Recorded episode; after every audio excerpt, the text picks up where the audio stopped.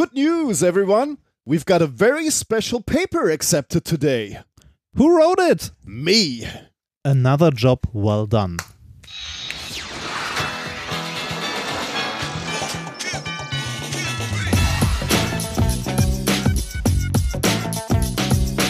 If, if, you, if you base medicine on, on science, you cure people. If you base the design of planes on science, they fly. Um, if you base the design of rockets on science, they reach the moon. It works.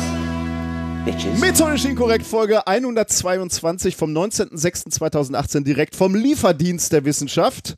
Mit mir heute wieder mein seniler Doktorand Reinhard Remfort. I'm sciencing as fast as I can. Und ich bin der namenlose Held der Wissenschaft Nikolaus Möller. Glück auf! Es ist ein, äh, etwas Besonderes, ja, weil es eine Präsenzaufnahme ist. Du Ja. bist bei mir. ich bin hier, richtig. Ja, und das ist natürlich Aus besonders. freudigen Gründen. aus freudigen Gründen. Ja, aus freudigen Gründen. Achso, da äh, hören wir gleich von. hören ne? wir gleich von, genau. Wir wollen ja zunächst einmal den Leuten danken, die uns das möglich machen. Freunde der Wissenschaft. Ernsthaft? Hatten wir den letztes Mal auch schon? Ja, den hatten wir auch Echt? schon. Da du, Das eine- äh, hörst du unsere Folgen nicht? Äh, äh, so halb. Ähm, Ich hab- hab, hab, hab, hab ich beim Ja, letzten so Mal halb. Habe ich, hab ich, hab ich beim letzten Mal schon gesagt, Da dass das schon klingt wie so eine Grabfanfare? Ja. So, okay, ja. Ähnliche Vergleiche hattest du. Okay, ja, dann ist so lange her. Aber ich, ich, ich hatte ja schon angekündigt und deswegen hat sich wahrscheinlich auch keiner beschwert. Wahrscheinlich erst nach dieser Folge Ja. geht's los mit den Beschwerden während des Soundboard, weil ich so angekündigt hatte, ich ziehe das auf jeden Fall mindestens zwei Folgen dieses Mal durch. Aber ich habe auch ein paar, ähm, ich habe ein paar neue äh. Und ein Ja. paar sind auch echt gut. Äh, der, der eine ist, einen, einen möchte ich euch vorspielen, der ist nämlich vom, vom aus dem Aufwachen-Podcast, da habe ich den gehört und mir dann auch gleich geklaut. Von der Frau Schäbli, damals glaube ich noch, äh, ich weiß gar nicht, was war sie denn damals noch? Sprecherin für irgendein Ministerium. Keine ich. Ahnung, ich habe Weiß den Namen nicht noch mehr. nie gehört. Aber die hat dieses äh, großartige Zitat hier geliefert. Die Bundesregierung steht für eine atomfreie Welt. Eine atomfreie Welt. So, jetzt ist nämlich mal Schluss mit Atom. Wir stehen für eine atomfreie Welt. So, aber wir wollen natürlich eigentlich den Spendern danken. Hast du, haben wir Spender? Ja, wir haben Spender Leute, und die uns äh, ich, ich habe ein bisschen, äh, ich habe ein bisschen was rausgesucht und diesmal fiel es mir schwer, weil ich würde am liebsten alle vorlesen, aber das würde den Rahmen sprengen. Ähm, es waren äh, eine Menge schöne und lustige dabei. Ich, ich lese einfach mal vor. Ne? Ich habe äh, ich habe mehrere mehrere zusammengepackt und du musst die ja nicht zwingend kommentieren, also kannst, aber muss nicht, weil es sind mehrere diesmal. Ähm, ein Dankeschön für die Gesellschaft in allen Lebenslagen, ob zu Hause beim Putzen oder im Labor beim Kristalle im Kühlraum ernten. Äh, Hausarbeit ist ja auch so was, äh, da höre ich ja auch gerne Podcasts. Ne? Das ist das Einzige, was es ertragbar macht. Ja, das äh, geht mir ähnlich. Oder Bahnfahren. ähm, Investitionen in die, Rubrik, äh, in die Rubrik über theoretische Physik mit dem Namen methodisch korrekt. Oh, Das wäre ein, ein, ein äh, Nebenprojekt. Äh, wir ändern unsere Nutzungsbedingungen. Aufgrund der Ja, sehr DSGVO gut. müssen wir unsere Kunden fragen, ob wir ihnen weiterhin Geld senden dürfen. Bitte senden Sie uns eine kurze Nachricht mit Ja oder ein Nein per Überweisung zurück. Vielen Dank. An Ja. dieser Stelle ja, ja, Ja, ihr, ja. ihr dürft uns weiter Geld schicken. Wir sind da sehr, ausnahmsweise. ja, wir sind da sehr dankbar für. Dauerauftrag, äh, vielen Dank für viele Stunden toller Unterhaltung und Weiterbildung. Rasierschaum für Reinhold Remscheid. Was? Wieso denn das? Wahrscheinlich, weil ich so ein Rauschebart zuletzt noch hatte. Rasierschaum für Reinhold Remscheid. Und es gab noch eine zweite Überweisung. Friseurbesuch für dich. ja, ähm, weil ihr meine tägliche Pendelei erträglicher macht. Dank euch habe ich mein Leben äh, an der Garderobe abgegeben. Was? Wir haben letztes Mal, ich weiß gar nicht mehr, war es letztes Mal oder äh, schon ein paar Folgen her, wo wir gesagt, also wo wir vom Anfang des Physikstudiums erzählt haben und ich äh, sagte, dass das erste, was uns in der Fachschaft Physik gesagt wurde, war, äh, ihr habt euer Leben gerade an der Garderobe abgegeben. Ja. Monatliche Spende für eure großartige Arbeit quasi vom Staat an den Doktoranden an die Wissenschaftskommunikation. If you base science on incorrect, it educates in a funny way. It's great, bitches. Ähm, für einen Sprachkurs Bayerisch, damit ihr euch in München nicht mit Ruhrpott-Slang blamiert, Lektion 1, besser Servus als Glück auf. Pff, Also, das wie, äh, lohnt Also da, da muss aber ein bisschen mehr über, ich weiß gar nicht, wie viel er, er oder sie überwiesen hat, aber ich sag schon mal, das muss mehr sein. Da, nicht, da, dafür hatte ich auf Glück auf verzichte. Für Prinzessin, für Prinzessin Lea, die Lea-Patenschaft quasi, Ah, Lea? ja, für Prinzessin Lea, Han Solo und seinen Vaterbahn. Ähm, ähm, X für jede Woche Minkorrekt, das haben wir alle gehört. ähm, für die vielen Stunden an Unterhaltung, die einen werdenden Theoretiker durchs Grundpraktikum bringen. Das ja auch, ne? Die Leute leiden halt anders. Ne? Wenn jemand Theorie gerne macht, der leidet halt im Praktikum. Bei mir war es eher andersrum die ganze Zeit. Leider nur 42 halbe Euro. Dafür haben wir vier Karten für Düsseldorf. Oh, Famili- gut. Familienevent. Und ähm, für mehr Stimulantien. Ah, Und, und das letzte, damit der Kater nicht mehr hungern muss, während der Herr äh, Remford Schokolade futtert. Liebe Grüße von Kater Herbert. aber Stimulantien ist ja schon fast gefordert. Ne? Da Nicht in Acht vor Stimulanzen, Rob. wir trinken ja auch schon wieder Stimulantien. Du hast nämlich ein Bier von der Kieler Woche mitgebracht. Äh, ja, ich habe das Bier der Kieler Woche mitgebracht. Äh, es heißt das Kieler Woche Bier.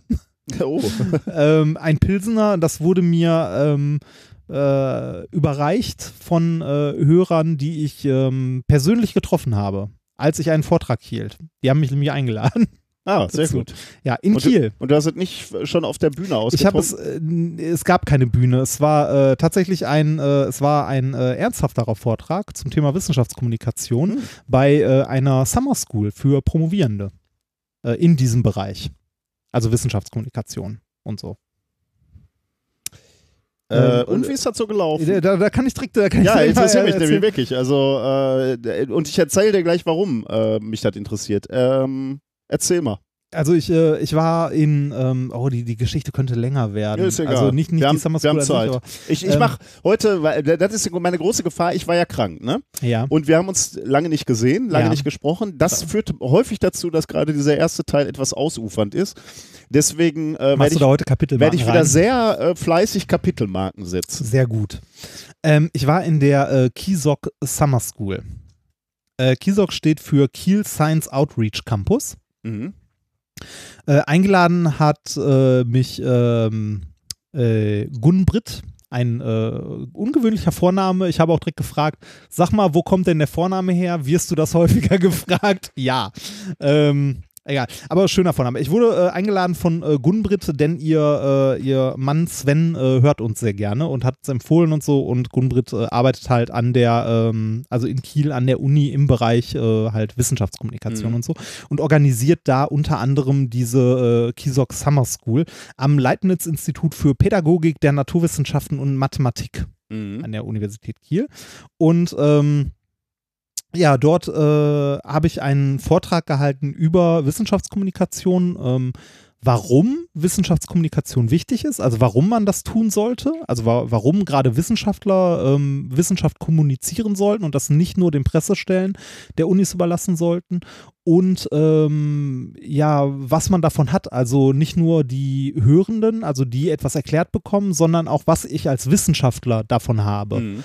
ähm, halt ja, äh, Wissenschaft zu kommunizieren. Also dass das eine keine Einbahnstraße ist, sondern was, äh, wo man auch was zurückbekommt und zwar sehr, sehr viel. Mhm. Als Symbolbild habe ich da ein Bild von äh, Putin und Schröder, wie sie sich die Hände rein. Also, ähm,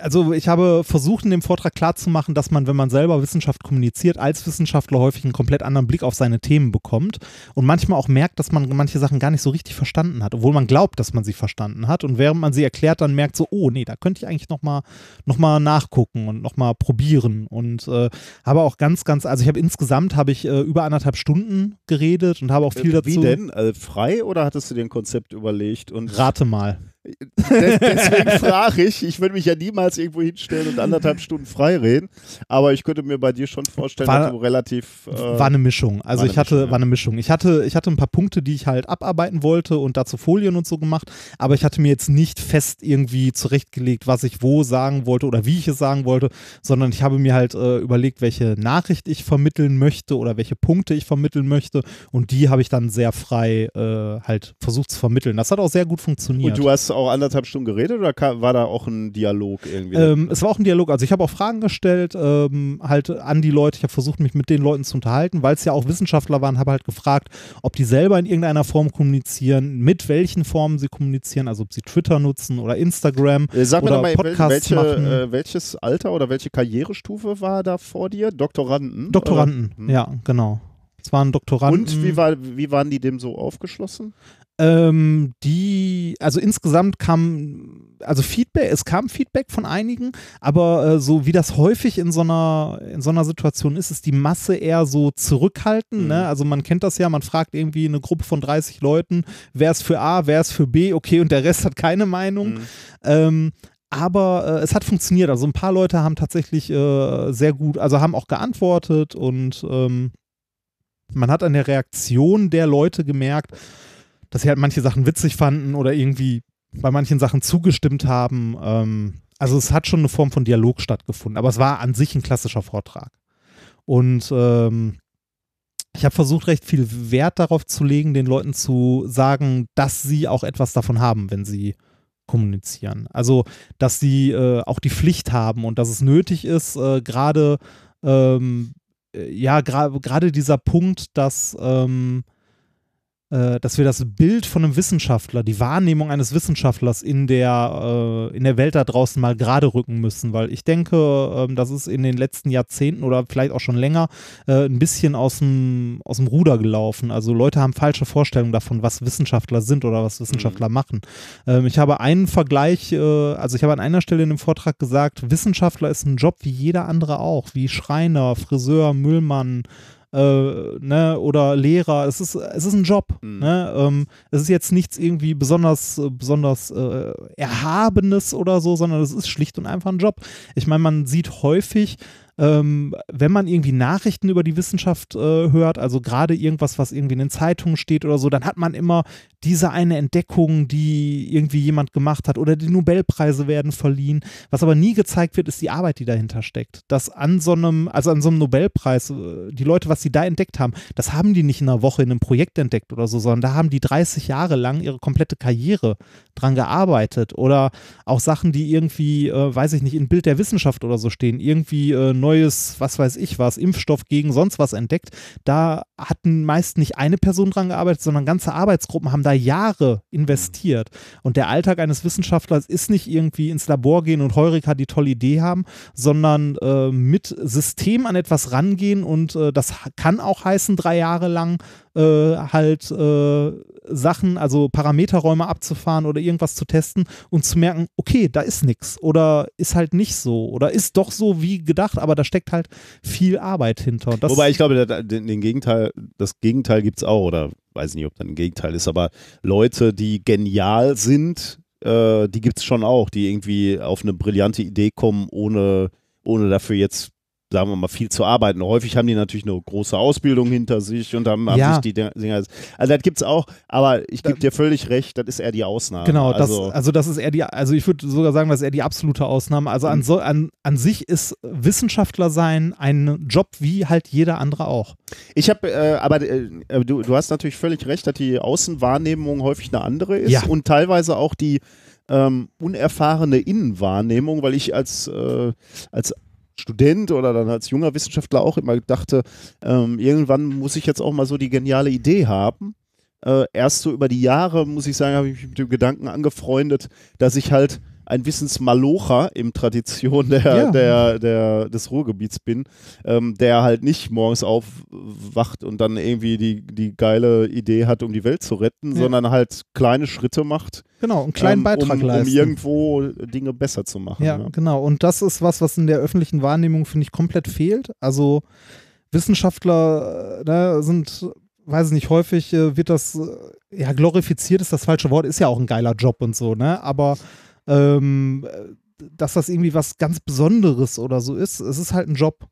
Ähm, ein cooler Job, den man gerne macht und so. Und äh, gerade zu diesem Aspekt hat mir ähm, sogar zwei Tage nachdem die Summer School vorbei war, eine der äh, Teilnehmerinnen noch eine längere E-Mail geschrieben, so, eine, so eine knappe DIN A4-Seite, äh, dass sie diesen Punkt extrem gut fand und wichtig und äh, auch was, was man deutlich mehr kommunizieren sollte. Also hat mir an dem Punkt recht gegeben, dass äh, das Wissenschaftler sein halt ein Job ist, der auch bezahlt werden sollte, zum Beispiel. Ne? Also man, wie, wie oft erlebt man das im Bereich, also so als Doktorand oder so, nach dem Thema so, ja, dafür kannst du ja auch forschen, ne? Du darfst arbeiten. Geld? Nee, Geld brauchst du nicht erwarten. Das, äh, dafür darfst du ja forschen, ne? ähm, dass es halt ein, ein, Punkt ist, dass man in der öffentlichen Wahrnehmung irgendwie diese äh, diese schlimmen, wirklich schlimmen Stockfotos, die man als erstes im Kopf hat, wenn man an Wissenschaftler denkt und diese, oder was, was wir auch immer versuchen zu sagen, was schlimm ist, dieser verrückte Wissenschaftler, ja, ja, ne? Ja. dass man das halt aus der öffentlichen Wahrnehmung rausbekommt. Ich möchte, wenn ich Wissenschaftler oder wenn ich Scientist oder so google und die Bildersuche anwerfe, dann möchte ich bitte Bilder von Wissenschaftlern sehen. und Wissenschaftlerinnen. Das, ja, und, Wiss, genau, und, und, und Wissenschaftlerinnen. Genau das habe ich für den Vortrag nämlich auch gemacht. Ich habe mal Wissenschaftler äh, oder beziehungsweise ich habe Scientist Pinterest gegoogelt und mal mir die Bildersuche rausgenommen. Und das ist kein Spaß. Genau, ja. und davon mal ein paar Bilder durch, also ja. gezeigt. Und äh, das hat natürlich, also das hat bei dem Vortrag zu Gelächter geführt, ne, weil das ist halt schlimm. Äh, aber dann muss man den Leuten, also dann habe ich versucht, den Leuten, die da saßen, halt ins Gedächtnis zu rufen, auch wenn das witzig ist, ne, wenn man so schlimme Stockfotos sieht. Aber das ist die Wahrnehmung, die fachfremde Leute mhm. von Wissenschaftlern haben. Und darum ging es im Wesentlichen in dem Vortrag halt die anderthalb Stunden. Habe dann natürlich auch noch was, äh, weil es ja um Wissenschaftskommunikation ging an sich, auch noch was zu dem erzählt, was wir so machen. Also von äh, Science Slams über über halt den Podcast, was er so an Reichweite hat, ähm, wie viel Arbeit wir da reinstecken. Dazu wurden dann auch reichlich Fragen gestellt. Also wie lange ah, wir an so einer, okay. wie lange wir an so einer Episode vorbereiten, wie, äh, wie lange wir an unserem Konzept rumgearbeitet haben, also bis wir das am Ende so stand, wie wir es haben wollten. Und äh, da äh, bin ich auf reges Interesse gestoßen. Ähm, also das interessiert mich gerade, weil wir äh, von unserem neuen SFB machen wir auch, haben wir so ein Teilprojekt Ö, ne? also Öffentlichkeitsarbeit. Ja. Und da ist auch die Frage, ob wir irgendwie die jungen Wissenschaftler, also auch die Doktoranden, deswegen komme ich da jetzt gerade drauf, äh, auch irgendwie motivieren zur Wissenschaftskommunikation. Muss ja nicht sein, dass jeder das machen muss, sondern nur die, die sich berufen fühlen oder die da die sich ausprobieren möchten ja. mal. Ähm, und da sehe ich eine gewisse Zurückhaltung. Da, da gibt es auch sicherlich gute Gründe für, die haben eh viel zu tun. Also so, so ein, wie du schon gesagt hast, so ein, so ein Job in der Physik ist anstrengend. Gibt es dafür Credit Points oder so? Genau, gibt es natürlich nichts. Ne? Erstmal nichts. Wobei, da ja. kann man drüber diskutieren. Äh, ich meine, wir was es dir dann fürs Leben bringt, ist natürlich nochmal eine ganz andere Frage. Äh, aber erstmal sieht ja nun mal, dass ähm, das akademische Belohnungssystem jetzt nicht fordert, dafür Credit Points gibt, gibt insbesondere nicht mehr in dieser Doktorandenphase. Also ich meine, äh, da muss man doch überhaupt keine Credits mehr. Oh, oder? doch. Mittlerweile in der, schon. In der, äh, also ich habe auch noch die alte Promotionsordnung, bin ah, dafür okay. noch sehr dankbar. Ja, ja, okay. äh, irgendwann habe ich mal die neue bekommen mit der Frage, ob ich auf die neue wechseln möchte. Ich habe dankend abgelehnt. Ähm, wobei die, die neue wäre für mich auch kein Problem gewesen, aber da hätte ich halt, äh, hätte ich halt rumrennen müssen und mir Bescheinigungen holen. Ja, okay. Weil du musst äh, jetzt nach der neuen Pro Promotionsordnung musst du so, äh, so Zusatzleistungen erbringen also Punkte sammeln, eine bestimmte, ich glaube zehn Punkte oder so und äh, sowas wie eine wissenschaftliche Veröffentlichung gibt einen Punkt, mhm. wenn du halt ein Paper veröffentlicht hast oder zwei Punkte, glaube okay. ich. Wenn du ein Poster auf einer Konferenz gemacht hast, gibt das einen Punkt. Wenn du Lehre machst, ne, also eine Lehrveranstaltung, gibt das irgendwie direkt drei Punkte.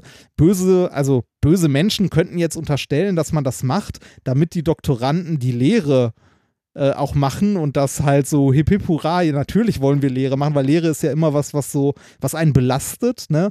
Und jetzt äh, ist Lehre nach der neuen Promotionsordnung tatsächlich die einfachste Möglichkeit, also die mit vergleichsweise am wenigsten Aufwand, diese Credit Points zu sammeln. Okay. Also hätte ich auf die neue gewechselt, hätte ich auch, also hätte ich halt rumgehen müssen und sagen müssen, hier, ich habe die letzten drei Jahre das Praktikum gemacht, da die Vorlesung, äh, beziehungsweise die Übung zur Vorlesung gemacht und dann hätte ich die auch zusammen gehabt, hat die schlicht und einfach keine Lust zu. Also das wäre ja eine okay. Möglichkeit, sowas anzubieten, zu sagen, ja, ja, gut. Also ich, äh, nur, nur dass man, ich meine, so, solche Sachen sollten eh erfüllt werden von einem Doktorand, dass er irgendwelche Poster und, und Publikationen hat und äh, Lehre macht. Finde ich, äh, in einer von, von find, funktionierenden ich, Arbeitsgruppe sollte das sowieso Genau, finde ich, finde ich auch vollkommen okay. Ich fand die Verteil ich fand die Gewichtung der Punkte in der Promotionsordnung nur sehr. Ja, gut. Ja, ja. Aber ich meine, gut, da, du brauchst die Leute halt in der Lehre. Ja, ja, ja, natürlich. Sieht, sieht man da dran. Ne? Ja. Auf der anderen man Seite. die Leute auch einfach bezahlen. Aber egal. Auf der anderen Seite ist natürlich auch immer der Punkt, ähm, die, die Frage ist ja, wie du sowas annimmst, ne? Und, ob, und deswegen komme ich jetzt wieder zurück. Ähm, natürlich kann man sagen, so, okay, ich muss Lehre machen. Auf der anderen Seite könnte man natürlich auch sagen, ich nehme das mal an, weil das sind ja auch Skills, die mir irgendwie was bringen. Ne? Insbesondere wenn ich irgendwie im, in, der, in, in der Wissenschaft bleiben will, äh, dann bringt mir das natürlich irgendwie Lehre gemacht zu haben. Ähm, aber auch für andere, also halt einfach mal vor Menschen sprechen, äh, trainierst du da ja auch, ne, auf einer Ja. Konferenz auch. Also das einfach mal offen annehmen. Und de de deswegen komme ich zurück zu dieser Öffentlichkeitsarbeit so, ähm, da, da sehe ich halt auch eine gewisse Zurückhaltung und jetzt mal völlig egal, ob du Credits dafür kriegst oder nicht, kann man sich damit ja mal beschäftigen. Ja, ich weiß, man hat insgesamt wenig Zeit, aber ähm, ich weiß, also ich will jetzt nicht zu sehr äh, über die Situation sprechen, auf der es sich begab, deswegen eier ich jetzt so ein bisschen rum, aber ich will euch und dir eigentlich die, den einen Sachverhalt schildern, ähm, wo es darum ging, dass man Leute, also die Doktoranden herausgefordert hat und gesagt hat, ähm, schilder mal dein ähm, Forschungsfeld in, und jetzt sage ich einfach irgendwas, drei Sätzen oder 30 Sekunden oder 10 Sekunden, gut, 10 Sekunden Mhm. wäre ein bisschen kurz, aber irgendwie in einer, in einer relativ kurzen Zeit. Und da haben relativ viele Leute sich gesperrt und gesagt, kann ich nicht. Und zwar aus verschiedenen Gründen. Also kann ich nicht, weil ich ste stecke noch nicht genug im Thema drin, oder kann ich nicht, ist viel zu kurz, oder kann ich nicht, ist viel zu komplex, mein, mein, mein tolles Thema.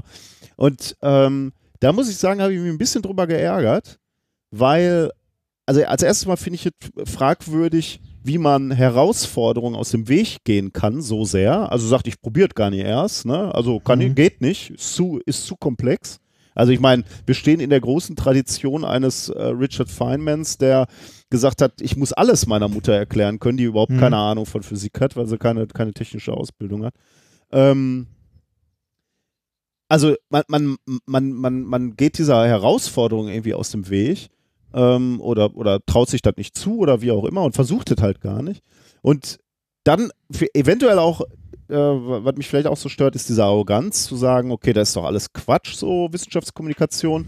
Warum muss ich jetzt hier irgendwie einfach erklären, was ich so hochkomplexes als, als geiler Physiker mache? Hat das jemand gesagt? Jetzt nicht mit den Worten, Ja. aber äh, bottom line war genau das. Und das ärgert mich halt, weil ähm, Kommunikation und Wissenschaftskommunikation ist ein Skill, den du in deinem Leben, egal was du machst, immer wieder brauchst. Du wirst in Situationen kommen, wo du zwei Sätze hast oder eine Minute oder ein Satz oder der, der, der Amerikaner spricht ja vom Elevator Pitch. Ne? Du stehst mit Ja. irgendeinem wichtigen Mann in einem, im Fahrstuhl und hast eben die, die zehn Stockwerke, die du fährst, um deine Idee rüberzubringen. Und du wirst in die Situation kommen in deinem Leben, wo du relativ schnell einen komplexen Sachverhalt interessant rüberbringen musst, um Aufmerksamkeit zu kriegen. Das wirst du immer, selbst wenn du eine Frau datest äh, oder einen Typen, äh, wird es darauf ankommen, dass du deine Person innerhalb von relativ kurzer Zeit interessant darstellst. Und deswegen ärgert mich das unglaublich, dass Leute dieser Herausforderung aus dem Weg gehen und sagen, das geht nicht. Meinst du nicht, da sind, äh, also ich, ha, ich habe die Situation ja nicht miterlebt, meinst du nicht, da sind auch Leute bei, die tatsächlich äh, sich das nicht zutrauen, die halt Angst haben, was falsch zu machen oder glauben, dass was falsch machen kann? Weil, äh, also ich, ich kann mir die Situation Ja, ist ein vorstellen, guter Punkt. wenn, ja. wenn, wenn das halt Doktoranden sind, die gerade angefangen haben, ne? Oder gerade frisch dabei sind. Die trauen sich so. auch nicht, ihr Fach einfach darzustellen, meinst du? Also nee, die, die, die haben halt, also äh, wenn die das dann jemandem vorstellen, ne? also beispielsweise, du hast du betreust irgendwie zwei, drei Doktoranden und sagst äh, denen halt irgendwie im Rahmen von was weiß ich nicht was, erklär dein Thema mal mit drei Sätzen oder möglichst einfach oder so, äh, dass sie sich das nicht zutrauen, weil die wissen, ähm, wenn sie was falsch machen, erkennst du, dass sie was falsch machen. Weil du ja Ahnung davon hast. Also das wäre natürlich ein bisschen blöd, wenn ich dieses Klima erzeugen würde. Das fände ich schade. Ja, aber, aber äh, klar, das, das ja. passiert ja auch manchmal von alleine. Ne? Ich Ja, meine, ja. gerade bei, bei Professoren, die wenigsten Professoren wollen einem ja was. Ne? Also auch in Prüfungen oder so. Trotzdem hat man, äh, hat man in Prüfungen also genug Leute, die sich nicht trauen, etwas zu sagen, weil sie irgendwie verinnerlicht haben, lieber nichts zu sagen als was Falsches. Ja, das ist leider natürlich ein Klima an der Universität, das ja, stimmt. genau, dass du in der, gerade in der Uni lieber, also an, dass viele Leute lieber nichts sagen als was Falsches. Während du im Internet eher deinen Scheiß rausschreist. Ja. ja. Aber es ist, es ist ja äh, generell die bessere Taktik, was Falsches zu sagen als nichts, weil nichts ist definitiv auch schon, ist halt am Ende auch kein Punkt. Ne? Ja, okay. Also möglicherweise, also es sind jetzt keine Doktoranden, die zwei Wochen erst dabei sind. Ne? Da würde ich es verstehen können. Ich finde, nach einem halben Jahr oder so musst du irgendwie in der Lage sein zu sagen, Was machst. was machst du da eigentlich Ja, an der Uni? das also das auch. kann eigentlich nicht sein, dass du dann sagst, kann ich nicht, geht nicht, ist zu super, was ich mache. Aber okay, ja. Gut, muss ich nochmal drüber nachdenken. Aber deswegen hat mich das jetzt so interessiert. Also ich finde äh, diesen grundsätzlichen Skill, äh, sich verkaufen können oder sein, sein Thema darzustellen oder seine, ja, seine Person und seine, seine Arbeit darzustellen, finde ich echt wichtig und geht weit über die Wissenschaftskommunikation heraus, sondern ist, äh, ist ja nur auch was, was beispielsweise ähm, also ein Unterschied ist, ob, ob, äh, Amerikaner beispielsweise, ne, auf Konferenzen. Das merkst du ja sofort, dass die immer darauf getrimmt waren, Themen zu verkaufen. Das, ne? das Beispiel, äh, ich habe von unserer ersten Diamantkonferenz erzählt, auf der wir zusammen waren, wo man das Paradebeispiel hatte von einem, äh, von einem Asiaten, der äh, die Folien vollgehauen hat bis zum geht nicht mehr ähm, und halt alles zeigt, also alles gezeigt hat, was er gemacht hat, aber auf Folie 2 hat niemand mehr irgendwas verstanden und du hast gesehen, wie die Leute ihre Computer rausgeholt haben und angefangen haben zu spielen oder sonst was und äh, danach halt äh, der, äh, der Amerikaner, der relativ locker angegangen ist an das Thema und eine Geschichte, also typisches Storytelling gemacht hat, halt Mhm. seine Forschung als Geschichte erzählt hat. Ähm, und ähm, ich habe dann auch gesagt, ich weiß nicht mehr, was der Asiate gemacht hat. Ich weiß aber heute noch, worum es in dem Vortrag von dem Ami ging. ja, Ähm, ja, aber genau, genau solche Sachen habe ich versucht, denen zu erzählen und ah, äh, sehr spannend, ja. Äh, und äh, diese, diese Mail, die ich bekommen habe von der einen Dame, äh, die, äh, die sich tatsächlich für den Vortrag nochmal bedankt hat und diesen Vergleich und auch diese, dieses, äh, ja, dieses Erwähnen, dass halt Wissenschaftler sein ein Job ist. Ähm, also, dass das auch mit Arbeit verbunden ist, dass es halt Arbeit ist. Ähm, äh, das hat mich äh, tatsächlich äh, ein bisschen berührt. Ja, klar. so, ne, einen Vortrag halten und dann äh, schreibt, macht sich jemand extra nochmal die Mühe und schreibt eine lange Mail dazu. Das fand ich wirklich toll. Ich äh, hätte sie auch vorgelesen, äh, aber ähm, äh, ich habe äh, gefragt, ob ich das darf, aber bis heute keine Antwort erhalten Ja, und okay. daher tue ich es nicht, Ja, besser nicht. wie, wie sich das gehört. Ne? Ähm, fand ich, hat mich aber äh, hat mich sehr gefreut. Also generell war dieser, dieser Vortrag in Kiel ähm, super, hat mir richtig viel Spaß gemacht. Die ähm, nochmal vielen, vielen Dank an die Leute, die das da organisiert haben. Die haben das super gemacht und waren super freundlich. Ähm, das Einzige, woran ich gelitten habe, war die Fahrt. Die Bahnfahrt. Neues Kap neue Kapitelmarke, die Bahn.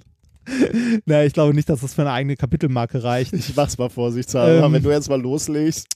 Ich bin, äh, der Vortrag war um vier. Also um 16 Uhr musste ich in Kiel sein, um den Vortrag zu halten. Ich mir gedacht, guck's mal, ich habe ja aktuell kein Auto, fährst mal mit der Bahn. Bin mit der Bahn gefahren, habe meine Wohnung um Viertel vor sechs morgens verlassen.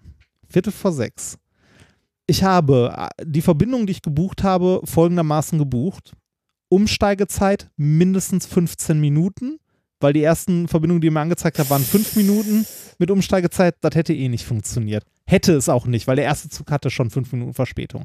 Äh, Umsteigezeit mindestens 15 Minuten.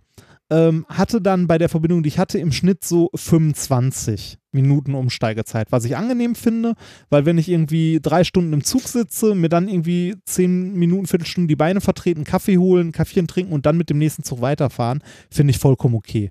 Äh, und man hat halt Puffer, falls man sich mal irgendwo ein bisschen Verspätung einfährt. Ich bin von, ähm, von Neustadt, wo ich halt aktuell wohne, nach Mannheim gefahren mit äh, dem Eurocity. Äh, dort ein bisschen verspätet angekommen, war aber nicht schlimm, konnte mir sogar noch in Ruhe einen Kaffee holen, bin dann weitergefahren, ähm, zum Glück mit einer Sitzplatzreservierung, weil der Du, du ICE sagst, ich soll keine Kapitelmarke Ja, setzen. Du erzählst mir nur, wo du Kaffee getrunken hast. ja, das ist ja Storytelling. Du musst es miterleben. ähm, bin, bin dann, bin dann von, von Mannheim weitergefahren nach Fulda. In einem ICE, der so voll war, dass die Leute im Gang gestanden haben. Ähm, aber der fuhr über Frankfurt. Ähm, dann in Fulda umgestiegen in einen ICE, der nach Hamburg fuhr und von Hamburg dann mit dem Regionalexpress nach Kiel. Und von da aus hätte ich, wäre ich dann eigentlich, also wenn alles so, geklappt hätte, überall mindestens, ich hatte sogar mindestens, also eingestellt waren 15 Minuten, es waren aber überall so 25. Hätte alles geklappt, wäre ich anderthalb Stunden vor äh, Beginn des Vortrags in Kiel gewesen, hätte zum Hotel gehen können, mit der Bahn zum, zur Uni fahren und wäre immer noch eine Stunde vor Vortragsbeginn da gewesen. Deshalb bin ich so früh aufgestanden und Aber- so früh aus dem Haus gegangen. Aber der ICE von Fulda nach Hamburg hat es geschafft, sich auf dieser Strecke eine Stunde Verspätung einzufahren. Eine komplette Stunde. Was dazu führte, dass ich natürlich meinen Anschluss verpasst habe, also den Regionalexpress. Und nicht nur den, sondern die Verspätung war so lang, dass ich auch noch den nächsten verpasst habe. Der fährt nämlich halbstündlich. Dann bin ich nach Kiel gefahren, äh, habe in Kiel, bin in Kiel zum Taxi gesprintet, äh, habe mich in ein Taxi geworfen und bin mit dem Taxi zur Uni gefahren und bin um fünf Minuten vor vier an der Uni angekommen. Da rein, Notebook angeschlossen und habe nach dieser insgesamt, ähm, ja, nach dieser äh, insgesamt zehnstündigen Fahrt, die ich hatte, noch anderthalb Stunden Vortrag gehalten. War super. Ich liebe die Deutsche Bahn. Ähm, Aber Rückfahrt war dann sicherlich entspannt. äh, Ne? sa sagen wir so, Hinfahrt war ja schon mal super, weil der Ziel, äh, also das Ziel ist ja weder das Ziel noch der Weg, sondern das Ziel, wenn ich mit der Bahn fahre, ist das Fahrgastrechteformular. Wann kriegt das- man da eigentlich das- wieder? Also das, Äh, da kriegt man, da kriegt man, wenn eine Stunde, wenn du eine Stunde verspätet Na, bist. das oder? kriegst du nicht, das musst du dir abholen. Ja, äh, ja, ja. Oder halt Das online. darfst du dir ne? abholen. Das darfst du dir abholen. Ähm, du bekommst jetzt, äh, jetzt darf ich nichts Falsches sagen, ich glaube, also ab einer, also sobald der Zug eine Stunde, so wenn du eine Stunde verspätet am Ziel ankommst, äh, bekommst du, ähm, ich glaube, 25 Prozent des Fahrpreises wieder.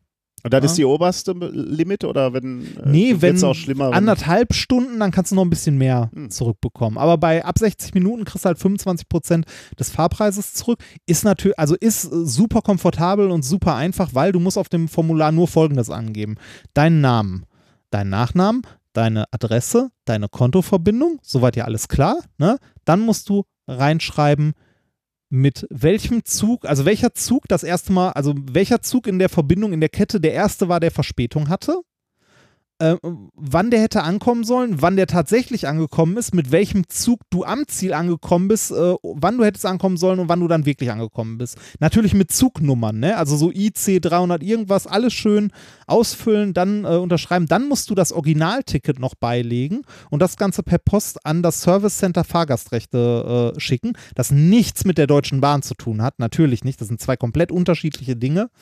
Ähm, und dann bekommst du, wie es mir mal passiert ist, äh, einen Monat später oder zwei Monate später Post, dass ja die Originaltickets beigelegt werden sollen. Und das sind ja nicht die Originaltickets, die du da mitgeschickt hast.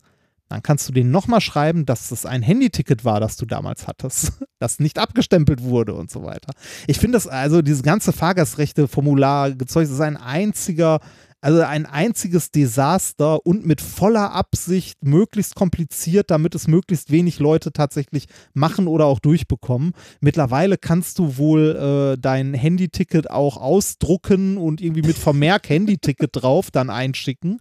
Ähm, aber dass man das überhaupt machen muss, ist eigentlich ein einziger, also eine einzige bürokratische Hürde, weil alle Informationen, die du dort einträgst, alle hat die Bahn schon. Wenn du dein Ticket online gekauft hast, die Bahn hat deinen Namen, die Bahn hat deine Kontoverbindung, die Bahn weiß, mit welchem Zug du gefahren bist und die sieht in ihren Daten ja auch, welcher Zug wo, wann war und wie Meinst Verspätung überprüfen hatte. das noch, ob die Zugnummern richtig eingetragen wurden? Wahrscheinlich. Ich denke, äh, die machen das. Also ich habe jetzt, äh, ich habe über Twitter, als ich gemeckert habe, einen Tipp bekommen von jemandem und zwar ähm, äh, zug-erstattung.de. Da äh, trägt man das Ganze einfach online einmal ein. Wenn man sich ein Konto da gemacht hat, werden, wird Name und Adresse und der ganze Scheiß auch schon automatisch ausgefüllt und äh, klickst, also lädst dein Ticket hoch und klickst auf Abschicken und die kümmern sich um den ganzen Rest. Die geben dann Zugnummern und so ein. Nee, das musst du selber noch eintippen. Äh, Äh, das kannst du aber, äh, haben die auch direkt verlinkt in der Reiseinformation der Deutschen Bahn halt nachschlagen. Ähm, aber du musst nicht mehr deine Tickets ausdrucken und eintüten und dir das Fahrgastrechteformular im, äh, in, bei der Deutschen Bahn besorgen, sondern das passiert dann darüber und dass äh, die äh, nehmen sich dann von der Erstattung 99 Cent. Oh, Also ist ein Euro. okay. Den, dafür Dafür mir, tüten die das ein und schicken das dahin. die werden das wahrscheinlich vollautomatisiert irgendwie weiterleiten. Okay. Keine Ahnung. Ist mir, ist mir auch Latte, aber ich, ich habe ich hab noch kein Geld wieder bekommen. Ich bin mal gespannt. Okay, ja. Ne, ob das ankommt oder nicht, äh, schien mir aber relativ komfortabel und okay zu sein. Ähm, mein Hass auf die Deutsche Bahn wurde größer an diesem Tag. Äh, am nächsten Tag war es dann nicht so schlimm, weil da, da hatte ich ja keinen, da hatte ich ja keinen Zeitdruck, ne? Da konnte ich dann ganz Ja, entspannt zurückfahren. Genau, konnte ich genießen. Da bin ich dann von Kiel mit dem Regionalexpress auch nach Hamburg gefahren, hatte in Hamburg halt noch Zeit, hatte für meinen ICE eine Sitzplatzreservierung für die Rückfahrt, hab dann so, hab geguckt und dachte mir so, ja, du könntest jetzt den ICE nehmen, der hier steht, oder du nimmst den, der äh, eine halbe Stunde später kommt, trinkst halt noch kurz einen Kaffee, dann hast du deine Sitzplatzreservierung. Habe ich dann gemacht, wollte äh, den ICE nehmen, und dann stand da, der hat 10 Minuten Verspätung. Nach Ja, fünf. Aber das weiß man doch bei der Bahn. Da nimmt man, was man Ja, kriegt. ja. nach, nach fünf, ja, wenn du, weiß ich nicht, wenn ich vier Stunden ja. im Zug sitze, habe ich gerne einen Ja, ja, Sitzplatz, weil ich halt vor allem auch ein bisschen arbeiten wollte. Aus den 10 Minuten Verspätung wurden nach 5 Minuten dann 20 Minuten, dann 40 Minuten und am Ende 45 Minuten. Das heißt, ich bin schon mal mit 45 Minuten Verspätung aus Hamburg losgefahren, was dazu führte, dass ich natürlich den Anschlusszug nicht erreicht habe und so weiter und so weiter und so weiter. Das war ein einziges Desaster. Aber da bist du knapp unter dem da Fahrgastrechteformular bin, ich, geblieben. da bin ich knapp Das drunter ja noch, geblieben. Das ist ja noch ärgerlicher. eigentlich. Da bin ich knapp drunter geblieben tatsächlich, also ein paar Minuten.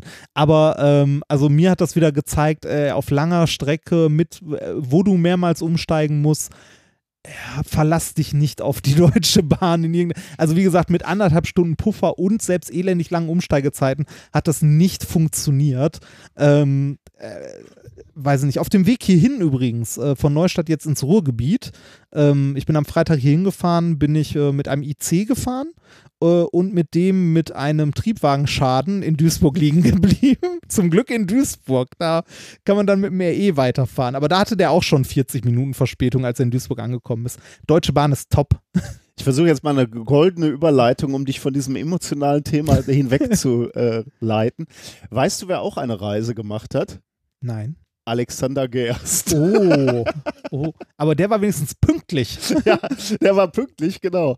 Äh, hast du davon irgendwas mitbekommen? Also hast du zufällig äh, gesehen? Er- Also Alexander Gerst, der deutsche Astronaut, der äh, an Bord einer Sojus ähm, wieder auf die ISS geflogen ist. Ähm, und er war Co-Pilot und war mit dem russischen Kommandant Sergei Prokopjew und äh, einer Amerikanerin, einer Bordingenieurin Serena Maria Aunon Chancellor unterwegs. Hast du davon was mitgekommen? Ich habe, ich habe den Start live verfolgt im Fernsehen. Ah, ich, Ich auch. habe, ja. ich habe mir einen Stream davon angeguckt. Ich auch. Äh, das, das war für mich äh, besonders schwierig, weil zu dem Zeitpunkt gerade ähm, das physikalische Kolloquium lief. Ah. Und ich äh, hatte das große Vergnügen, mit dem Gast aus dem physikalischen Kolloquium auch nochmal durch die Labore zu gehen. Und äh, in gewisser Weise kennst du den Mann. Äh, nicht wirklich. Ähm, ich auch vorher nicht. Aber er hat ähm, das Paper rausgebracht, wo er sich angeschaut hat, ähm, wie heiße Tropfen auf einer Sägezahnstruktur, also auf so einer Rillenstruktur, sich fortbewegen Ah, und da, darüber kenn dann auch, das kannst du ja dann auch mit flüssigem Stickstoff machen Ja. und so, äh, und dann so ganze Wege und Bahnen ablaufen. der das nicht sogar mal im Podcast? ja, glaube ich auch, Ja. ja. Und der war da. Cool. Und da, eig- eigentlich war der natürlich für ein völlig anderes Thema da. Ja. Aber ich habe dann mit ihm darüber gesprochen, wie er das gemacht hat, ähm, ob er auch überrascht war, dass das äh, Paper so einen äh, so so Anklang gefunden hat. Wenn du jetzt im, im Internet dir ähm, oder bei YouTube äh, danach suchst, dann findest du ja tausend äh, äh, Paper, die äh, oder, oder Videos, äh, wo Leute genau das kopiert haben. Das ist ja wirklich irre. Aber wie gesagt, der, der war eigentlich für was völlig anderes im physikalischen Kolloquium und ich musste dann halt hinten in der letzten Reihe so mit einem so einem Ohr, äh, Kopfhörerohr, äh, mir den Stream angucken. Aber das konnte ich mir auch irgendwie nicht entgegenlass, äh, entgehen lassen. Das ist ja immer noch, ich, ich muss sagen, das fasziniert mich immer noch. Ne? Also diese Raketen, äh, ich habe nochmal nachgeguckt, 77 Tonnen Kerosin, die da in der, in der Sojus sind. Äh, doppelte Menge an flüssigem Stickstoff. Das Ganze kippst du dann zusammen und zündest das. Das heißt, das ist wirklich so eine kontrollierte Explosion und das Ding geht nach oben. Äh, flüssiger Sauerstoff, oder? Ah, was habe ich gesagt? Stickstoff. Äh, Sauerstoff Ja, natürlich. ja. Ich, ich glaube immer, wenn ich flüssig, ja, ja, ja. also, gut, dass du aufpasst, flüssiger Sauerstoff natürlich. Ähm, 26 Millionen PS, die dann freigelassen werden. Ähm, in, in, in, äh, für zwei Minuten äh, entwickeln diese Triebwerke eine Leistung wie zwölf große Kraftwerke am Boden. Ne? Ähm, 20 Gigawatt. Äh, mit dem Effekt, dass du in neun Minuten in der Umlaufbahn Wie bist. viel Zeitreisen man damit machen könnte. Können wir da- 1.21, ne? ja. Ich habe ich hier, muss ich mal ganz kurz draufdrücken. 1.21 Gigawatt. Wenn du mir die, die Vorlage schon gibst. Ähm, ja, ich find, fand das wieder so faszinierend, ne? Und ähm, dann, dann diese, hast du, du hast dann ja auch die Bilder gesehen, wo er in dem in dieser Kapsel sitzt, ne? Und die ist so eng, ne? Ja. Äh, du bist da so eingezwängt. Hinter ihm dann noch so vertaute äh, ähm, äh, wie sagen wir, Fracht, ne, die da mit hochgenommen wird. Da wird ja jeder, jeder Raum, Ja. jeder Platz wird ja genutzt. Und der, der, äh, der ähm, Astronaut oder Kosmonaut, der in der Mitte sitzt ähm, und die Knöpfe vorne bedienen muss, das habe ich, ich weiß gar nicht, ich glaube bei der Sendung mit der Maus gelernt, der hat einen Stock, Mhm. um auf die Knöpfe Ja. zu drücken, weil er da gar nicht dran Da kommt kommt. nicht rein. Ja, du kannst, Ja. genau, ja. ja. Irre, ne? Tatsächlich irre. Und äh, ja, ich war wieder irgendwie, also ich, ich sag ja immer so, äh, ich würde jederzeit, wenn die mir, mir sagen würden, willst du, willst du fliegen, äh, sage ich das jederzeit. Aber als ich ihn mal wieder gesehen habe, wie der da, also äh, auch die ganze Dramatik, ne, wie die da zu diesem Raumschiff gehen oder zu der Rakete, das ist ja auch so ein bisschen wie zu seiner eigenen Hinrichtung. Ne? Also wahrscheinlich nehmen die so nicht wahr und die Sojus ist ja auch sehr, sehr sicher. Aber irgendwie bleibt ja im Hinterkopf schon, du sitzt da gleich auf dieser Rakete, ne? die, äh, die halt relativ viel Sprengkraft hat. Und dann wirst du da so eingezwängt. Äh, Ich hatte allein vom Hingucken hatte ich schwitzige Hände. Vor Ne? allem selbst noch als Wissenschaftler weißt du ja, wie oft sowas, also wie oft was auch schief gehen kann, ne? Ja, ich meine, die Sojus hat ja einen super Track Record, aber trotzdem, trotzdem, ne, ein, ne? ein ja. Hoch auf die Statistik. Ja. Ne, da sind wir wieder, da sind wir wieder das schöne, äh, wie bei der Quantenmechanik, ne, bei so statistischen Prozessen sagt keinerlei Ja. äh, Aussage über das Einzelergebnis. Ne? Und da, da, da, genau deswegen irgendwie äh, war ich da auch so unruhig, weil ich mir gedacht habe, dieser Alexander Gerst in, in allem, wie, wie er es macht auch, der ist ja auch so ein Typ, ne, so eine Marke auch, ähm, auch, auch ein guter Wissenschaftskommunikator. Ich habe die ganze Zeit gedacht, wenn das jetzt schief geht, ne, wenn das Ding hochbläst, was ist denn dann los? Weil ja auch tausend Schulen dahin geguckt haben und, und dieser ganze Media-Hype. Oh, ich habe nur gedacht, wenn, wenn da was schief läuft, da traumatisierst du ja eine ganze Generation. Da fragt man sich wieder, war es wirklich live oder war Ja, es zehn vielleicht. Minuten versetzt? ja, das ist eine gute Frage, ja. Auch, auch diese, dieses, dieses Donnerwetter, was dann losgeht, ne? also wenn, wenn die Rakete zündet, dieser Lärm, dann stellst du dir vor, wenn er da drin sitzt, ne? wie muss sich das anfühlen? Das rumpelt dann in deinem Rücken und das ist brüllend laut wahrscheinlich. Ich meine, das wird ja irgendwie schallisoliert sein, damit da nicht alle, alle äh, elektronischen Bauteile aus der Wand fliegen. Aber äh, das nimmst du ja trotzdem wahr, die Kraft und das Ge- Gerumpel. Ähm, also, das, der hat mich wieder sehr, sehr beeindruckt. Äh, ich, hatte erst die große Sorge, die hatten ja, als der das erste Mal da hochgeflogen ist, 2014, hatten die ja einen extrem kurzen äh, Anflug. In, innerhalb von sechs Stunden waren die dann an der ISS und diesmal waren das ja so im Wesentlichen zwei Tage, die die unterwegs Ah, waren. okay. Ich dachte erst, der muss da zwei Tage auch in der Kapsel sitzen bleiben. Aber die konnten dann nach, ich glaube, 30 Minuten schon, konnten die die Raumanzüge ausziehen und dann da in dem, Ah. das wird dann nicht großzügig dadurch, aber dann konntest du zumindest schon mal ein bisschen rum, Bewegen. rumbewegen und so. Unsere Freunde waren ja live vor Ort. Ja, ich Ähm, beneide sie auch immer noch ein bisschen darum. der Podcast auf Distanz Goes Baikonur, den ich auch nochmal verlinkt habe in den Show Notes. Da waren unsere Freunde Lars Naber, Pablo Bein und ähm, Peter Kohl hat dann ähm, auch mitgemacht. Die, die drei haben zusammen einfach super funktioniert. Die haben dann viel ähm, darüber gesprochen, also Einblicke gegeben in die in den Start, aber auch eben in die russische Seele davor. So Also gen generell, also äh, zu diesen äh, zu diesen Raketenstarts, das machen ja Reiseunternehmen, die das anbieten, dort hinzufahren und sowas zu machen. Äh, die machen halt noch so ganzes Programm drumrum, ne? Du guckst dir halt vorher noch die Städte da an und da hast du halt, ne, das ist noch, das ist halt sehr, sehr russisch. Ja. Und äh, das kommt im Podcast auch schön rüber. Also da erzählen die auch ein bisschen so aus den, äh, aus den Städten. Also von den Stadtführungen, die sie gemacht haben und so. Ich war, jetzt auch wieder, ich war jetzt auch wieder äh, erstaunt, ne, wenn du dir anguckst, was das jetzt schon irgendwie so für ein Aufsehen erregt. Ne? Also fliegt jetzt hoch, twittert von da oben, äh, ganze Fernsehsendungen, äh, Guckt, guckt die WM, guckt die WM von da oben. Ja. tut das weh? Da kommen wir gleich noch drauf. Aber die, ähm, wenn du dir jetzt mal an, äh, vorstellen würdest, heute würden Menschen noch mal zum Mond fliegen. Ne? Also oder, oder das Äquivalent einer Mondlandung. Heute, heute wäre es ja wahrscheinlich die Marslandung. Ja.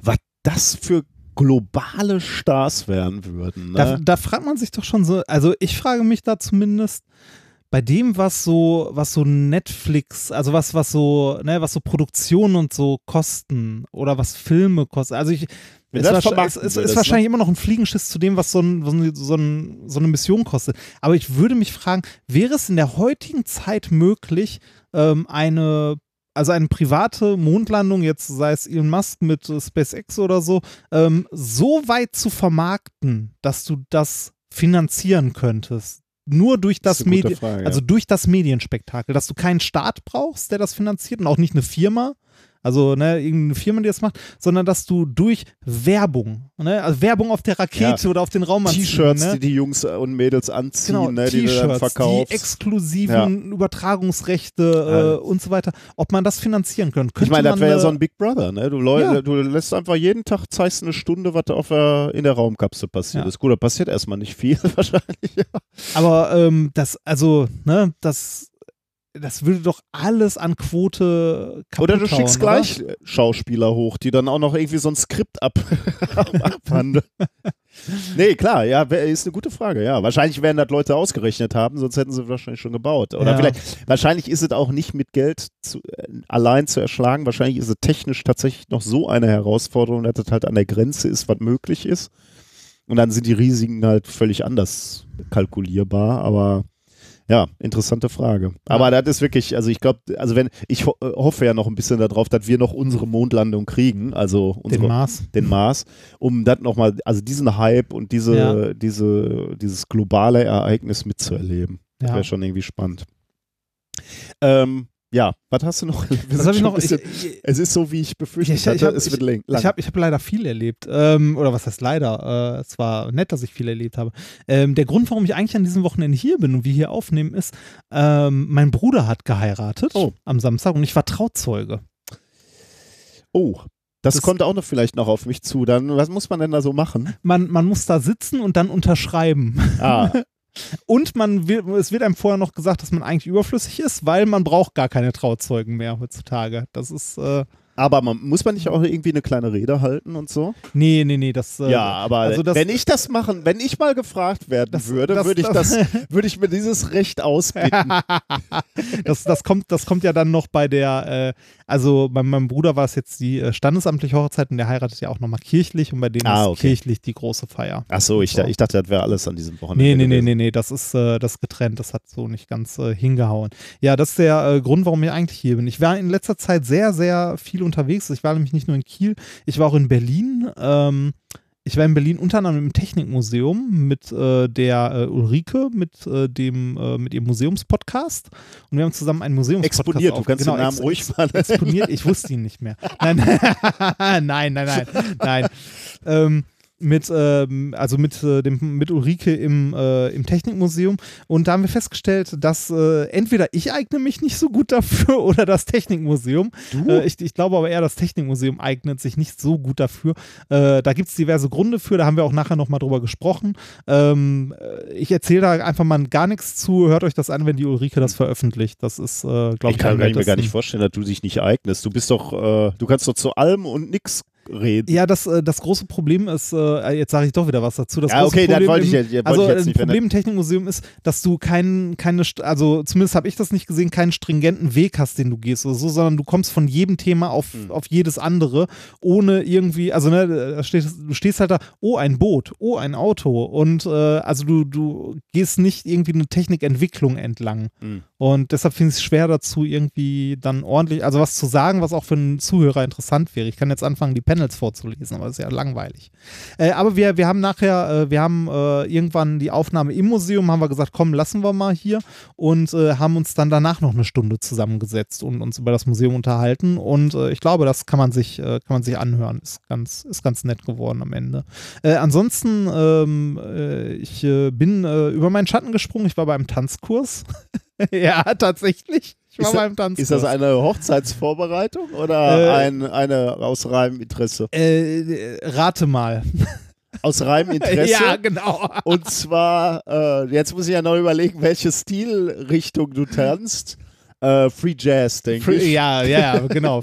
Free, free, äh, free, free äh, free, free Jazz mit äh, mit einer mit einem Tropfen Rumba. das, nee, ähm, äh, ich war bei so einem Walzer. Äh, nee, ich äh, war bei einem äh, Cha-Cha-Cha. Ähm, ich war bei einem äh, bei einer Stunde eines Crashkurses, also Tanz, Tanzcrashkurses, weil, wie gesagt, mein Bruder heiratet ja dieses Wochenende äh, und irgendwie heiraten gerade in Du hast getanzt auf der Hochzeit deines Bruders? Nein, habe ich nicht, aber das kommt noch bei der, bei der, bei der anderen da muss Die ich auch noch kommt. Ja, ja. Ähm, äh, das Pro, also nein, Problem ist nicht, aber irgendwie heiraten gerade gefühlt alle. Also aus dem Freundeskreis der ominösen Frau heiraten gerade irgendwie etliche Menschen. Äh, mein Bruder heiratet und irgendwie muss man ja dann doch irgendwie mal tanzen oder so. Und da äh, bin ich zum Tanzkurs gegangen. Und es war sehr, sehr abstrus und sehr, sehr komisch, weil die Tanzschule, also bist in die Tanzschule reingekommen und zack, warst du wieder in den 80ern. Instantan in den 80ern. Warst du denn, als Ja. du in, in dem eigentlichen Alter warst, war, warst du in der Tanzschule? Also, Nein, als ich, als ich in dem eigentlichen Alter war, habe ich vorm Computer gesessen und Counter-Strike gespielt. sehr gut, natürlich, wie ich Ähm, auch. ja. Ich war auch einer der ganz wenigen, die nicht in der Tanzschule Nee, waren. also ich war nicht in der Tanzschule, ähm, war dann Also da. nichts gegen war- Tanzschulen nebenbei, ne? Nee, war, war ganz witzig und so, aber äh, die, die Inneneinrichtung dieser Tanzschule, das war so krass. Du kannst es sah aus wie so ein Nachtclub. Alles mit so Neonfarben an der Wand, aber sonst alles so in schwarzem Leder, so Tische mit so großen Sofas, also runden Sofas drumherum. Aber was, was hast du denn jetzt gelernt? Und äh, ja, Cha-Cha. Cha, so also bisschen. ernsthaft? Ja. Ich dachte, äh, Nee, nee, ernsthaft. aber muss man für die Hochzeit So. nicht Walzer lernen? Ja, kommt noch in einer anderen, also in einem anderen. Es ist irgendwie so, äh, so Crashkurs, mehrere klassische, Und du, so hast Standard- jetzt, du warst eine. Stunde, äh, eine Stunde. äh, ein bisschen länger sogar. Und in der Pause Du in der kannst Mitte, jetzt Cha-Cha-Cha tanzen? äh, ein bisschen, aber ja. Cha-Cha-Cha ist doch schon relativ schwierig, oder? Weiß ich nicht. Bap, bap, bap, bap, bap. Da, da, da, da, da. So Das, geht der, äh, oder? Weiß ich nicht. Ka- Kannst du, können wir jetzt, wenn. ja, kann können, sein, kann sein. Kommt hin. Kommt Können, hin. können wir jetzt mal Kommt eben, hin. sollen wir mal eben. Nein, wir tanzen jetzt nicht. Nein. Ähm, das, äh, das, aber auf der Skala von 1 bis 6, 1 sehr gut bis 6 ungenügend. Wie talentiert würdest du dich fürs Tanzen einschätzen? eine solide zweieinhalb. Das Verrückte ist, ich habe hier gerade ein objektives Urteil und sie hätte dich sogar noch besser Echt? eingeschätzt. Oh, Die 2. eine zwei? Sehr Ach so, ach so. äh, Nee, zwei, 2 gut. Zwei ist gut. Ja, dachte ich, oder? Ich, Kann ich dachte, ach so, ach so, ich dachte sechs wäre gut. Das, nein, nein, die Also Schulnoten. Achso, Zwei. mit Schulnoten. Ah, okay. Das äh, besser, besser als ich dachte. Ähm, also hätte ich mich jetzt so nicht eingeschätzt. Ich wollte auch eigentlich gar nicht so viel davon erzählen. ich wollte nur kurz von dieser, Das von, interessiert mich von, ja. von, von dieser Tanzschule erzählen, weil es halt so. Äh, also, also es ist aus der Zeit gefallen, komplett aus der Zeit gefallen. Auch das, äh, also die, ähm, diese komplette Veranstaltung. Ne? Bei der Pause war die erste Frage der, der etwas älteren Tanzlehrerin. Sie nahm einen Block und einen Stift raus. Wer möchte denn jetzt ein Pilzchen? Ja, aber ist doch nicht Die schlecht. Herren? das, also, war, äh, war, war witzig. Ähm, ja, in, ich. in äh, unserer Jugend hieß das noch Tanztee dann, ne? Tanztee? Ja, wir durften dort noch keinen Alkohol, oder? Als, so. als die ganzen Schulkameraden da hingegangen sind, da- war, äh, glaube ich, weiß ich nicht. da war 14, 15, 16, da gab es, glaube ich, noch kein Bier. Weiß ich nicht. Oder? Also, Weiß ich nicht.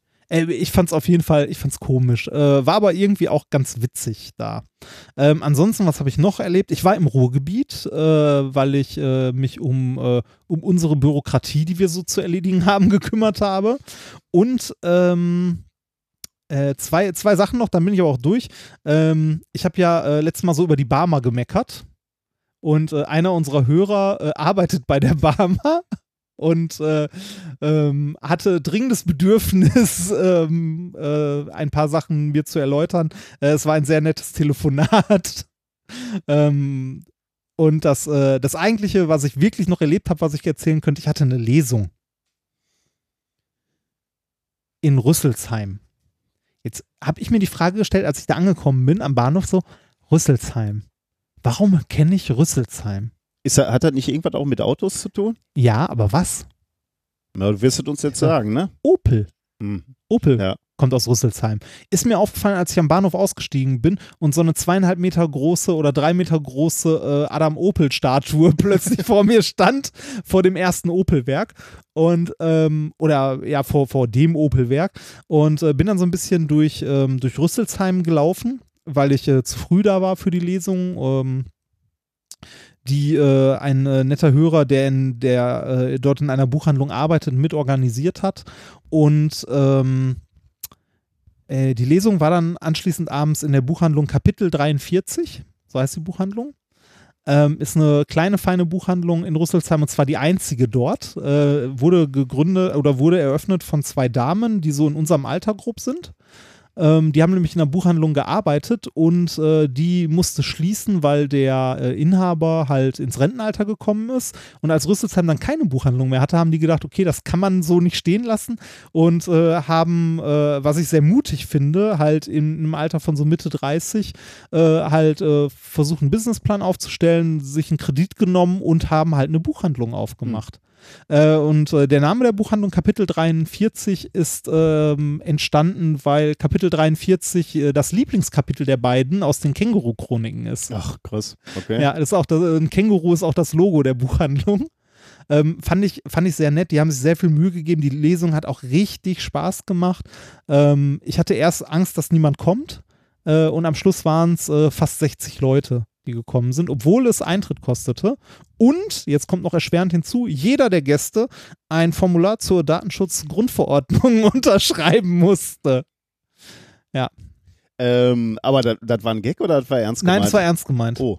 Das war ernst gemeint, Okay. weil die, äh, die Inhaber der Buchhandlung gesagt haben, so ja, hier öffentliche Veranstaltungen, wie es mit, mit Fotos und so ist, wissen wir nicht und äh, ist halt alles noch nicht so, ne, war halt alles noch neu oder ist ja immer noch zum Großteil neu und die haben gesagt, okay, bevor wir irgendwie in irgendeiner Form Probleme haben, äh, haben die halt jeden ein kurz kleines Formular ausfüllen lassen mit der Frage, ob äh, er damit einverstanden ist, dass Fotos gemacht werden und so weiter. Äh, es war irgendwie, ich glaube, eine Person dabei, die das nicht wollte, deshalb gibt es von dem Abend keine Fotos. Und ähm, ja, das äh, es gibt eine gewisse äh, DSGVO-Verunsicherung bis Hysterie, oder? Ja, könnte man sagen. Und äh, also Verunsicherung kann ich auch äh, nachvollziehen an der Universität. Äh, da würde ich sagen, sind auch so manche Arbeitsabläufe jetzt noch nicht so ganz angepasst an die neuen, an die neue Gesetzeslage. Und ich mache auch keine Hehl daraus, dass ich ähm, völlig unvorbereitet, oder was heißt völlig, aber zumindest in gewisser Weise unvorbereitet bin und ignorant bin. Ja. Äh, Ich auf hab- der anderen Seite könnte man natürlich auch erwarten, dass der Arbeitgeber einen da irgendwie ausreichend schult. Ich will jetzt auch nicht zu sehr, äh, für, Ich habe vielleicht, habe ich ja auch Dinge verpasst, so, aber Ich habe zum Beispiel unser Impressum mal, also als das anfing mit der DSVGO, äh, habe ich unser, ähm, unser äh, Impressum einmal grob überarbeitet, so zu, auf den aktuellen Stand. Ich müsste da wahrscheinlich demnächst nochmal Arbeit investieren und da reingucken, aber das so auf den gröbsten Stand gebracht und dann halt so, ne, okay, hoffentlich äh, reicht es, um nicht abgemahnt zu werden oder so. Äh, aber was will man sonst, ne, was Also da, äh, an, der, an der Uni gab es einen Arbeitsablauf in der letzten Woche, wo ich so dachte, ähm, da, da müsste man, ich weiß nicht, ob das hier irgendwie noch so möglich ist. Und so läuft das seit Jahrzehnten und, oder Jahren. Ähm, wir haben ein Drittmittelprojekt und äh, da hat, wurde ein Arbeitsvertrag geändert. Ne? Der, der wurde angepasst. Ähm, und jetzt muss dieser Arbeitsvertrag an, äh, an den Projektgeber geschickt werden. ja. Jetzt läuft das so, da hat mich jemand aus der Verwaltung anruft und sagt, ähm, können Sie mir mal den Arbeitsvertrag von dem Herren, der da drauf arbeitet auf dem Projekt, schicken? Ähm, was dann be bedeutet sozusagen, dass ich zu unserer Sekretärin gehe und sage, kannst du von dem Herren mal den Arbeitsvertrag äh, an, an die Drittmittelagentur schicken und die Verwaltung, also unsere Uni-Verwaltung hat auch gesagt, und bei der Gelegenheit schicken Sie mir den Vertrag doch auch mal eben. Das heißt, irgendwie geht jetzt der Vertrag von diesem Typen durch mehrere Hände. Also erstmal weiß ich gar nicht, ob ich den überhaupt kennen darf, diesen Vertrag. Da stehen ja wahrscheinlich irgendwelche Daten drin. Äh, Ich habe den Typen zwar eingestellt, aber weiß jetzt nicht, ob ich da alles lesen darf, was da in diesem Vertrag steht. Ich weiß nicht, ob dieser Vertrag einfach irgendwo in die Verwaltung geschickt werden darf. Hast du da eine Ahnung von? Weiß ich nicht. Keine Ahnung. Aber ich würde, äh, also ich meine, das, das ist jetzt deine Chance.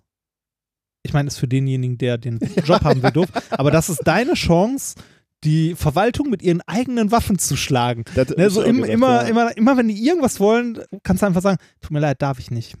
Das, Ja, du kannst es dir natürlich schriftlich geben lassen. Ne? Ich kann zu dem Mitarbeiter gehen und sagen, äh, Herr Mitarbeiter, Sie wollen jetzt, dass der Vertrag angepasst wird, dann unterschreiben Sie mir hier mal, dass ich den Vertrag weitergebe in die Verwaltung und an den Pro Drittmittel. Und vielleicht sieht unsere Sekretärin den Vertrag auch noch.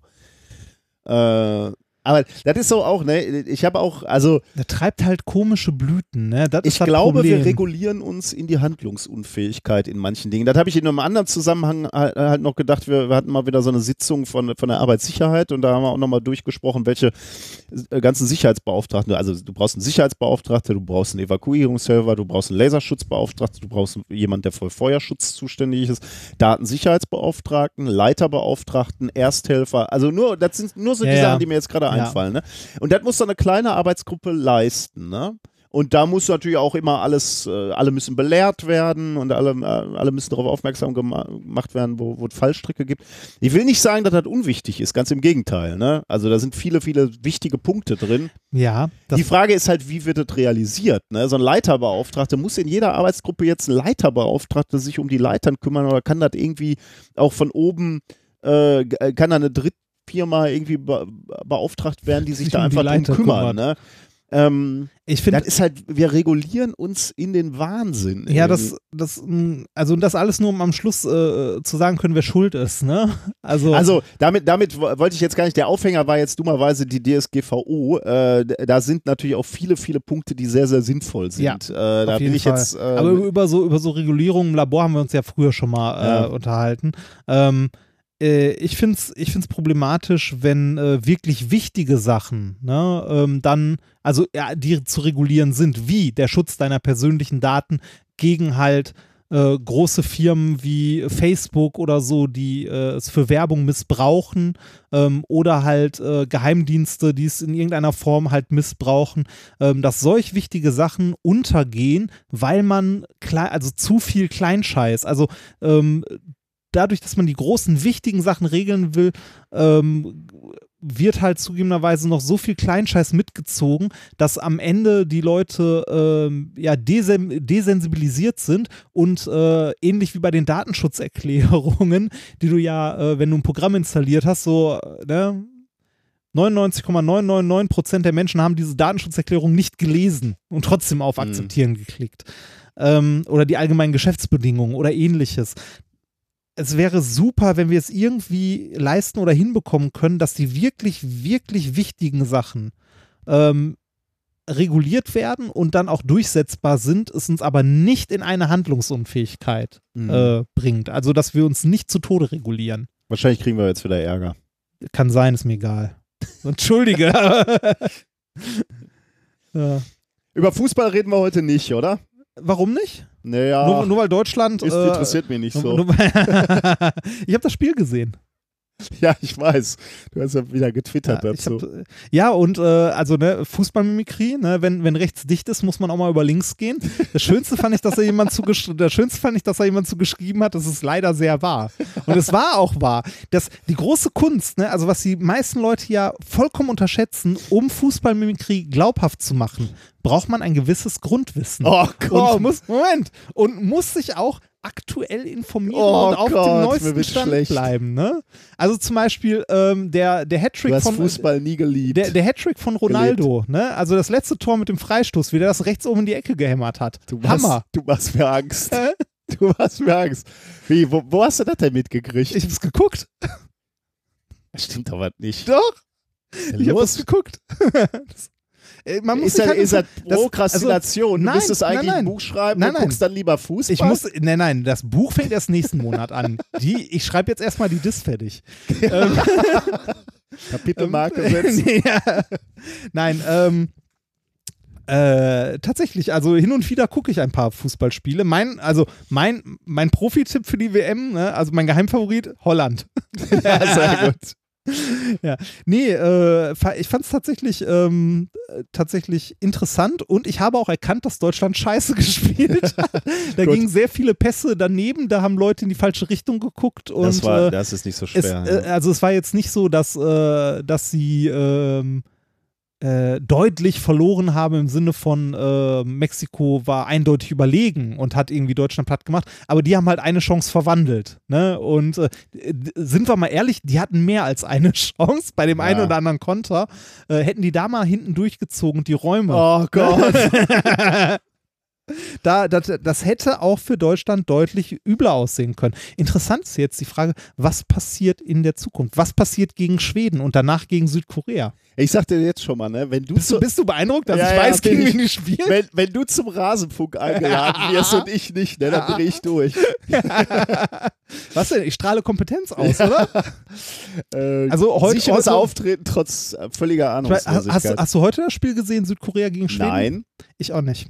Leider. Weißt du, wie es ausgegangen Ja, ist? Schweden hat gewonnen 1-0. Ah, okay. Aber ne, dann, dann sind die jetzt zumindest im nächsten Spiel nicht ganz so verbissen gegen uns. Andererseits könnte man ja auch sagen, wenn die jetzt durchziehen, Das hast du doch gerade aufgeschnappt, als ich das meinem Nachbarn gesagt habe. woher ich meine Informationen bekomme, ist vollkommen egal. Das war gar nicht.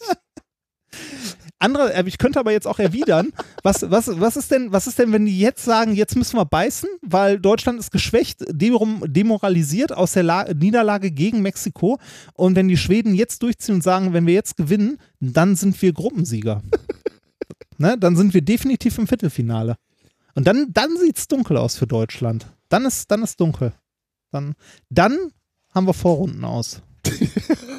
Und dann ist vorbei. Ne? Dann können wir einen Stern wieder abkratzen. Oh Gott, ich will jetzt gar nicht, ich wollte ja eigentlich noch was anderes über Fußball erzählen, Mach aber ruhig. ich habe Ich, mir, mir macht Spaß. ich hab einen Podcast gehört, den ich äh, gelegentlich höre, äh, Freakonomics Radio, so ein, Ah. so ein englischer, Ja. amerikanischer. Und da war die letzte Folge auch über Fußball. Und da habe ich einen interessanten Fakt äh, gehört. Ich, ich weiß gar nicht, ob ich den jetzt äh, hinkriege. Es gibt ja sowas wie den Heimvorteil. Ne? Mannschaften spielen oder gewinnen zu Hause häufiger. Ja. Könnte man sich fragen, woran liegt das? Ne?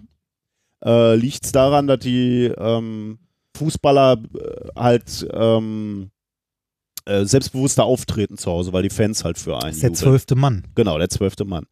Stellt sich raus, ähm, den Effekt sieht man nicht. Also ähm, die, wenn wenn du so die, die äh, reine Spielleistung betrachtest, du kannst ja die Spiele angucken, gewonnene Pässe, Zweikämpfe und so, ändert sich nicht viel, ob die zu oder ändert sich nichts, haben die da behauptet. Ich habe mir die Studien jetzt nicht angeguckt, müsste man nochmal nachgucken, worauf die das bezogen. Das sind auch wissenschaftliche Studien, die die sich angucken.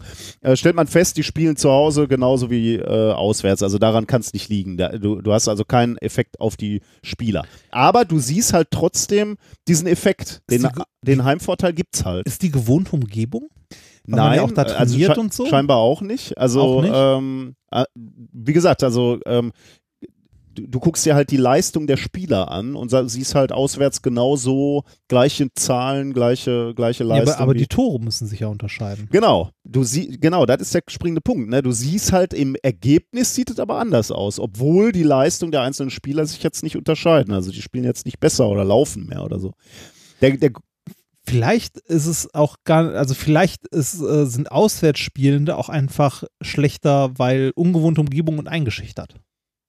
okay, das wär, die haben sie sich natürlich auch angeguckt. Okay. Die auswärts spielenden Mannschaften, also beide, bei, bei, Ja, bei man- okay. beiden Mannschaften siehst du keinen Effekt. Okay. Ähm, ähm, du, du siehst aber, ähm, oder anders gesagt, es sind ja nicht nur die Spieler auf dem Feld, sondern auch die Schiedsrichter. ah. Und dann haben sie sich mal angeguckt, ob die sich vielleicht beeinflussen lassen. Und da hat man festgestellt, dass wohl äh, es so ähm, äh, Hinweise darauf gibt, dass die Entscheidung pro Heimteam ähm, ähm, entscheiden. Beispielsweise, wenn es um sowas geht wie die äh, Nachspielzeit. Ja, also wenn der, wenn die Heimmannschaft zurückliegt, knapp, dann äh, tendieren die Schiedsrichter dazu, etwas, also zumindest in dieser Studie, die sie angeguckt haben, etwas länger nachspielen zu lassen und damit eben den Bayern nochmal ein, zwei Minuten länger geben, äh, um noch den Ausgleich zu schießen.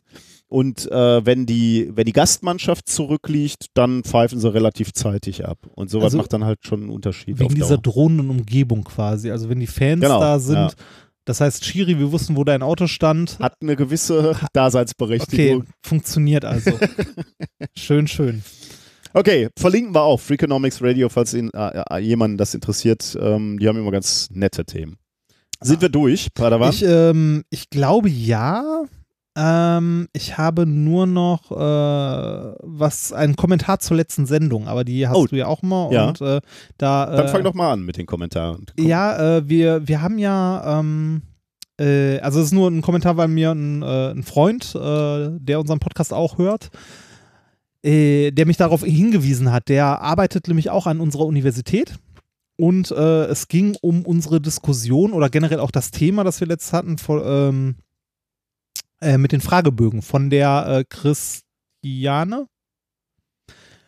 Ähm, äh, wir, also wo, wo wir uns äh, da, wir haben uns ja drüber unterhalten, äh, wie das denn ist mit, also dass man sich verarscht vorkommt, wenn man so mehrfach, äh, also mehrfach das Gleiche gefragt wird und dass da halt irgendeine Methodik hinterstecken müsste oder muss und ne, wir haben keine Ahnung davon, aber macht man halt wohl Mhm. so, ne, dass wir keine Ahnung, äh, also davon haben wir häufiger gesagt. Ähm, der äh, Dominik war es, hat mich darauf hingewiesen, dass wir an unserer Universität eine der Koryphäen weltweit beim Design solcher Fragebögen Oh, haben. Interessant. Ja, und zwar äh, ist das äh, der, äh, jetzt müssen wir mal kurz gucken, der Professor Schnell. Profe also Professor Schnell an unserer Uni, ähm, der hat sogar einen Wikipedia-Eintrag.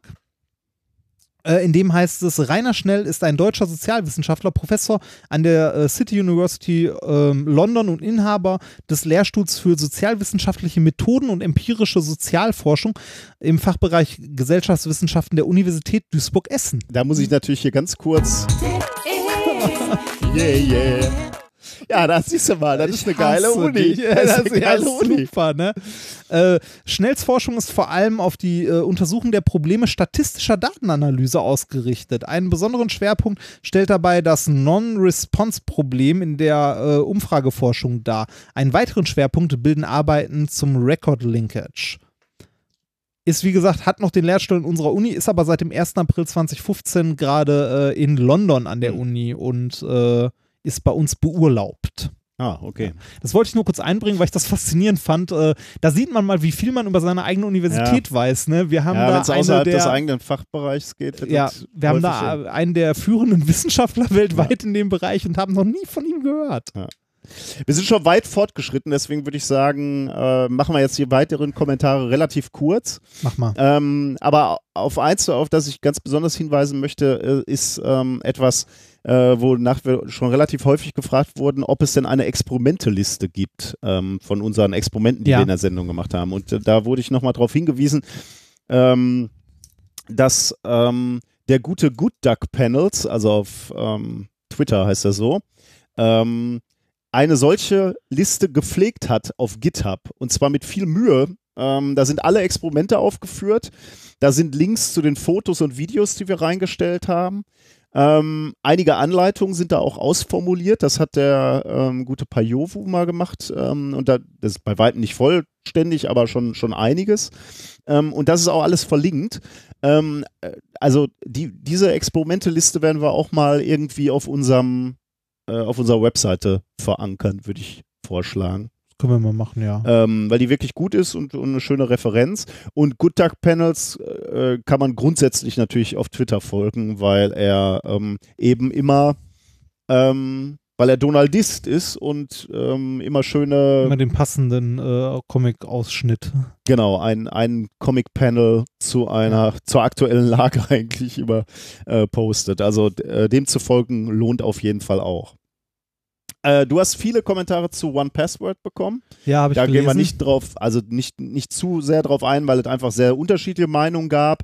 Ähm, äh, gab Kritik dazu, weil es nicht Open Source ist, ähm, weil die, die Art der Verschlüsselung nicht dokumentiert ist. Andere sahen das ein bisschen anders. Langer, langer Thread in unserem äh, oder auf unserem Blog äh, ruhig mal durchlesen, wenn euch das interessiert. Also wenn ihr auch irgendeine fassen wir es kurz zusammen, ein Thema, mit dem man sich beschäftigen kann. Für mich ist das, äh, für mich ist OnePassword die Lösung meiner Passwortprobleme. Ich bin damit glücklich. Kann aber ja, gibt es unterschiedliche Meinungen zu und äh, könnt ihr euch mal ein bisschen durchlesen, Mhm. wenn ihr möchtet. Da gibt, werden auch diverse Alternativen empfohlen und so. Genau, ja. Ähm, Christian hat uns geschrieben, äh, ich hatte ja angesprochen, dass Chinesen nicht innovativ sind. Ich äh, bring's jetzt sehr, äh, brech's jetzt sehr runter, das ist nicht meine Meinung, sondern äh, hört die letzte Folge, da haben wir es erklärt. Ähm, und er hat uns darauf hingewiesen, dass es wohl offensichtlich äh, jetzt in China Bestrebungen gibt, genau dieses Defizit so ein bisschen dem, dem entgegenzuwirken, indem man Hackerspaces äh, fördert. Oh. Und da gibt es einen sehr schönen Vortrag ähm, auf Media CC, CCC, ähm, und zwar von Mitch Altman, ähm, über den hatten wir auch schon mal gesprochen, der äh, war dieser Erfinder von äh, TV Begone, dieser Fernbedienung, wo du in Restaurants gehst und dann universell Fernseher ausschalten Viel, kannst. viel lustiger ist das im Mediamarkt. Oder bei Saturn. Ja, oder okay, so. ja, ja, klar. Ja, genau. Und ähm, ja, der hat einen sehr schönen Vortrag gehalten. Also da kann man sich mal, ähm, den kann man sich angucken, wenn, wenn einen das interessiert. Also äh, China fördert Hackerspaces, um eben genau dieses kreative Arbeiten ähm, zu fördern und zu kultivieren. Ähm, dann wurde ich darauf hingewiesen, ich hatte ja über den Review- äh, Review-Prozess ähm, ge- in gewisser Weise gejammert. Also ich musste ja mein Paper korrigieren. Ähm, das wurde übrigens mittlerweile angenommen. Ich hatte, musste dann ja so ein bisschen riskieren, ob ich alles annehme und alles ändere, was vorgeschlagen wurde, oder dann lässt er ja auch so ein paar Sachen übrig. Paper wurde angenommen, das heißt, ich habe alles richtig gemacht. Aber wir wurden von HCG darauf hingewiesen, dass es wohl auch Bestrebungen gibt, genau diesen Review-Prozess ein bisschen zu beschleunigen. Ähm, jetzt dummerweise hat er als Beispiel einen, einen Journal genannt oder zu, zu einen Verleger, den wir nicht so mögen, nämlich Elsevier. Ähm, aber da gibt es wohl ein Journal, Journal Molecular Metabolism. Ähm, die haben sowas wie einen Fast-Track-Einreichungsprozess etabliert, wo der Reviewer 72 Stunden Zeit hat äh, für die Begutachtung Mhm. finde ich sehr, sehr sinnvoll.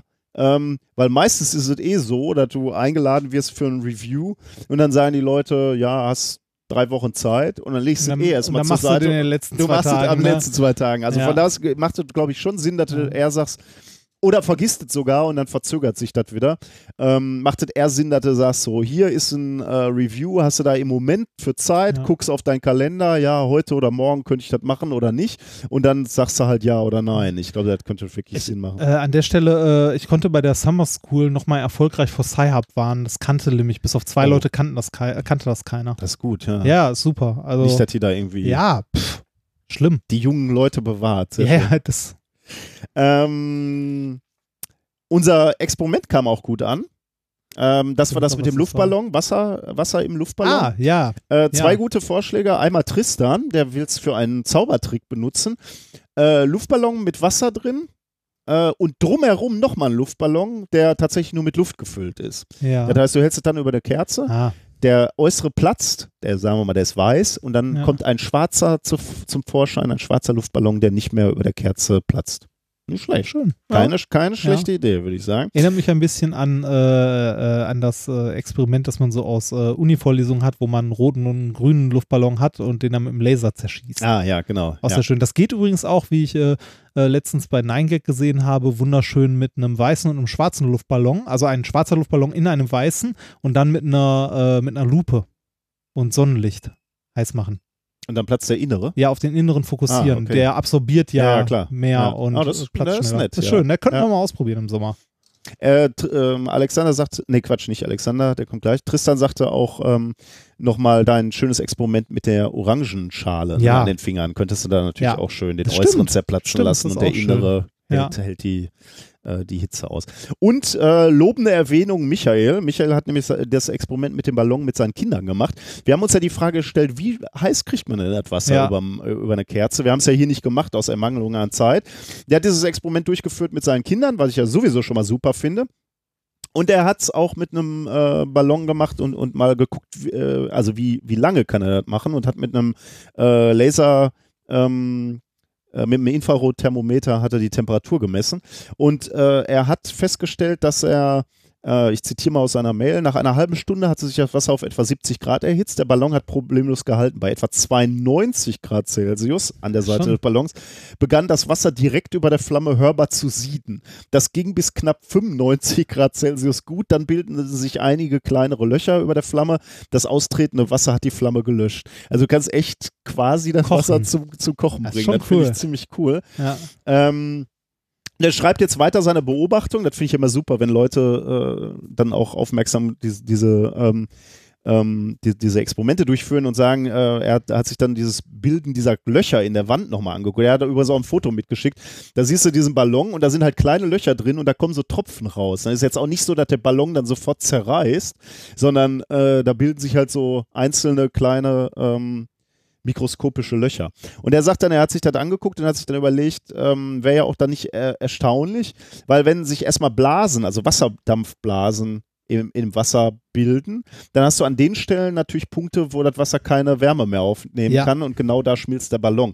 Und das ist sehr, sehr schön, dass er das nochmal geschrieben hat, weil das ist natürlich auch genau das, was wir im Labor ähm, als Problem haben, wenn wir, wir hatten ja über Wasserkühlung gesprochen, ne? also wenn wir normale Wasserkühlung haben und die ähm, Beisp beispielsweise, du wärst so doof und würdest die Wasserkühlung nicht anschalten, also das Wasser Kein- fließen lassen, dann hast du erstmal kein Problem, weil natürlich das Wasser erstmal die Wärme aufnehmen kann. Wenn dann aber genau das passiert, was, ähm, ähm, was der äh, Michael hier beschrieben hat, nämlich dass das Wasser anfängt zu sieden, dann äh, ist, passiert genau das da, wo die Wasserblasen liegen, kann natürlich Wärme nicht mehr so gut aufgenommen Die werden. Luftblasen meinst du? Äh, w- Luftblasen. also ja, beziehungsweise die Dampfblasen. So. Ja, Dampfblasen, ähm, Wasserdampfblasen, kann, kann die Wärme nicht mehr aufgenommen werden.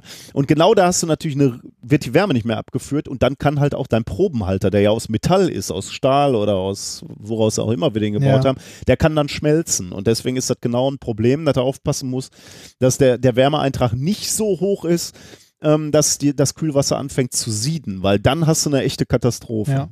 Dann fliegt dir das Ganze um die, um die Ohren. Genau, also danke nochmal für den Hinweis. Und einen letzten Hinweis habe ich auch noch von Alexander.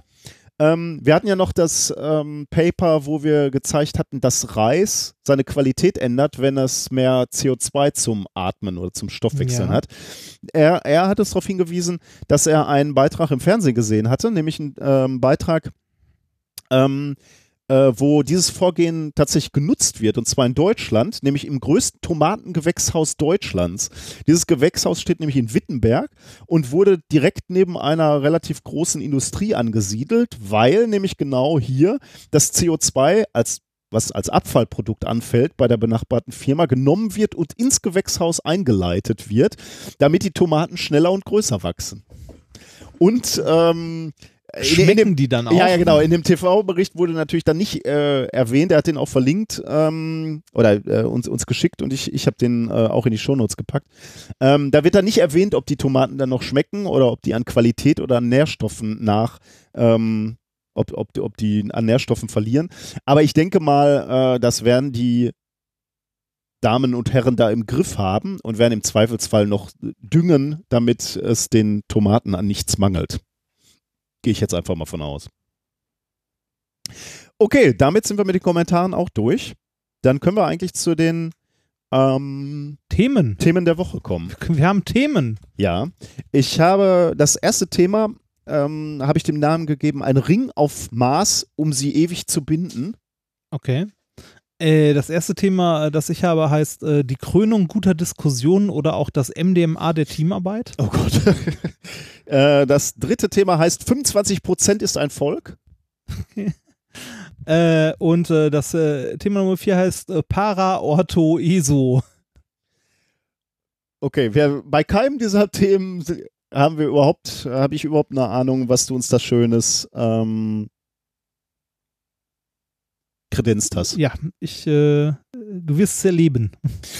Ähm, und wir haben noch ein Experiment der Woche, dafür braucht ihr aber nichts, nur eure Ohren. Es ist ein akustisches Experiment und äh, ja, da könnt ihr alle mitmachen. Gut, dann können wir eigentlich mit dem ersten Thema beginnen. Also Thema 1, ein Ring auf Mars, um sie ewig zu binden. Wir reden über, Hobbits. genau, Hobbitze. man hat, man hat Hobbits äh, gefunden auf, der, auf, auf Mars. Nee, wir reden über Kohlenwasserstoffe. Ah. Kohlenwasserstoffe kennen wir ja hier in der Natur, also bei uns auf der Erdnatur. Ähm, vor allem von Erdöl und Erdgas und so. Da sind äh, Kohlenwasserstoffe in großen Mengen enthalten. Ähm, deswegen spricht man ja auch von fossilen Kohlenwasserstoffen und äh, wir benutzen die halt ähm, äh, fleißig, sagen wir mal. Also diese ganze, diese ganze organische Chemie besteht ja aus so Kohlenwasserstoffverbindungen. Genau, ja. ja. Ja. Und äh, einfache Kohlenwasserstoffe, ähm, beispielsweise Methan, haben wir auch schon ein paar Mal drüber gesprochen, ähm, kennen wir auch ähm, Mhm. als Gas. Ähm, Methan ist aber auch ein Ko äh, Sto Stoffwechselprodukt von Mikroorganismen. Ja. Und Makroorganismen. Große. Äh, richtig, ja. Ja. Stimmt. Ja, okay, genau. Aber wir müssen nicht gleich Ja, Makro ja, denken. Du hast, aber es ist ein guter Hinweis. Ja, also das ist ein Riesenproblem, diese Kühe, die halt in großen Mengen äh, Methan ausstoßen. Aber eben auch die kleinen Organismen äh, haben einen ähnlichen Stoffwechsel, der da produzieren würde, genau. Ähm, Kohlenstoff an sich, da hast du ja neulich ähm, einen äh, Gastauftritt auch in einem ähm, Podcast gehabt und Ja. hast, hast ausführlich über Kohlenstoff gesprochen. Über Da kann- Diamant vor allem. Also Genau. eigentlich hauptsächlich Ja, über Diamant. Ähm, aber der, das Spannende am Kohlenstoff oder etwas, was wir beide spannend am Kohlenstoff finden, ist halt, ähm, dass es so bindungsfreudig ist. Ne? Also ähm, die, der Kohlenstoff an sich kann vier Bindungen eingehen, das liegt an den vier Außenelektronen. Wie, wie hast du mal in deinem äh, Science Slam so schön gesagt, äh, der Kohlenstoff ist das Partyelement des Periodensystems. genau, ja. ähm, und da, deswegen ist, ist der Kohlenstoff eben auch die Grundlage für viele, viele komplexe organische Moleküle, die in der Natur vorkommen, weil ja. Alkohol. Zum Beispiel, Zum Beispiel. Alkohol, ja. Genau, aber eben auch, ähm, Benzol. genau, also, der, der, also die, diese vier Außenelektronen, über die ich jetzt gerade gesprochen habe, äh, führen halt dazu, dass du im Prinzip diese, diese Kohlenstoffatom hast mit vier Ärmchen und da wollen die wollen halt besetzt werden, die wollen da irgendwas greifen. Ne? Im einfachsten Fall, habe ich gerade schon angesprochen, Methan, äh, greifen sich diese Ärmchen halt Wasserstoff, dann hast du halt CH4, also einen Kohlenstoff in der Mitte und vier, äh, vier Wasserstoffe drumrum. Dann ist, dann ist der Kohlenstoff auch ganz nett, äh, ganz zufrieden. Ähm, das ist aber halt die, die einfachste Form. Aber es gibt halt auch Modifikationen, die deutlich komplexer sind. Du kannst eben an diese Ärmchen auch funktionale Gruppen anheften, äh, basische Aminogruppen oder saubere Car Carboxylgruppen. Ähm, äh, die, die werden dann schon komplexer. Also diese Aminogruppen basisch wären dann beispielsweise NH2 oder äh, diese, diese Carboxylgruppen wären dann CC, äh, COOH beispielsweise. Ähm, also du, du siehst schon, da kann man alles Mögliche dran heften und dadurch werden ähm, die äh, Kohlenstoffverbindungen komplexer. Ähm, äh, sie kommen in unterschiedlichen Varianten vor und haben dadurch natürlich auch verschiedene chemische Eigenschaften oder Mhm. physikalische Eigenschaften und äh, interagieren dann äh, eben auch mit anderen Molekülen völlig anders. Also über diese, über diese Gruppen, die du anheftest, kannst du eben sowas wie die Bindungsfreundlichkeit einstellen oder kann, kannst du eben auch, ähm, was ist das Gegenteil von bindungsfreundlich? Äh, Bindungsfeindlich? Nein. ja, ich dachte äh, gerade inert. inert. genau, das Wort habe ich gesucht. Inert machen oder wasserliebend, wasserabweisend. Das, äh, Mhm. das hängt halt davon ab, was du da anheftest. Das heißt mit anderen Worten, einfach darüber, dass du unterschiedliche Sachen anheftest, kannst du unterschiedliche Bausteine erzeugen. Und über diese Bausteine, über diese Kohlenwasserstoffverbindung, ähm, kannst du eben Grundbausteine für lebende Organismen erzeugen.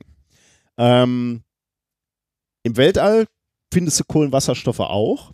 Also klar auf der Erde sowieso, aber auch außerhalb der Erde. Im freien Raum? Im, ja, ähm, vor allem, ähm, wahrscheinlich auch im freien Raum äh, vereinzelt, aber äh, vor allem in Form von Methan oder Ethan auf so Himmelskörpern wie Kometen, aber auch auf Planeten oder Monden Dann hat man das. in gefrorener Form oder also fest. Ja, Okay. natürlich, klar, so, wenn so ein Komet mal um, um, eine Erde rum, äh, um die Sonne rumfliegt, dann taut das natürlich auch wieder auf. Dann siehst Okay, hast ja. du das auch wieder Ja. ähm, äh, äh, gasförmig, aber natürlich auch äh, in, in fester Form. Ähm, genau, aber auch in interstellarer Materie. Ähm, deswegen könnte man jetzt erwarten, dass man auf dem Mars, auf unserem Nachbarn, auch organische Moleküle finden könnte. Also dass, dass der auch davon, äh, dass ja dort äh, diese Moleküle zu finden wären.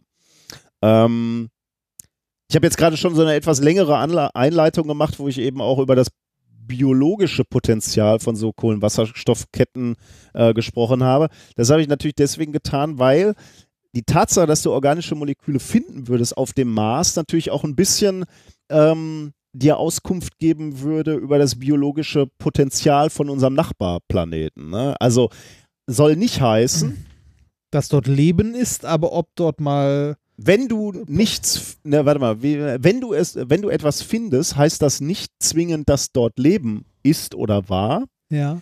Wenn du aber überhaupt nichts an Kohlenwasserstoffen findest oder ja, Kohlenstoffverbindung findest, weißt du, dass dann nie was. Also dann ist die war. Wahrscheinlichkeit zumindest relativ gering, dass da mal irgendwann irgendwas gekreucht und gefleucht hat. Also deswegen die, dieser Begriff des, Bi der biologisch, des biologischen Potenzials vom Mars trifft es da schon ganz gut. Mhm. Ähm, es ist also sowas wie eine untere Abschätzung oder so. Also äh, sagt uns halt nicht, dass da wirklich was lebt, aber es, es macht die Wahrscheinlichkeit größer, dass da mal, dass es da mal etwas gegeben haben kann.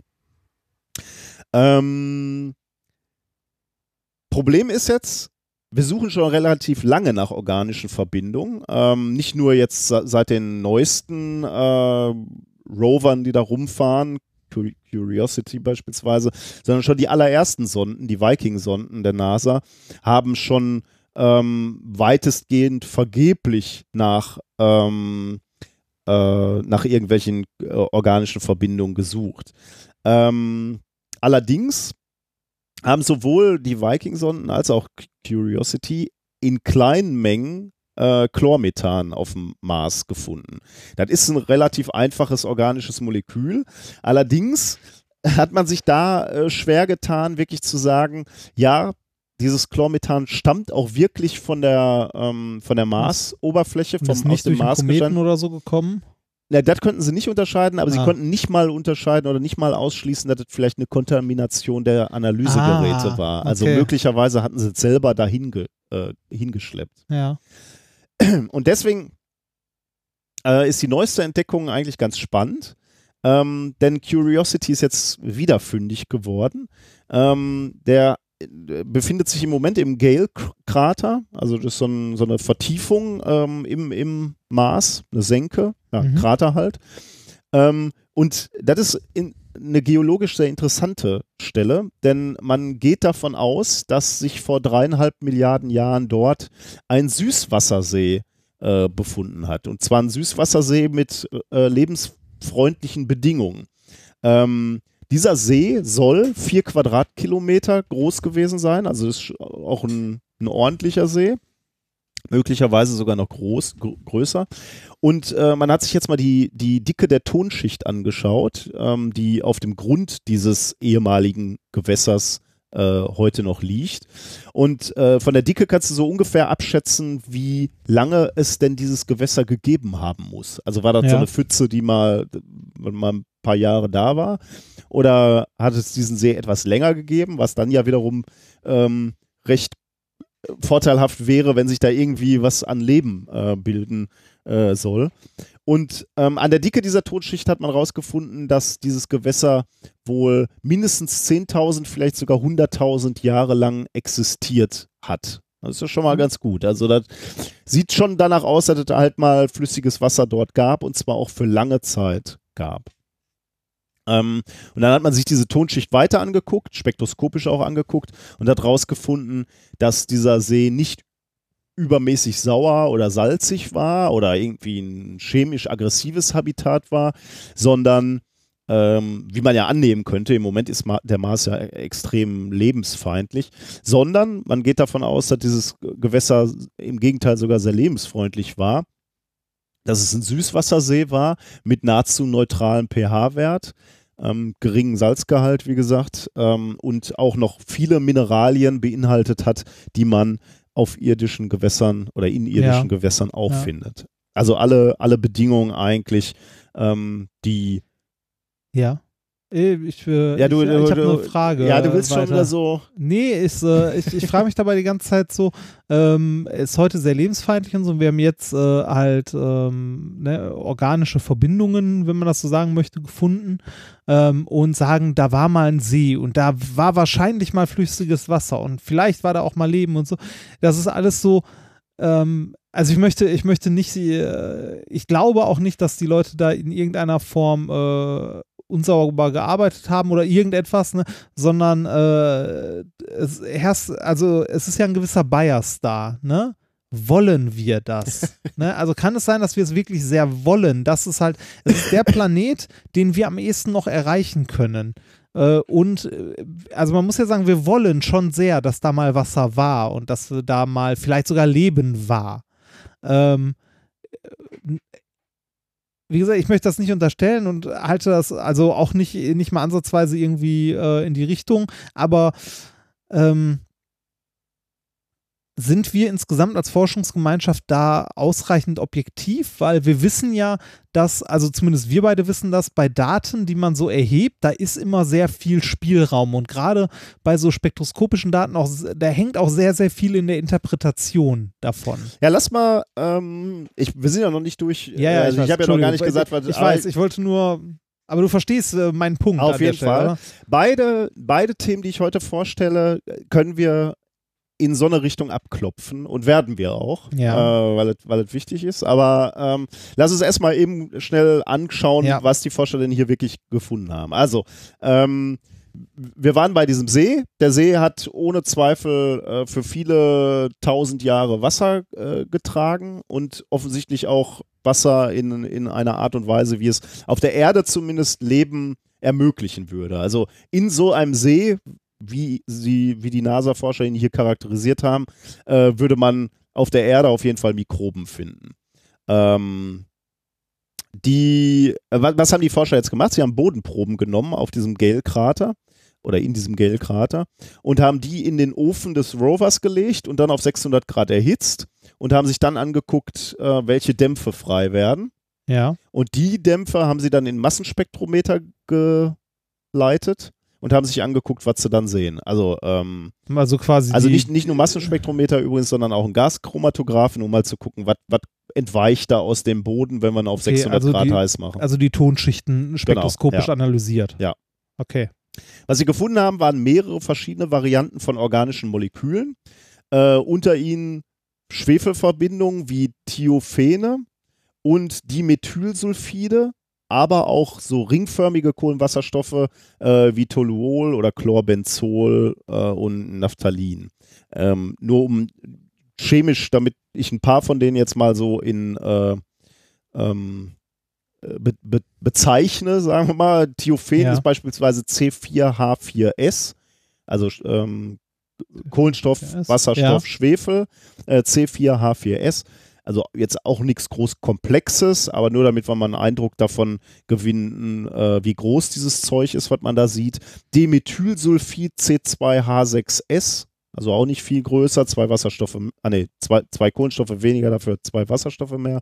Chlorbenzol beispielsweise C6H5 Chlor. Also sind jetzt keine großen Brocken, aber immerhin. Also äh, immerhin schon mal diese Bausteine, aus denen mal was Komplexeres werden kann.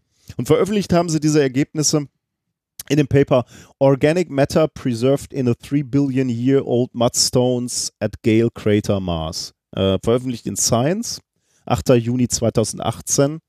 Ähm, also relativ aktuell. Jetzt ist die Frage, wie, wie viel davon haben Sie gesehen? Die Konzentration ähm, haben Sie bestimmt mit 10 Teilen pro einer Million. Ähm, also 10 Parts per Million. Also da haben wir auch 10 schon mal, ppm. Genau. Ja. Ähm, das ist, das klingt jetzt erstmal nicht so viel, also das gast jetzt nicht so äh, wahnsinnig viel Ja. aus. Aber wenn man mal vergleicht mit den bisherigen Messungen, ist es das hundertfache aller bisherigen Messungen auf dem äh, Mars. Also man scheint hier schon irgendwie Proben gefunden zu haben. Das war jetzt auch nicht eine Probe, sondern äh, vier. Äh, schon, schon Proben gefunden zu haben, wo die Hinweise doch recht deutlich sind, dass Ja. da etwas ähm, ausgast. Und, und um das mal, äh, ich habe in letzter Zeit halt wieder viel mit diesen Größenordnungen rumgespielt, weil ich halt gerade die Auswertungen für meine Dissertation zusammenschreibe. Die Diamantschichten, die wir da äh, synthetisieren im Labor, sind halt im Bereich, äh, also der Stickstoffgehalt da drin ist äh, drei Größenordnungen noch kleiner als das. Also Parts per Million klingt jetzt nach wenig, aber das ist, das Man wäre, können noch, das wäre für die Diamantschichten, die wir zum Beispiel machen, schon viel. Das Ja. wäre sehr viel. genau. Ja. Also, äh, genau, also ist ein guter Hinweis, das ist schon signifikant. Ne? Ja, man ja, kann jetzt nicht kann sagen, ja, deutlich, okay, das, das, äh, bisschen. Das kann man deutlich ja, sehen, ja, deutlich. Genau. Ähm, jetzt könnte man sagen, äh, was lernen wir da draus? Müssen wir uns da groß Gedanken machen über den Ursprung dieser spezifischen Fragmente, die wir jetzt hier gerade äh, ge gemessen haben? Schwierig, weil man nicht weiß, ob diese Moleküle, die man hier gemessen hat, auch tatsächlich in den Proben drin waren. Möglicherweise waren da nämlich größere oder komplexere Verbindungen drin, und Die sind dann aber- zerfallen. die bei der, bei, bei der Analyse zerfallen sind, genau. Ähm, denn ähm, wir erhitzen das Ganze ja. Das kann, Ja. äh, da, du, du fügst, fügst diesen Molekülen irgendwie Energie zu. Möglicherweise hat die Energie schon gereicht, um die zu zerbrechen. In den, in den, in den Messverfahren können die auch noch zer zerbrechen. Möglicherweise, man hat jetzt, weiß ich nicht, wie, inwiefern man die Probenasche dann auch untersucht hat, möglicherweise sind da auch noch komplexere drin. Also man kann eigentlich nur sagen, man hat sie gemessen, irgendwo kommen die her. Aber da jetzt schon zu sehr wa- was rein zu interpretieren, warum ausgerechnet die Gemessenen da sind, ähm, kann man, sollte man vorsichtig sein. Ja. Und auch, und so, so hab ich, haben wir das Thema ja schon, schon begonnen, ob diese Moleküle jetzt irgendeinen biologischen oder nicht biologischen Ursprung haben, Das da kann ist- man natürlich ja, überhaupt ja. nichts zu sagen. Ja. Das ist halt völlige äh, Spekulation. Ähm, darauf weisen, muss ich auch sagen, die Forscher äh, sehr eindrücklich in diesem Paper hin, sagt halt überhaupt nichts aus über äh, vergangenes oder gegenwärtiges Leben auf dem Mars. Ähm, sie sagen, das kann genauso ähm, äh, irgendwelche nicht biologischen Prozesse ähm, können dazu geführt haben, dass sich diese Kohlenwasserstoffe gebildet haben. Oder beispielsweise könnten auch Meteoriten ähm, diese, diese Kohlenwasserstoffe auf, den, äh, auf, auf die Oberfläche gebracht haben. Allerdings muss man natürlich auch sagen, der Fundort, ne, also dieser ehemalige Krater. See, dieses Sedimentgestein, spricht natürlich schon sehr dafür, dass, ähm, äh, dass diese Moleküle tatsächlich vor Ort entstanden sein können. Aber mehr können, können Aber sie äh, natürlich war es nicht auch in einem Krater? ja, aber der äh, Krater im Sinne von äh, ähm, da, da ist halt ein See gewesen. Also es Okay. sieht aus wie ein Krater. Okay, Ich, okay, ich, also ja. der, der Gale-Krater ist meine, meines Wissens jetzt kein, der Ursprung ist, glaube ich, nicht. Also, oder möglicherweise war, äh, ist da mal was reingedonnert und nachher hat sich in dieser Senke der See gebildet. Vielleicht war es so. Ich glaube, so war es, ja. Wenn es denn einen See gab. Ja, aber dieses Tongestein spricht schon sehr dafür und die ganzen Messungen des Tongesteins, also die äh, äh, pH-Werte und so, Also, die sie da äh, gemessen haben. Wie, wie sicher sind wir uns eigentlich, dass es mal flüssiges Wasser auf dem Mond gab? Da haben wir ja schon. Community. Also jetzt ist Mitte des Jahres, da können wir mal ernsthaft drüber reden. Nee, schon sehr. Also, äh, die, also das Also ist, ge- ich weiß- also ich weiß das nicht, ist akzeptierte Meinung, da da- ist. dass da tatsächlich ein See ist. Also Okay. da, da gibt es nicht drüber zu diskutieren. Okay. Also Wissenschaftler diskutieren da Ja. sicherlich drüber, aber äh, Das war jetzt das erste Mal, dass, ähm, dass organische Moleküle im, also auf dem Mars nachgewiesen wurden oder gezeigt wurden? ähm, Oder in diesem Gestein? Wo man sich sicher ist oder relativ sicher ist, dass die aus dem Gestein kommen. Ne? Wie gesagt, es gab Okay. vorher Messungen, wo man sich eben nicht so genau sicher sein könnte, ob das vielleicht verunreinigte Messinstrumente waren. In diesem Fall kann man sicher sicher sein, die kommen aus dieser Tonschicht.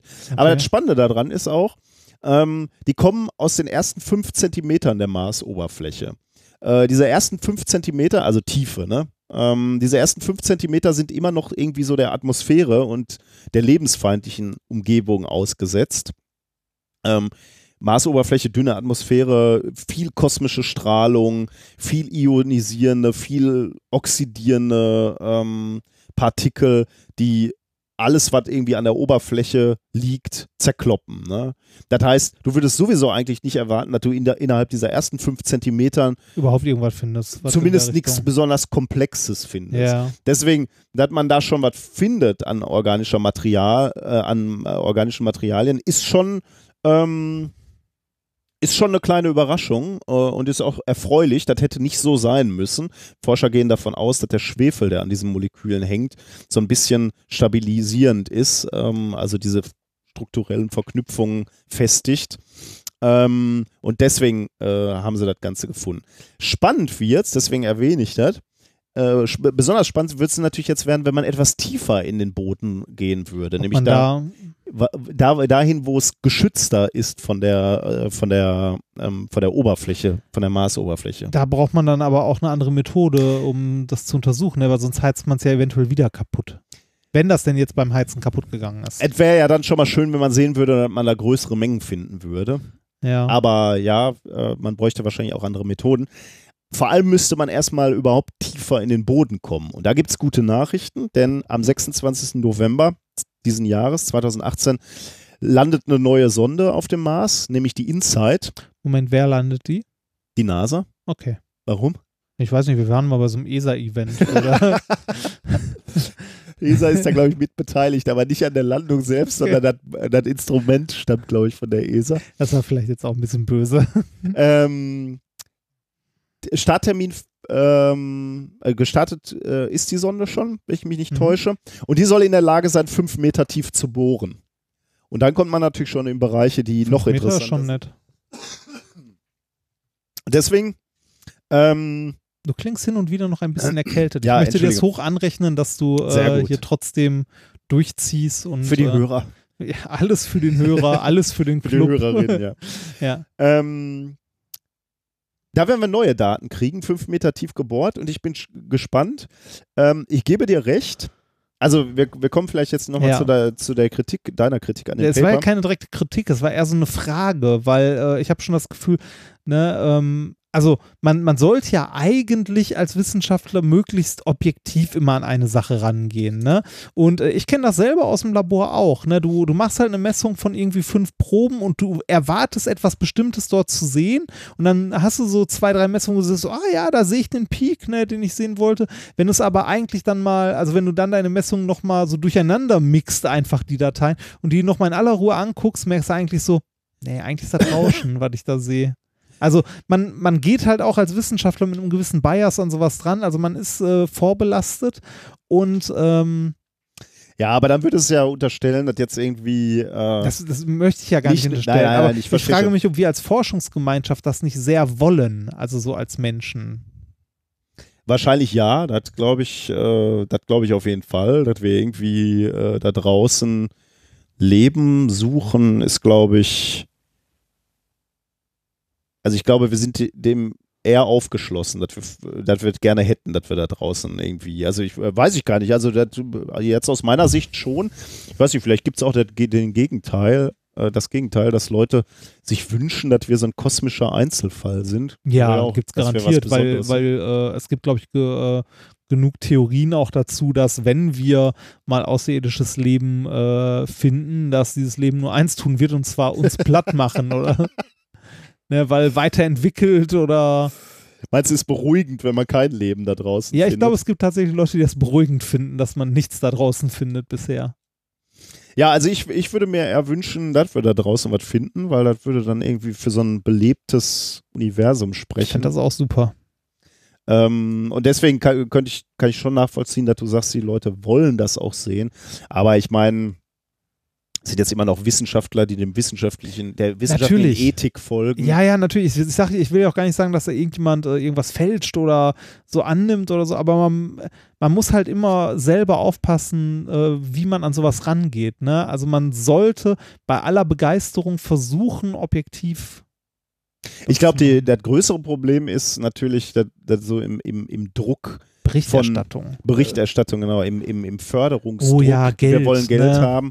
Äh, kommst du natürlich leicht in so eine Falle, wo du sagst, wir haben jetzt da, Wasser gefunden, Ende des Jahres. Ne? ja, und in dem Fall halt irgendeinen Kohlenwasserstoff, was halt tausend Gründe geben könnte, ähm, ähm, wo- das Zeug herkommt. Aber du wirst natürlich immer dann auch den Reporter haben, der sagt, ja Moment, äh, Kohlenstoffmoleküle, äh, ähm, das heißt Leben. Dann sagt, sagt der Wissenschaftler, nein, das heißt nicht Leben. Ist Ähm, organische Chemie, also Organismen haben sie da gefunden. Dann sagt ne? er, nee, haben wir auch nicht, wir haben halt nur dieses Zeug gefunden. Dann sagt er, aber das könnte doch bedeuten, dass da mal was gelebt hat. Und dann sagt der Wissenschaftler natürlich, ja, ja, gut, das könnte bedeuten, dass da mal, äh, und dann ge geht natürlich schon eine Maschine in Ja. Gang. Der Konjunktiv, der beste Freund des Ja, genau. Sensationsjournalisten. Genau. Aber ich, ich muss sagen, ich fand, fand das Thema so interessant, weil ähm, irgendwie wir lernen immer mehr so über unsere Kosten Ja. oder unsere Nachbarn im, im Sonnensystem.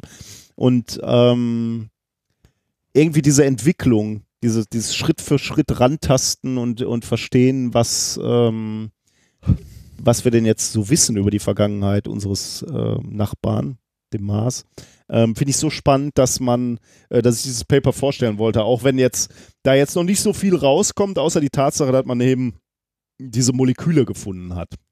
Ja, mal gucken, wie es weitergeht. Ist doch spannend, weil wir im November Ja. jetzt nochmal hingucken können, wenn wir im November dran denken. Ja, gut, im November kommen die da erstmal an, ne? Da so, müssen wir ja. erstmal Messungen machen. Das wird alles sich ein bisschen ziehen, aber wir haben ja Zeit. Wir wollen das hier Ganze hier noch zehn Jahre machen. Das heißt,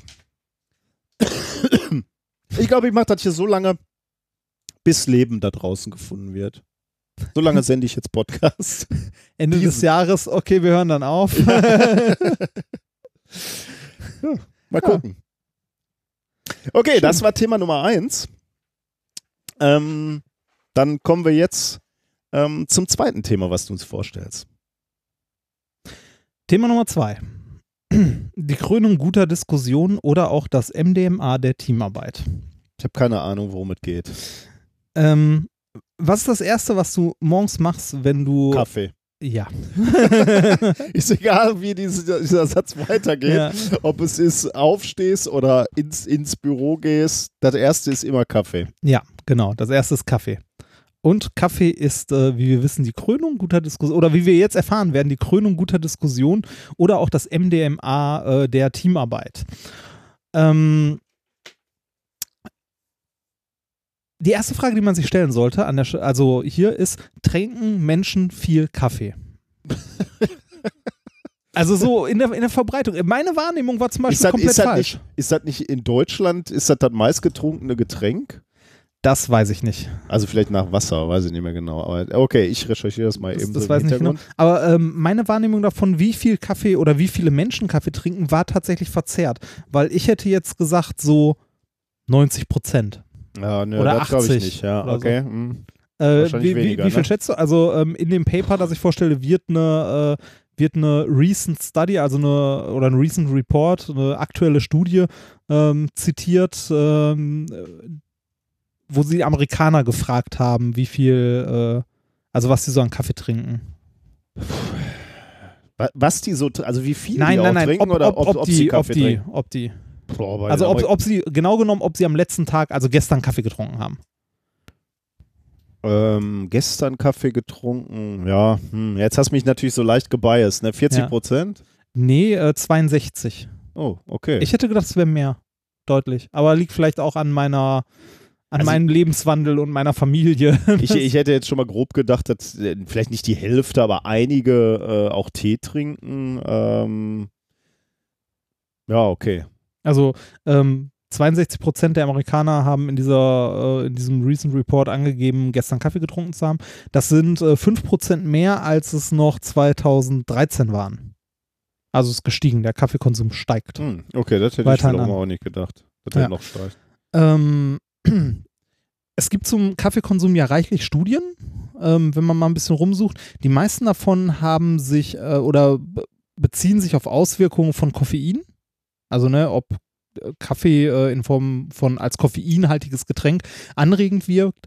Ähm, die meisten Studien beschäftigen sich dabei aber ähm, nur damit, wie Koffein auf das einzelne Individuum wirkt. Hm. Bevor du jetzt weitermachst, ich habe das mal eben recherchiert, ne, mit dem Ja. beliebtesten Getränk äh, in Deutschland tatsächlich. Also zumindest 2014 ist diese äh, Studio, äh, Studie ähm, ähm, äh, Deutschland ist und bleibt ein Kaffeeland. Durchschnittlich 162 Liter Kaffee wurden 2014 pro Kopf konsumiert ähm, und liegt damit tatsächlich auch noch jenseits von Mineralwasser, äh, durchschnittlich 143,5 Liter. Also das ist schon irgendwie krass, muss ich sagen. Und Bier nur 107 Liter. Ähm, in dem Zusammenhang, oh, jetzt macht er hier meinen Stift kaputt. In dem Zusammenhang wollte ich gerade das zweite Bier öffnen. Jetzt ist er auch noch gerissen an der Seite. Was ist das für ein Trauer? Warte mal. Was ist das? Ah, jetzt läuft er noch aus. Ey, du machst mit einem Hast mit dem Edding machst du äh, Bier auf. ja, du hast, Bist zu blöd du, dafür? Du hast mir den gegeben und der hatte schon, der hatte schon eine leichte Wölbung und wie jeder weiß, Schickt, miteinander- sch schickt diesem armen Mann bitte wieder Geschenke. Äh, das, das hat dich getroffen, ne, dieses Geschenk. Komm, jetzt, jetzt, jetzt musst du aber, aber jetzt komm, jetzt können wir das hier einmal ausbreiten. äh, pass auf, das machen wir so. Das machen wir am Ende dieser Folge, weil da habe ich sowieso noch zu Paketen habe ich sowieso noch was zu sagen. Aber äh, Also, also leichter Teaser. Da kommt noch eine Geschichte, in der offensichtlich noch Emotionen sind. Ernsthaft? Du hast jetzt die ganzen Hände silbern, weil ja, ich habe die Hände silbern. Äh, ein Taschentuch. Äh, Nee, mach mal helfen. weiter. Jetzt, wir sind mitten im Thema. Mach mal ruhig erstmal weiter. Wenn es wenigstens, wenigstens ein goldener wäre. Wenn ich auf ne? dem Telefon hier nicht äh, den, den Stream für, von England-Tunesien laufen hätte, dann würde ich dich ja jetzt in deiner misslichen Situation fotografieren. äh, wenn es wenigstens ein goldener wäre, ne, dann hätten wir einen Sendungstitel. Silverfinger. Das So. ist wirklich armselig. Was? Nur, nur weil dieser, weil du mir einen defekten Stift gibst, um ein Bier zu öffnen? Bestimmt kriegst du jetzt wieder hundertfach Stifte geschickt oder so. Ach. Jetzt habe ich da auch noch. Ja, okay. Kommen wir zurück zum Kaffee, dem eigentlich wichtigen Thema hier. Oh. Ja, ich bin doch ganz Ohr. Ich bin ganz Ohr. Weißt du was, Niklas? Ich glaube, ich lade dich hiermit hochoffiziell zu einem Wellness-Tag deiner Wahl ein. Am Ende der äh, Sendung äh, Wer löst sich das alles löst sich auf? das auf und ich lade dich hiermit hochoffiziell zu einem Wellness-Tag deiner Wahl ein. Wir, warten wir es mal ab. Dafür muss man Gelsenkirchen höchstwahrscheinlich verlassen, weil Wellness in Gelsenkirchen ist halt ein Widerspruch. Hier ist, hier ist jeder Tag Wellness. ja. ja, du kriegst jeden Tag Kohl, Schlammpackung. Kohlenstaub ist gut für Ja. die Haut. So. Äh, kommen wir zurück zum Kaffee. Es gibt eine Menge Studien, die sich mit Kaffee beschäftigen oder mit Kaffeekonsum, weil es halt ein anregendes Getränk ist oder auch Tee, also mit Koffein. Ähm, das Interessante an Das diesem ist ja auch schon wieder wirklich krass, ne? Also wenn man sich vorstellt, wie viele Leute nicht ordentlich aus dem Bett kommen morgens, wenn sie nicht diese Droge zu sich nehmen oder dieses halt anregende gewohnt. Getränk. Also ich, ähm, ich habe zu Hause äh, neben normalem Kaffee, also Kapselkaffee, weil ich Kaffee wirklich echt gerne trinke wegen dem Geschmack. Ich mag den Geschmack sehr, sehr gerne. Ich habe zu Hause auch koffeinfreien Kaffee. Ah, Das heißt, wenn ich einen ganzen Tag, also ich verbringe ja sehr viel Zeit zu Hause, weil ich sehr viel Zeit meiner, also sehr viel Zeit am Computer mit Schreiben verbringe äh, und währenddessen trinke ich sehr viel heißes Getränk. Ich kann mich mit Tee irgendwie nicht so richtig ich anfreunden. auch nicht. Ich- da da finde ich die Textur so wässrig. Ja, ne? geht mir und, genauso. Und Kaffee ist halt dichter irgendwie. Richtig. Und vor allem noch mit einem Schluck Milch drin Ja, oder so. ja. Geht mir ha genauso. Deshalb habe ich zu Hause koffeinfreien Kaffee. Das heißt, wenn ich so meine Dosis Kaffee, ich nenne jetzt extra keine Zahl, Dosis Kaffee, wenn ich, wenn ich meine Dosis Kaffee habe und merke so, hm, okay, das reicht vielleicht, ähm, dann steige ich um auf, ähm, auf koffeinfreien Kaffee. Aber kann ich übrigens ganz gut nachvollziehen. Der schmeckt eigentlich ganz gut, ne? Ja, da Also- kann, man, kann man durchaus trinken, ist voll okay. Hat halt keine Wirkung, Ja. aber. Ja. Also ich glaube, geschmacklich würde ich das nicht merken beim koffeinfreien Kaffee. Kommen, kommen wir zurück, kommen Ja, wir zurück zum, zum Ja, Thema, also so, Ja. äh, zur Wirkung. Äh, Gerade das ist ja das, was in den Studien immer untersucht wird, weil es irgendwie interessant ist. Ne? Ähm, halt diese, äh, das Koffein, wie wirkt das auf Mhm. ihn? Das ist, äh, was, worüber ich mir nie Gedanken gemacht habe bis zu dieser Studie ist, fast alle diese Studien untersuchen die Wirkung von Koffein auf das Individuum, also auf die einzelne Person. Ne? Also ob Kaffee Mhm. die Person wacher macht oder nicht oder leistungsfähiger.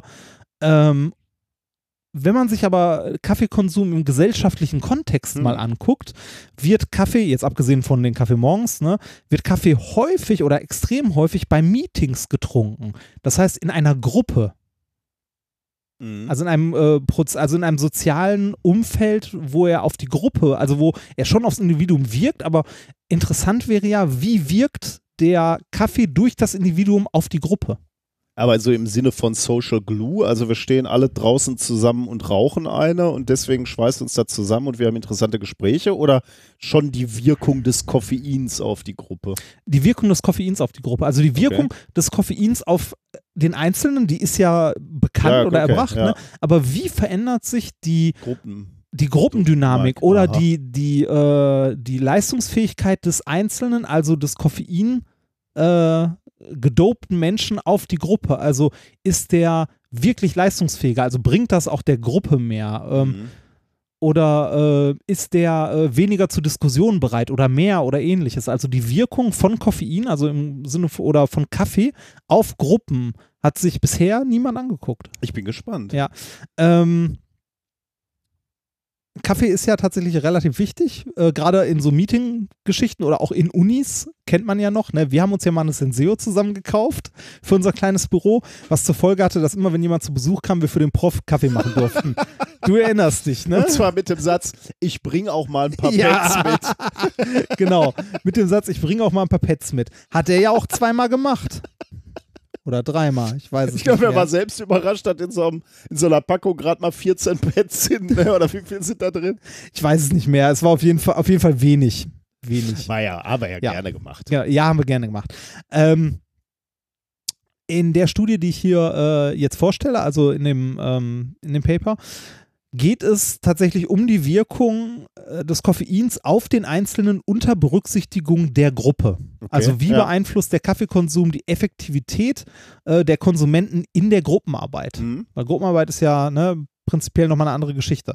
Aber erstmal ähm, die Wirkung auf den Einzelnen aus anderen Studien, die allgemein auch bekannt ist, die man halt auch so kennt. Leute, die oder Menschen, die gerade Kaffee getrunken haben, sind im Schnitt konzentrierter auf eine, äh, also auf ihre Aufgabe.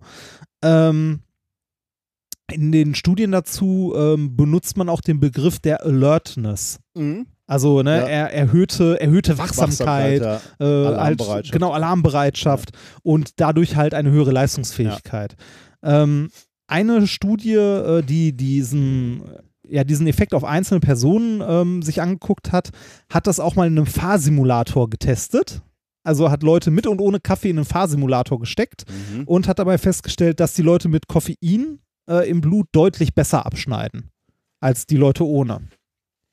Aha, das ist ja auch nicht zwang, zwingend nötig. Ne? Man könnte ja auch irgendwie so überhektisch reagieren und dadurch Ja. jetzt nicht besser fahren. Aber ja, okay. aber äh, mhm. also Kaffee wirkt wohl irgendwie in dieser Form, dass sich die Leute besser konzentrieren und bei solchen Aufgaben im Schnitt, also wo die Alertness eine Rolle spielt, besser abschneiden. okay. mhm. Ähm, für mich ist das ja so, äh, ich trinke generell zu viel Kaffee.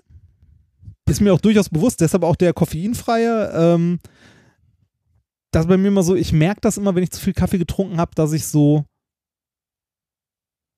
so ein bisschen zappelig werde und so. Ähm,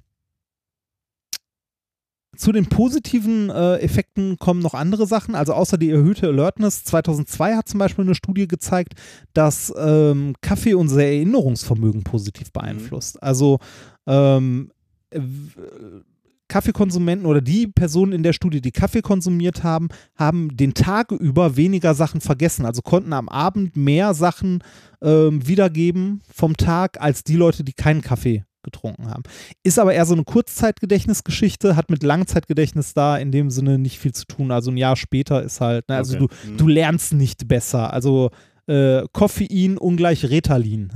also man, äh, man lernt nicht besser, aber man kann sich generell besser an Sachen ändern. Ähm, wir haben eine bessere Reaktionszeit, wenn wir Kaffee getrunken haben, auch durch diese Alertness, also durch die Alarmbereitschaft. Ähm, Frage jetzt, wie könnte das in der Gruppe wirken, wenn wir als Person eine höhere Alertness haben, schneller sind, ähm, besser konzentriert eventuell auch. Gruppenarbeit ist ja eh immer so ein zweischneidiges Schwert. Ich erinnere mich noch so in der Schule, ne? Mhm. Teamarbeit war immer so, yeah, laue Stunde. Ähm, wir haben auch mal gesagt, Team, toll, ein anderer macht's. Ähm, so. Ähm, eine Studie aus, ähm, aus dem Jahr 2000 sagt zu Gruppenarbeit, also wenn man sich jetzt Gruppenarbeit anguckt, ob Gruppenarbeit generell hilfreich ist oder nicht, äh, die potenziellen Gewinne oder Verluste, die durch Zusammenarbeit in Gruppen äh, entstehen, kann man an drei Quellen festmachen.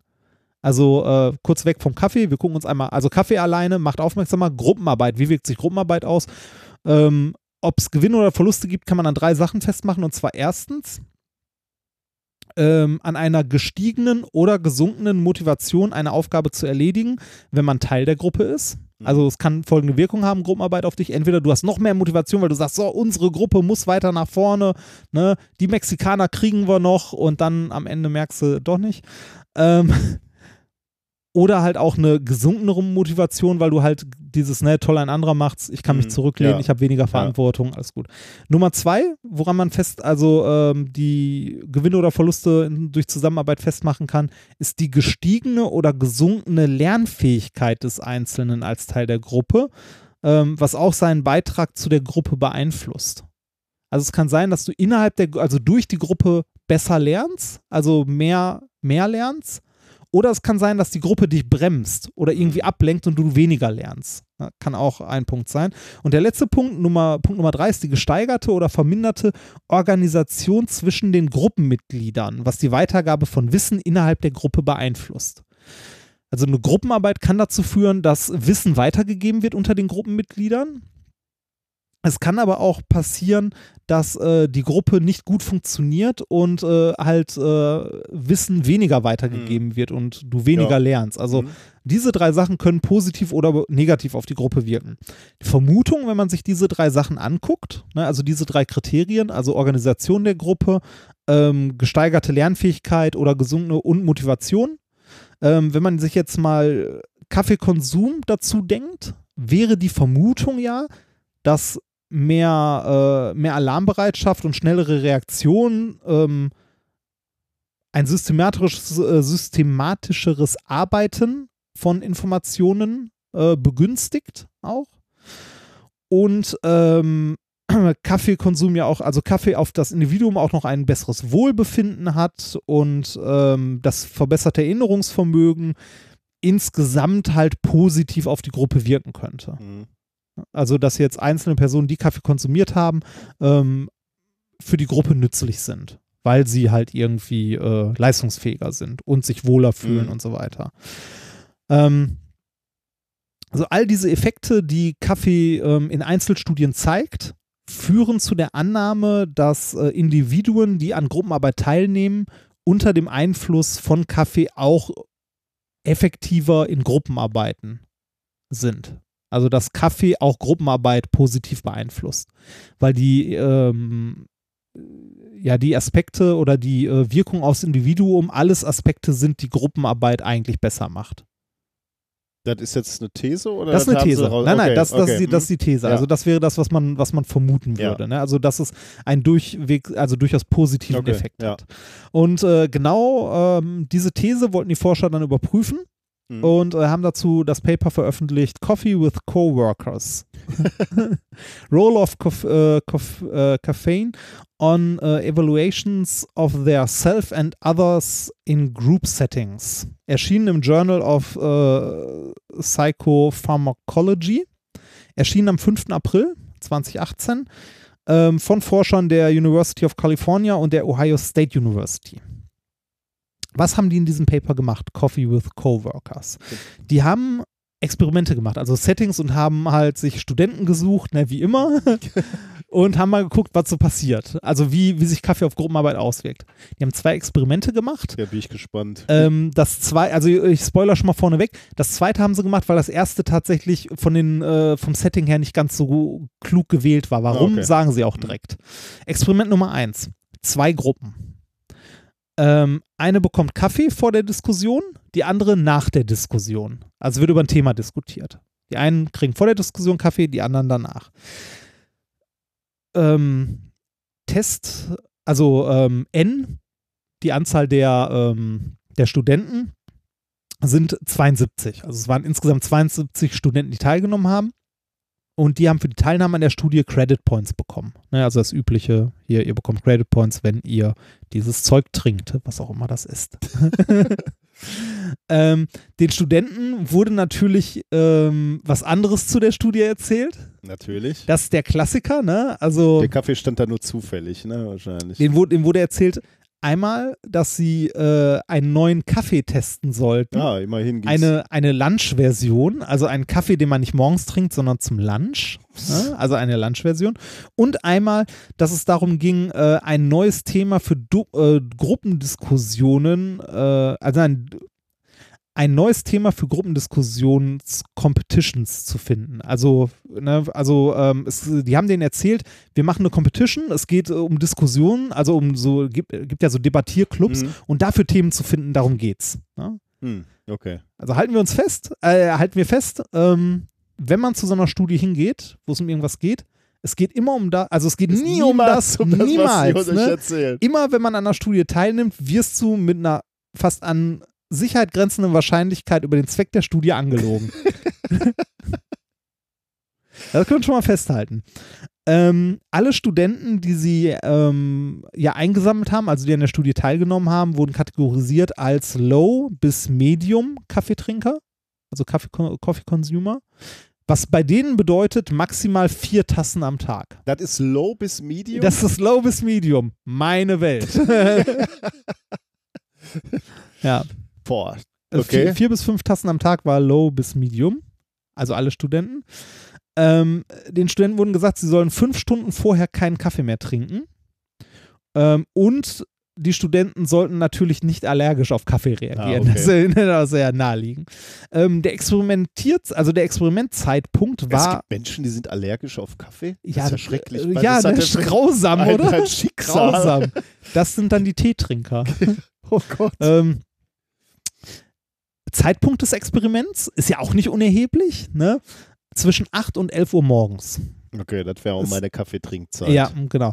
Ähm, ob du jetzt in der Gruppe landest, die den Kaffee vorher bekommt oder nachher, wurde per Zufall, also ne, random äh, vorher, nachher trinken. Ähm, die Kaffeetrinker haben als erstes diesen Tasting-Abschnitt gehabt, wo sie 15 Minuten lang Kaffee trinken sollten und den Geschmack beurteilen. Ne? Also diese Tasting-Geschichte.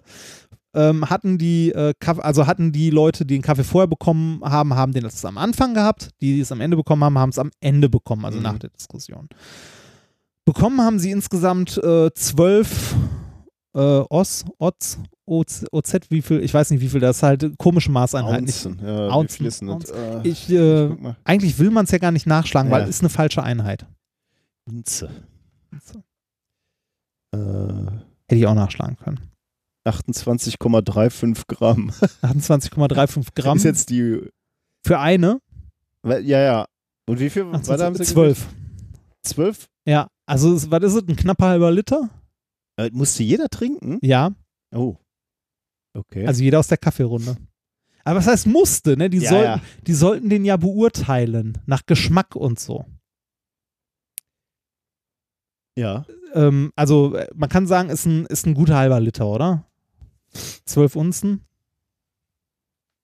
Ich guck gerade mal nach. Du, äh, ich guck nach. Ich, ich, hab, ich, habe ja, ich habe ja das Gefühl, du guckst Fußballergebnisse Nee, nee, nee, nach, ich ne? gucke tatsächlich, ich bin nur auf eine, äh, erstaunlicherweise auf eine Kaffeeseite geko gekommen, die heißt 12, äh, 12 Ounce. z- 12 Ounce. Und Es ich frage mich gerade, warum. Es, also, sind, es, sind, es sind 350 Milliliter. So. Okay, also wahrscheinlich irgendwie so ein großer Becher und deswegen. Genau, äh, ein, äh, ein großer Becher. Da kommen wir auch gleich her, wo der Kaffee herkam. Ähm, und zwar von Starbucks. die haben, ja, die, haben, drüber gerannt. die, die, ja, die haben bei Starbucks Kaffee gekauft. oh Gott. Ähm, äh, benutzt wurde äh, Starbucks Light Roast mit 270 Milligramm Koffein ungefähr. Äh, Jetzt haben wir nochmal eben, äh, der, wie viel, jeder hat äh, die, genau diesen Becher 350 Genau, getrunken. 350 okay. Milliliter. Und jetzt muss man ja, wie du gerade schon sagst, sie haben das alle getrunken. Ne? Es war ja so ein Tasting-Setting. Ne? Aber eigentlich will man, also die eigentliche Intention war ja, die sollen sich bitte mit Koffein vollballern. Das heißt, man Ja. muss dafür sorgen, dass jeder, dass ne? jeder austrinkt. Ne? Wie macht man das? Weil es in diesem Rahmen eines Tastings ja schwer zu sagen. Ne? Mhm. Ähm, da kommt jetzt der perfide Charakter wieder zustande, dieser Leute, die die Studie designt haben. Damit auch wirklich immer der ganze Kaffee getrunken wird, wurde den Teilnehmern gesagt, sie sollen vor allem auf den potenziellen Geschmacksunterschied zwischen den ersten Oh, vier Schlücken Sehr gut. und den letzten vier Schlücken achten. Ich, also, ich, du gehst ich, zu so einer irgendwie, Studie, Irgendwie ne? finde ich das böse, oder? Ja, ist schon. Ihr habt mit meinen Gefühlen gespielt. Ja. Ja. Ja. Ähm, es, Das heißt, wenn du zu so einer Studie gehst und dann kommen so komische Ansagen, Dann kannst du schon mal du, gleich ist der- hinterfragen. Okay, ihr wollt nur, dass ich die Scheiße austrinke. Genau, das wird der Punkt sein, warum es. ja. ähm, bis das Koffein anfängt zu wirken, dauert so grob 30 Minuten. Das heißt, man muss irgendwie noch was anderes machen und ähm, also wenn man direkt jetzt mit, der- Diskussion Okay, anfangen würde, hätte man halt den Einfluss nicht. Deshalb haben die noch Filler-Tasks bekommen. Also äh, 30 Minuten lang Quatschaufgaben, wie zum Beispiel äh, eine Beurteilung des Kaffees. Ja, Also sie sollten, beim ne, Tasting Im bietet Testen sagen, wie der, an, wie der ja. Kaffee steckt. Im, äh, Im Paper stand dazu noch, äh, warum das zum Beispiel als Filler-Task benutzt wurde, to support the cover story. Die wurden verarscht. Ja, die wurden verarscht. Tatsächlich. Ähm, Ob es Leute gibt, die sauer sind nach so einer Veranstaltung? weiß ich nicht. Äh, ist die Frage, ob du das jemals gesagt Ah, bekommst. ja, ja, ne? stimmt, ja. Du kriegst deine. Äh, danach, nach der Beurteilung des Kaffees, wurden noch zwei Videos zu Zukunftstechnologien gezeigt und bewertet. Also irgendwie, ne, so ah, N24, NTV, irgendwas. Vielen Dank, Galileo, dass du das ja. Bier öffnest. Ähm, anschließend daran folgte die Diskussion in der Gruppe zum Thema äh, Occupy Movement. Also die Occupy-Bewegung. Dazu wurde diskutiert. Okay. Ähm, damit da jeder irgendwie was zu diskutieren hatte, ne, weil sich ja nicht zwingend jeder mit dem Thema beschäftigt hat, hat jeder vorher, also zu Beginn der Diskussion, noch so einen kleinen Infozettel Mhm. bekommen, also zu lesen bekommen, so eine DIN A4-Seite, kurz wichtige Informationen zusammengefasst und dann wurde diskutiert. Anschließend, nach der Diskussion, wurden die Probanden einzeln befragt und ähm, und zwar, äh, wie sie sich selbst wahrgenommen haben, wie sie ihre Leistung beurteilen, ähm, wie sie die Leistung der anderen Diskutierenden beurteilen und so weiter. Also die Personen wurden befragt. Ähm, bei der Kaffee-Später-Gruppe wurde alles genauso gemacht, nur dass es halt den Kaffeeteil nach der Diskussion gab, also diese Tasting-Geschichte und die Filler-Tasks. Ähm, bei der Befragung am Ende ist jetzt rausgekommen, die Kaffeetrinker, also die, die äh, den Kaffee vorher hatten, haben die Gruppenperformance und sich selbst im Schnitt positiver beurteilt. Also jetzt, das heißt nicht, die haben gesagt, sie waren besser oder so, sondern die haben die ganze Sache insgesamt positiver gesehen. Also war eine gute Diskussion. Mein Beitrag war auch gut. Ne? Also ich habe ordentlich was beigetragen und so weiter. Ähm, das war äh, signifikant mehr bei den Leuten, die vorher Kaffee getrunken haben, als bei denen, die später Kaffee getrunken haben. äh, Mal eben eine Frage, warum haben sie den später Trinkenden überhaupt noch Kaffee gegeben? Das hätten sie sich doch auch sparen können, oder? Also ich meine, ist jetzt ein netter Zug, dass die noch Kaffee ausgegeben kriegen, aber To support the cover story. ich weiß es nicht, aber okay, ja. ja gut. Ähm, es gibt, wie gesagt, in diesem Experimenten-Setup diverse Probleme.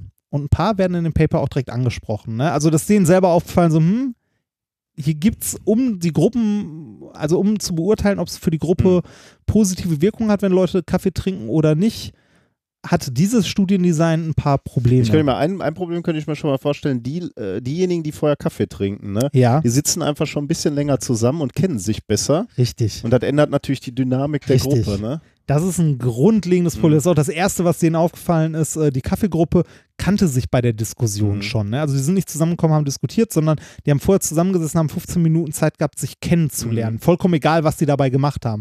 Die haben halt beim Tasting schon zusammengesessen und es konnte sowas wie eine Verbrüderung Ja. stattfinden Ja. in der Gruppe. Ne? Also man, man hat Leute schon ein bisschen kennengelernt. Äh, zweites Problem, ähm, die Leute einzeln zu befragen nachher, ähm, ist nicht sehr objektiv. Okay, aber ist es besser, wenn du sie in der Gruppe befragst? Nein, in der Gruppe macht es das auch nicht besser. Man braucht eine andere Messmethode, um zu gucken, ob die Gruppendiskussion effektiv war Ja, oder du nicht. brauchst Leute, die aus, äh, also dr- dritte Person. also Genau, du dritte, brauchst dritte Personen oder das, was sie jetzt gemacht haben. Äh, ich komme mal zu Experiment 2, Mhm. das sie gemacht haben, daher Experiment 2. Auswahlkriterien zu den Studenten und so ne, waren die gleichen wie bei Experiment 1. Also Mhm. genau die gleichen Kriterien, also eine ähnlich große Gruppe. Ähm, diesmal gab es aber eine Gruppe mit normalem Kaffee und eine Gruppe mit koffeinfreiem Kaffee. Hm. Innerhalb, ein, also die, Das wurden wieder, gut, die ja. wurden wieder zufällig zugeteilt. Innerhalb einer Gruppe gab es nur koffeinfrei oder nur mit Koffein. Mhm. Aber beide hatten jetzt das äh, Tasting vorne Vorher. weg. Genau, nur die einen halt mit Koffein, die anderen ohne Koffein. Ähm, die Auswertung zu Experiment 2 äh, war ähnlich wie bei 1, aber ein bisschen anders. Und zwar äh, wurde wieder, ähm, wurden die Leute wieder befragt, aber diesmal wurde die Diskussion auch noch aufgezeichnet. Mhm. Also äh, eine, ähm, eine Video- oder Tonaufnahme der Diskussion Mhm. wurde gemacht und die wurde später analysiert. Ah, da kannst du natürlich mal so äh, Länge der Redebeiträge Genau. und so was. Ne? Wer hat wie viel geredet? Mhm, ja. ähm, wer hat, äh, also wer hat wen unterbrochen Mhm. zum Beispiel? Wer hat äh, positive, also wer hat das Thema vorangebracht? Man kann das halt bewerten. Man Mhm, kann ja, okay. dann die Diskussion tatsächlich relativ objektiv ähm, objektiv, Sezieren. Genau, objektiv sezieren. Trotzdem wurden die Menschen auch noch weiter gefragt und also wurden die äh, Teilnehmer auch noch gefragt, ähm, ob sie, also wie sie auch die Gruppe beurteilen, wie sie es selber beurteilen, ähm, ob sie mit der Gruppe nochmal zusammenarbeiten würden und äh, ähnliches. Zusätzlich aber auch, wie gesagt, eine objektivere Beurteilung durch die Aufnahme, die später ähm, analysiert wurde. Und zwar mit mehreren, also mit verschiedensten Algorithmen wurde äh, das Ganze halt analysiert. Die Ergebnisse hierbei, ich möchte an dieser Stelle einmal kurz unterbrechen und darauf hinweisen, dass das Bier, das du mir gerade geöffnet hast, sich über den Schreibtisch ergießt. so. Du hast aber Ähm, Pech mit ja, dieses Bier ist verflucht. ist übrigens ein Hörerbier. Ja, es schäumt auch immer noch und läuft immer noch Tegernsee hell, aus. hier, ja, nimm dieses Läppchen bitte. Danke. So. Ähm. Zurück zur Studie. Die Ergebnisse dieser etwas objektiveren, äh, objekt, also dieses etwas objektiveren Studiendesigns, da muss ich ja, äh, da muss ich ja sagen, äh, wenn, wenn ich das machen würde, ne, würde mir nach Punkt 1, also jetzt im Labor würde mir auffallen, Punkt 1, okay, Experiment 1 war Bullshit oder war, war nicht gut, weil war halt fehlerhaft. Ich hätte das jetzt verworfen Ja, und Experiment 2 gemacht. Das haben die nicht. Die haben das mit in die Studie geschrieben und dann ja Experiment geil 2 eigentlich, gemacht. ja. Eigentlich ist das geil. Aber Also man könnte sich auch fragen, hat es sonst nicht gereicht für ein Paper? Nee, aber misslungene Experimente. Ja, Oder, na gut, das ist ja gar nicht mal misslungen. Ne? Das war, ja, ja, wie, was ist das eigentlich? Das ist so wie, wenn wir ein Experiment völlig falsch aufbauen. Ne? genau. Fernrohr falsch rumgehalten und wir haben durchgeguckt und kamen zu dem Ergebnis, der Mond ist viel weiter weg. Ich habe meine Anlage, so wie sie da jetzt steht, dreimal komplett neu aufgebaut, weil ich zweimal halt äh, gemerkt habe, so, nee, das funktioniert so nicht und das wird so auch nicht Mhm. funktionieren. Ähm, steht in der, in der Diss am Ende aber auch nicht drin, sondern da steht nur drin, was Aber funktioniert vielleicht hat. ist aber es schade, ne? Weil Ja, das ist eigentlich halt auch schon, viel weil- Wissen, ne? ja. Gerade die Misserfolge sind natürlich irgendwie, okay. gibt ja auch dieses Journal der, äh, der nicht äh, funktionierenden Studien und so weiter. Aber zurück zum eigentlichen Thema. Ich finde es gut, dass sie es mit reingepackt haben. Ich meine, vielleicht lernst du hier ja jetzt heute raus. Ich bin ja, also sag uns erstmal, was wir jetzt überhaupt lernen. Ja, die äh, Ergebnisse hier äh, aus der etwas objektiveren ähm, Analyse ist. Ähm, auch hier haben die äh, Kaffeetrinker, also die mit viel Koffein, Mhm. Kaffeetrinker sei jetzt einfach mal Ja, ja. die, die, äh, die nicht Kaffee. braunes Wasser getrunken haben, ähm, wobei ich ja selber gern koffeinfreien Kaffee trinke, äh, haben ihre Teilnahme an der Diskussion und die Gruppenperformance insgesamt auch wieder positiver bewertet als die Leute mit dem äh, koffeinfreien Kaffee. Also ähm, die Bewertung der Einstellung der anderen. Mhm. Äh, Ist man, ist es eine konstruktive Mhm. Diskussion und so. Ähm, da waren wieder die Kaffeetrinker, also die Koffeingedopten, wieder insgesamt positiver eingestellt.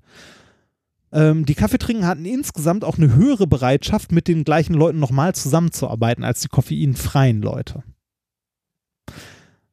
Aber jetzt kommt das eigentlich Interessante, und zwar aus der Audioanalyse, also aus dem Mit Mitschnitt und so kam heraus. Die äh, Nummer an äh, Statements, die gemacht wurden von den einzelnen Personen. Ähm, die äh, fürs Thema relevant waren, also Number of Topic Relevant Statements and Number of Topic Irrelevant Statements generated in the group discussion were independently subjected. Also die haben äh, sich angeguckt, äh, wer hat wie viel geredet und war es relevant fürs Thema oder, Oder es nicht relevant fürs Thema. Rausgekommen ist, keine signifikante äh, Differenz gefunden in der Nummer an insgesamt erzeugten Mhm. Statements. Also Okay. beide haben gleich viel geredet, Ja. also gleich hohen Redeanteil. Aber die Leute, die den, äh, den nicht koffeinfreien, also den koffeinhaltigen Kaffee äh, getrunken haben, hatten insgesamt mehr äh, relevante Statements, Oh, also echt? die mehr zum Thema beigetragen haben. Also wirklich dieses Fokussiertere. Und zwar äh, 25 zu 16. Hätte man jetzt auch in die andere Richtung erwarten können, ne? dass Kaffee einen so flatterhaft macht und man dann irgendwie ins äh, Schnattern gerät, also ins, ins Labern. Da kommt der nächste Punkt. Ah, okay. Und zwar die äh, irrelevanten Statements. Ah, die sind auch hochgegangen. Ähm, Nee, kann ja nicht. Die, die waren äh, in den Gruppen gleich. Also bei, beide haben. Ja, beide, ja, das hatte ich jetzt schon, weil Genau. du gesagt hast, es wurde gleich viel geredet, aber es war mehr Sinnvolles. Also, Ja. nee, aber, kann ja, aber wie dem auch sei. Ähm, also, also auch die, sowohl die Kaffeetrinker als auch die Nicht-Kaffeetrinker haben äh, viele, äh, also ähm, haben viele Statements, die halt off-topic waren, Mhm. äh, gemacht. Also im gleichen Anteil von dem, was sie gesagt haben, war halt so off-topic. Ähm, aber bei den äh, Kaffeetrinkern mit, äh, mit Koffeinanteil war der Anteil an, ähm, an relevanten Dings höher. Also die haben nicht nur, äh, also die haben relevantere Sachen zur Studie beige, also zur Diskussion beigetragen. Ey, ich bin nur etwas irritiert, weil du vorher sagtest, äh, beide Gruppen haben gleich viel geredet. Also wenn beide gleich viel reden, aber die Kaffeetrinker mehr äh, sinnvolle Sachen nach dem Kaffee. Also in, in, der, in der Studie stand tatsächlich, ähm, es gab keinen signifikanten Unterschied in der Gesamtanzahl Ja, okay. der generierten Statements. Bei den Kaffeetrinkern mehr sinnvolle, aber beide hatten auch viel, ähm, Noise. Also, viel Noise. ja. Genau, also viel Off-Topic. Okay, ja. Ähm, insgesamt wird in dem Paper dann noch auf Nachteile von Koffein eingegangen, ne, weil, also ist nicht nur alles toll, sondern macht dich halt auch ne, ähm, nervöser und so. Äh, ist aber der, der letzte Satz des Papers, den hatte ich mir noch aufgeschrieben, ich weiß gar nicht mehr warum. Die Vorbereitung ist schon so lange her. Ja, Das entschuldige, dass ich krank geworden bin. Das funktioniert bei mir so nicht. ähm, also letzter Satz Paper, nachdem noch auf die Nachteile von zu viel Koffeinkonsum hingewiesen wurde, ist uh, Caffeine seems to focus their discussion on the topic, make people participate more and then uh, they Ne, Moment, irgendwo habe ich hier was falsch abgeschrieben. Make people more than they would without caffeine and leave them feeling better about their own partic participation on others. Also, Hätte ich nicht unbedingt ge ge- gedacht, muss ich Ja. sagen. was, dass man, äh, dass die mehr, mehr Ja. Sinnvolles beitragen. Ja. Ja, die, äh, dieser Effekt, den man am Anfang vermutet hat, dass sie fokussierter sind auf ein Thema, ähm, passt wohl an der Stelle. Aber das ist wahrscheinlich auch wieder eine Frage der Menge, ne? Also ich, äh, ich kenne halt die Dosis macht das Gift, ne? Ich kenne nämlich genau da auch dieses Gefühl, dass du einfach zu viel Kaffee hattest und dann einfach überhaupt nichts Sinnvolles mehr Ja. machst. Ne? Also wirklich, wie du gerade schon gesagt hast, nervös bist und ja, dann so ein irgendwie leichtes Zittern. dich ne? überhaupt nicht mehr. Dann an- wird einem auf- schlecht. Und Ja, okay, so viel trinke ich selten, aber Warum? warte, da muss ich, ich habe hier nicht mal drauf gedrückt. Das ist erstaunlich, ne? Vielleicht hat das Handy vibriert, das du daneben gelegt hast, um den Stream zu gucken von dem Fußballspiel. Wie steht's überhaupt? 1-1 spielt Ja, äh, immer noch. England gerade gegen Tunesien, ja. Äh, Du guckst die Wiederholung von gestern, ne? sorry äh, für diese Unterbrechung. Aber man muss natürlich auch sagen, unsere Spender haben es mehr als Ja, verdient, das zweimal stimmt. erwähnt zu werden. Das stimmt. Ja, das wäre, äh, das wäre das äh, Koffein-Thema. Trinkt viel Koffein. Ja, aber nicht zu viel. Also ich habe eher immer so das Gefühl, wenn ich vor Mittag irgendwie naja, ich trinke natürlich auch viel. Also ich, ich, ich trinke trinke- hier, hier, hier schon äh, morgens zwei Espresso, Espressi.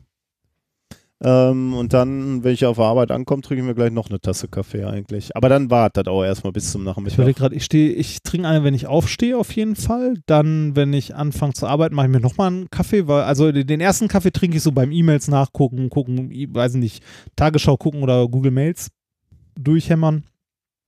Dann mache ich mir einen Kaffee, wenn ich anfange zu arbeiten. Und wenn ich, ja, während der Arbeit dann nochmal einen. Und Ja, aber dann bist du ja auch nur bei drei Tassen. ja, und dann irgendwann nochmal einen. irgendwann steige ich, irgendwann steige ich dann auf den koffeinfreien um. Ich, ich habe schon aufgehört, mir, ich habe schon aufgehört, mir Kännchen zu machen. Draußen nur Kännchen. genau.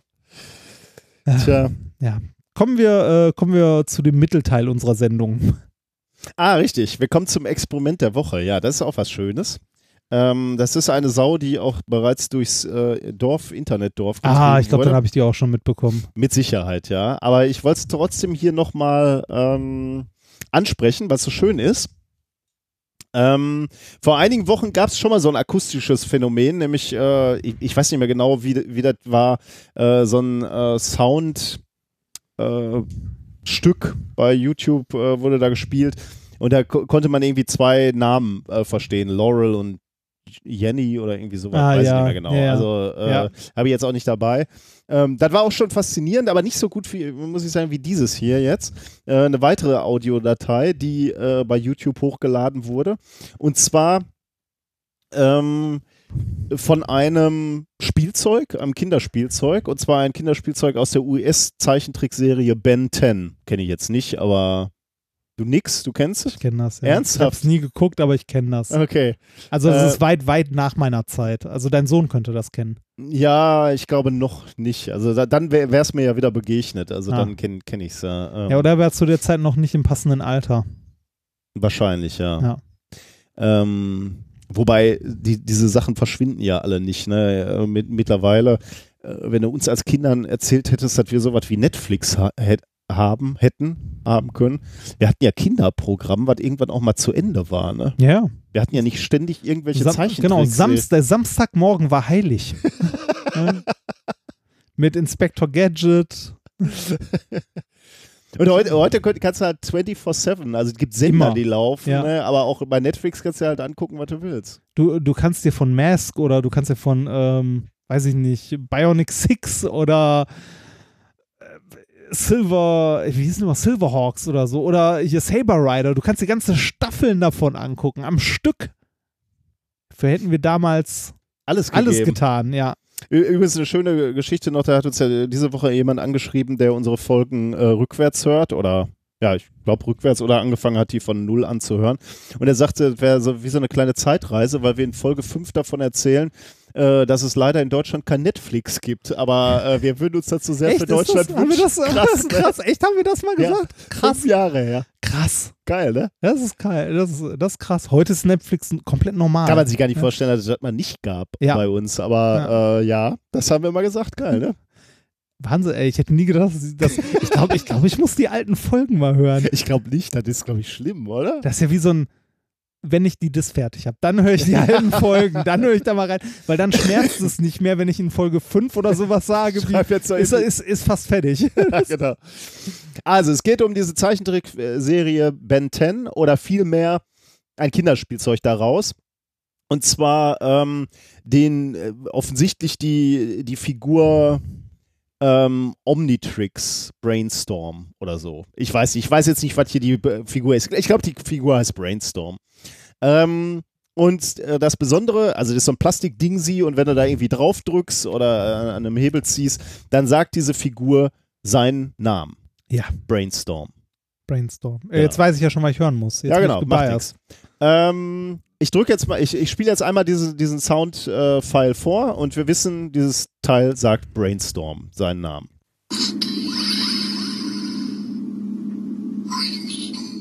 Also der feuert erstmal diesen, dieses Spielzeug an, dann kommt irgendwie Ja. so, ein, äh, so ein Geräusch nochmal, aber dann sagt er Brainstorm. Also wir hören nochmal Brainstorm. Brainstorm. Das Verrückte an diesem Spielzeug ist aber, und das haben dann Leute äh, kommentiert äh, bei diesem Video, ist, äh, dass man, ähm, wenn man möchte, auch etwas anderes hören kann, nämlich nicht Brainstorm, sondern Green Needle. Und das, das Spannende Green daran, Needle? ja, das Spannende daran ist nämlich genau, und deswegen, äh, ich war auch so erstaunt, ähm, wenn jetzt die, die wenn jetzt die, äh, wenn jetzt diese Namen wenigstens nah beieinander Ja. wären, ne, würde man sagen, äh, na gut, klar kannst du da beides hören. Aber du hörst jetzt, ähm, ich sp- spiele den gleichen Soundfile ab und ihr und du, ihr hört jetzt Green Needle. Die grüne Nadel. Green nicht. Needle. Ja, doch, pass auf. Green Needle.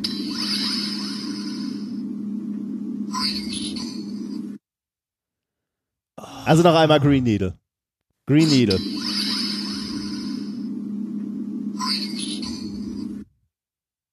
Ich höre das Ja, man, glasklar, man gesagt. Nee, Ich höre das wirklich glasklar. Also und ich äh, also das, das, das Lustige an diesem YouTube-Video ist halt, da kommt kommt dieses Ding irgendwie zehnmal hintereinander. Ja. Und, und ich habe hab wirklich immer genau das gehört, an was ich gerade gedacht habe. Das ist so abgedreht. Wir, wir hören nochmal Brainstorm.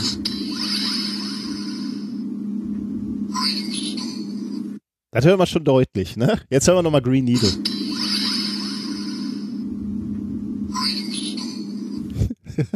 Ja, doch, doch. Doch. Green, einmal noch Green Needle.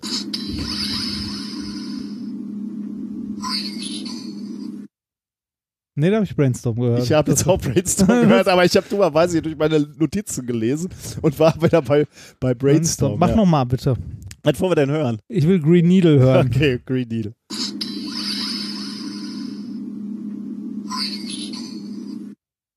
Ja, Green Needle hätte ich jetzt nichts. Das ist irgendwie Green Needen. Ja, du kannst natürlich, ja, da schreiben dann auch welche unter dem, äh, unter dem Video, du kannst natürlich auch Brain Needle oder Greenstorm hören. Du kannst Greenstorm. dann eigentlich beliebig. Lass mal Br Greenstorm hören. Greenstorm. Greenstorm. Nee, das hat nicht funktioniert bei mir. Ich kann alles hören da. Die Frage ist natürlich, wieso funktioniert das? Ne? Ähm, da gibt es verschiedene Erklärungsansätze. Ähm, also man, manche begründen das so, dass sie sagen, ähm, du bist halt äh, diesem psychologischen Effekt des Primings unterlegen. Ja. Ne? Also das, was du erwartest, passiert dann auch. Zum Beispiel Wasser auf dem Mars finden. Zum Beispiel, ja. ähm, also wenn du, wenn du nur deutlich genug. Aber klar, Priming gibt es natürlich auch bei optischen Phänomenen. Ne? Also Ja. gut, Wasser finden ist jetzt nicht wirklich ein optisches Phänomen, aber du kannst halt auch, äh, wenn, du, wenn du Jesus im Toast sehen willst, dann siehst du den halt auch. ja, ne? es, ach, es gibt auch, ähm, es gibt auch, auch so, äh, so Bilder, so optische Täuschungen, wo du eine Sache sehen kannst oder eine andere, äh, beziehungsweise äh, Bilder, ähm, ich weiß gar nicht, wie die heißen, die haben sogar einen Namen. Ähm, du siehst nichts da drauf, gar nichts, bis dir jemand sagt, was es ist, und dann siehst du das und dann kriegst du das auch nicht mehr Hm. raus. Dann ja, das, ist, das ist natürlich klassisches Priming. Genau, ich, dann, oder? dann siehst du es immer. Also äh, zum Beispiel, du siehst irgendwie ein Bild, wo nur Flecken drauf sind oder so. Du siehst wirklich nichts da drin, bis jemand sagt, da ist ein Mhm. Dalmatiner. Dann erkennst du den Dalmatiner und dann erkennt dein Kind, äh, dein Gesicht, äh, dann erkennt dein Gehirn immer den Dalmatiner. Hm. Ach, schickt uns mal Beispiele auf Twitter für Ich, so, weiß nicht, solche wie, ich Bilder. weiß nicht, wie die Dinger hießen. Ja, deswegen können ja unsere, die Schwarmintelligenz unserer Zuhörer, kann uns Ja. ja. Zuhörerinnen, kann uns das ja mal schicken.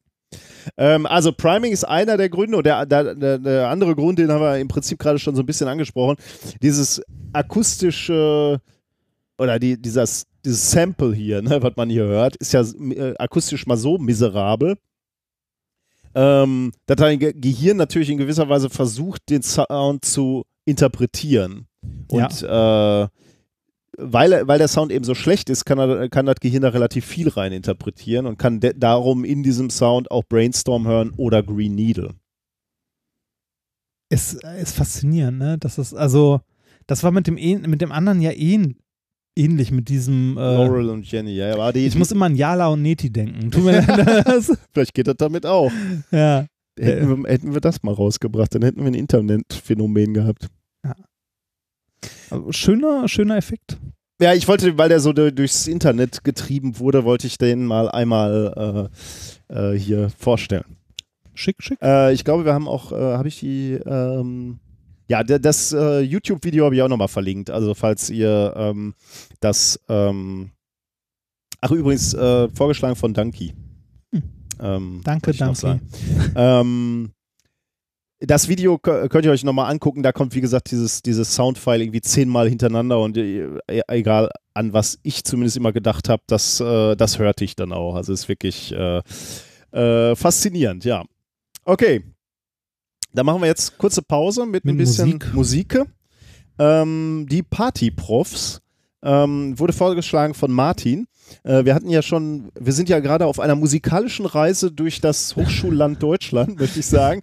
Ähm, und wir haben Aachen ja schon relativ ausführlich behandelt. Ja. Und jetzt hören wir ähm, drei Professoren, glaube ich, aus, also äh, ich glaube, es sind drei Professoren, ähm, von der TU Dresden Juhu. und sie singen den äh, 5G-Song. Du, Ja. du glaubst nicht so richtig dran, ne? Ich glaube nicht an 5G, dass wir das hier bekommen. Ja, nein, Ja. bekommen tun wir da auch nicht, aber versteigert wird es zumindest schon mal in Deutschland. Okay, viel Spaß damit. Wir sind zwar nicht so hip wie Justin Bieber, dafür machen wir die schnellsten Transceiver. Wir zählen keinen Shit, machen 20 Gigabit. Signal macht die Runde in einer Millisekunde. We are friends, we are friends, that's who we are. We are friends, we are friends, that's who we are. Mit Echtzeitroboter machen wir dein Business Hotter top. Mit Echtzeitradar machen wir die Competition klar. We move your beat mit unseren Echtzeit-Chips. Wir sind voll im Trend, denn wir sind energieeffizient. We are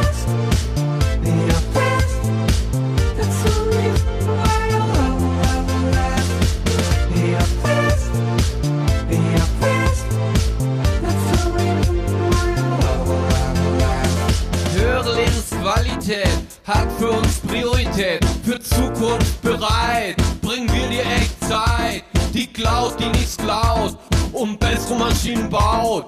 Trink fein Wein, denn ein Auto fährt allein. Du-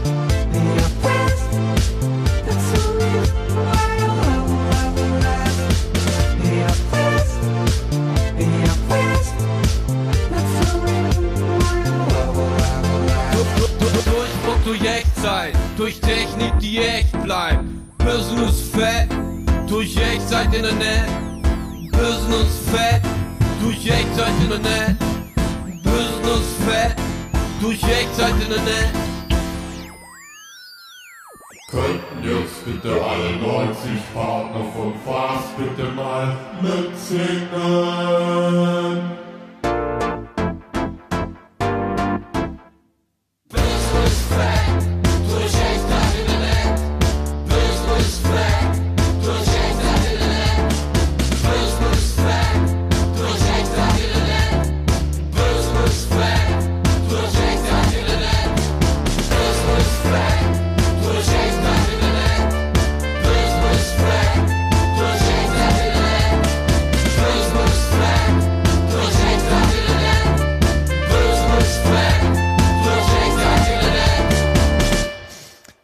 Partyprofs.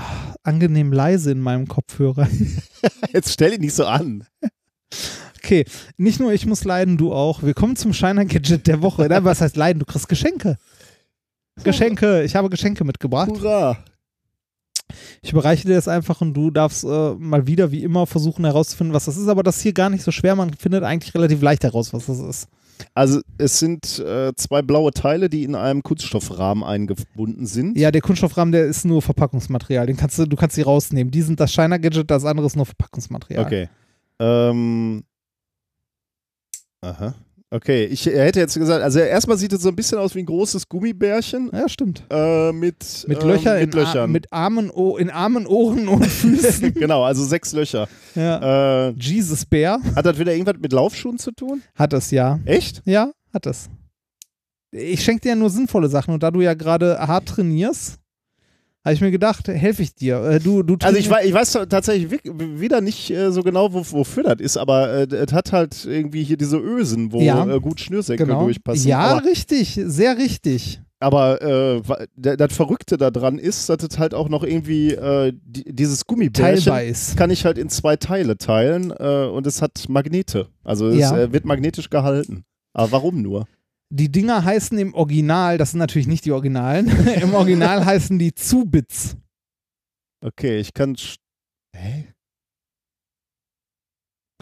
Du, äh, du machst ja in letzter Zeit Sport und du trainierst ja, du machst ja hier äh, die, die Fahrrad, Fahrradlaufen, Schwimmen Nummer, Mhm. wo man ja, wo Schwimmen, man, Fahrrad und Laufen. oder so, wo man ja schnell von einer Sache zur anderen wechselt und Mhm. sich schnell Schuhe anziehen muss. Das ist ja alles Zeit, die da verloren geht. Dabei helfen dir diese Dinger. Aber wie? Also die Le Leute normalerweise äh, machen hier Gummibänder rein als Schnursenkel und können dann da so reinschlüpfen. Das ja wäre ja dir zu einfach, ne? Das Deswegen wär hast zu du mir hier einfach, das wär viel- Das ist viel zu einfach. Also Gummibänder daran, wie assi sieht das denn bitte aus? Also, So, aber wie, wie, wie funktioniert das? Folgendermaßen, gib mir das mal. Gib mir das mal und äh, reich mir mal, also reich mir mal deinen Schuh. Ich äh, werde es jetzt nicht binden, aber ich werde, werde, obwohl doch, komm. Ich Nein, du musst halt, Ich, äh, nein, ich versuche es dir nur zu erklären. Du bindest eine Seite des Schuhs hier durch, also diese drei, diese drei Teile bindest du hier durch die Ösen ja. und Ich Diese Löcher? Fotos, um das Debakel hier. diese, warte, ich mach das jetzt doch, komm. Das ist ja, Oh. das, was Ja, stimmt. ist- ja, ja, man muss das eigentlich machen. Ja, ich kann es nämlich sowieso nicht glauben. Das bringt doch nicht im Leben nichts. Doch natürlich bringt das was. Das, äh, warum, warum glaubst du, warum, warum zweifelst du immer? Warum? Wa- warum? Also, habe ich dich, Die hab ich, Erfahrung lehrt hab ich, mich hab das. ich, hab ich dich je enttäuscht? Was haben die Chinesen je für uns getan? Okay, ich binde das jetzt wahrscheinlich nicht, äh, nicht professionell genug, aber äh, du kannst, du kannst es ja, Das funktioniert, Junge. Das glaubst du du, doch du selber kannst das im Nachhinein ja noch optimieren. Du ne? glaubst doch nicht ernsthaft, dass ich da eine Schnürung durch erreiche? Was? Warum nicht? Wie, wie, wie soll das Ding heißen? Äh, das sind äh, Zubits. Googelst du das jetzt? Ja. Ich, ob es, ich suche mal nach einem Kommentar in einem, äh, in einem Triathlon-Forum. Zubits, ernsthaft? Zubits.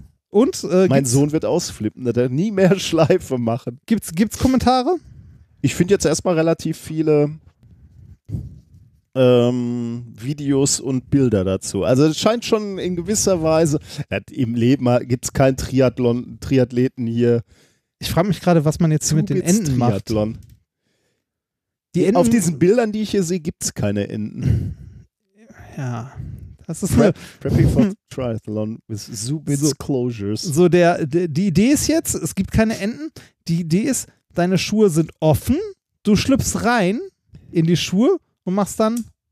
Das wird doch nicht, das hält doch nicht fest. Doch, natürlich hält das fest. Du musst nur daran glauben. Du musst daran glauben. Ich mache mal ein Foto hier, das glaubt ihr alles nicht. Also für die, für die Zubits gibt es doch bestimmt noch eine Anleitung, ne? Auf zubits.de zum Beispiel. Anleitung. Dieses Video, was äh, ich, das nehme ich mal auf, auf Video. B bitte klackt das nochmal zu. Das sah fantastisch aus. Ich möchte das nochmal im Video festhalten, wie du mir dieses Produkt hier an, Ist anpreist. offen, Moment. Ne? Ja. Also Ja. wir, wir nehmen jetzt an, diese, diese Enden gäbe es nicht. Das ist, äh, ist halt nicht richtig. gesch- Du schlüpfst hier rein und dann. Ich finde das top. Klack und weiter. Klack und weiter. Klack und weiter. Ich sehe gerade, es gibt noch Sicherungsclips, das- um die, um die Enden richtig zu machen. Oder Knoten. Du hast die Knotenvariante. Du musst, du musst halt oben, also du, du musst das hochziehen und dann knoten. Mein, F- mein Fuß wird nicht einen, ein Deut mehr umschlossen, wenn diese Magneten zu sind. Und wenn sie irgendwann ja, auch das nur ist ja auch, festhalten. du, du, musst, du musst das ja jetzt, jetzt wo du es zu hast, musst du die richtig binden, also zumachen und dann an der Stelle, wo, wo der Schnursenkel oben rauskommt, da jetzt einen Knoten reinmachen, damit das halt lose, also verstehst du, was ich meine? Ich glaube ja. Ich glaube ja. Ich werde das nochmal ein wenig bespielen in den nächsten Pro, Tagen. Pro, probier das mal. Ich wollte nur deine Performance erhöhen. Du, du glaubst allen, allen Ernstes, dass ich mein jahrelanges Training an diese, an dich und diese Plastikdinge kette? Ja. Zubits. Zübits. Wie Zübitz. Also die heißen, also es ist Zubitz.de, aber wenn man sich das Lo- Logo anguckt, ist es Zübitz. aber es ist, es ist ja eh, es ist eine eigene Empfindung auch von einem, äh, von einem Unternehmen aus China, die wir da, ja, haben.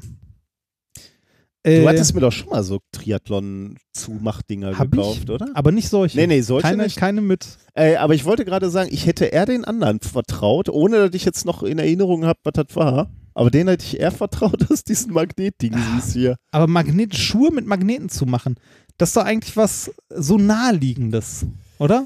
Ja, das stimmt schon. Okay, die Chakren im Fuß fließen nicht mehr so gut, aber Ja, ich bin kritisch. Die- aber ich bin ausnahmsweise mal leicht kritisch. die, die, die Origin äh, schätz mal, was die Original Zubits kostet. 20 Euro oder so? Richtig, Ja, das 20 Euro. Strafgebühr.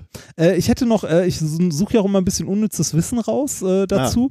Äh, diesmal ähm, aus der Wikipedia, also ich zitiere fast immer aus der Wikipedia, äh, das Wort Senkel, also Schnürsenkel.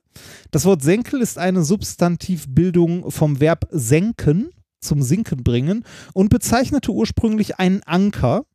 Daraus leitete sich dann die Bedeutung von Lot, in Klammern Senkbeil ab, mit dem man eine senkrechte Linie ziehen konnte. Hm. Daraus ist der Ausdruck in den Senkel stellen mit der Bedeutung etwas ausrichten, auf den richtigen Weg bringen, in Form ins Lot bringen entstanden. Der Begriff Schnürsenkel entstand auf dem Umweg über Kleidermoden, die zum Beispiel Gürtel mit äh, äh, herabhängenden Schnüren und Bommeln versahen. Am Ende dieser Schnürsenkel war früher oft auch ein Metallstück angebracht, sowie äh, zum Beispiel das Lot. Die Schnürsenkel wurden und werden heute noch zum Teil mit zusätzlichen, vorwiegend an hohen Schnürstiefeln herabhängenden Schmuck versehen. Hm. Also Schnürsenkel kommt vom Senken vom Lot, das etwas gerade herunterhängt. Und Interessant, das Ja. wusste ich auch nicht. ich auch nicht. Sind wir schlauer geworden und du hast mehr Zeit beim Triathlon. Hast mit zwei Minuten gebracht. Mindestens. Mindestens. Kommen wir zum Thema Nummer drei. Drei Minuten, wenn du es deinen Feinden gibst. Ja. Genau. Ähm, das Thema, Thema Nummer drei, 25% ist ein Volk. Ja. Ähm, ich mache das jetzt mal ein bisschen schneller, das Thema. Wir sind schon wieder, wir nä- nähern uns bereits knapp den drei Stunden. Es, ja, ist lang. Heute ist lang geworden. Ähm, Thema Nummer drei, 25% ist ein Volk. Ähm, in Sachsen. menschlichen Gruppen, ja, auch da. Ja, Ja. ist ein schönes Beispiel. In menschlichen Gruppen, ne? ja. Können, können kleine Gruppen, können, können große Strukturen sein, wie Sachsen. Entwickeln sich bekanntlich Normen. ja. Diese Normen regeln in der Gesellschaft, was üblich ist, was als normal und als sittlich gilt. Ob man zum Beispiel ein Kreuz in die Amtsstube hängt oder Das nicht. Ist, genau, das ist wieder bei einem anderen Klüppchen der Ja. Fall. Ähm, was man machen kann, was man lassen soll, was man machen muss, genau, das äh, regelt sich durch solche Normen in Gruppen.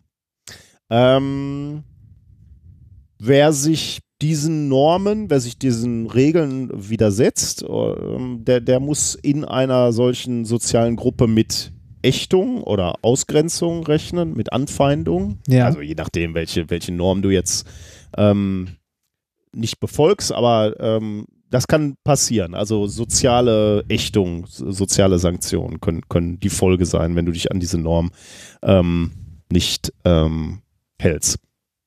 Klar ist, dass Normen und Einstellungen sich auch ändern können. Ne? Also wenn man jetzt äh, unsere Gesellschaft anguckt, beispielsweise so, so die Ansichten der Öffentlichkeit bezüglich so Themen wie die Homo-Ehe oder Geschlechtergleichheit oder so, ähm, äh, sieht man, dass sich das über die letzten Jahrzehnte zum Glück geändert hat. Also ähm, da haben sich Normen auch gewandelt und, und Normen können, können im Fluss sein und können sich ändern. Ähm, und deswegen haben sich Forscher schon immer äh, dafür interessiert, wie denn so Wandlungsprozesse, so Änderungen in der Gesellschaft vonstatten gehen können. Also was muss passieren, damit so eine Gruppe, die ja eigentlich eine gemeinsame Norm gefunden hat, plötzlich davon ausgeht, ähm, ja, ist vielleicht nicht so super, wie wir das bisher gemacht haben. Vielleicht sollten wir da nochmal drüber nachdenken. Und vor allem, wie viele Leute brauchst du, um so einen Umschwung herbeizuführen, äh, so, so, eine, so, eine, so eine Norm zum Kippen zu bringen? Also wie gesagt, da, dafür haben sich Forscher schon immer interessiert.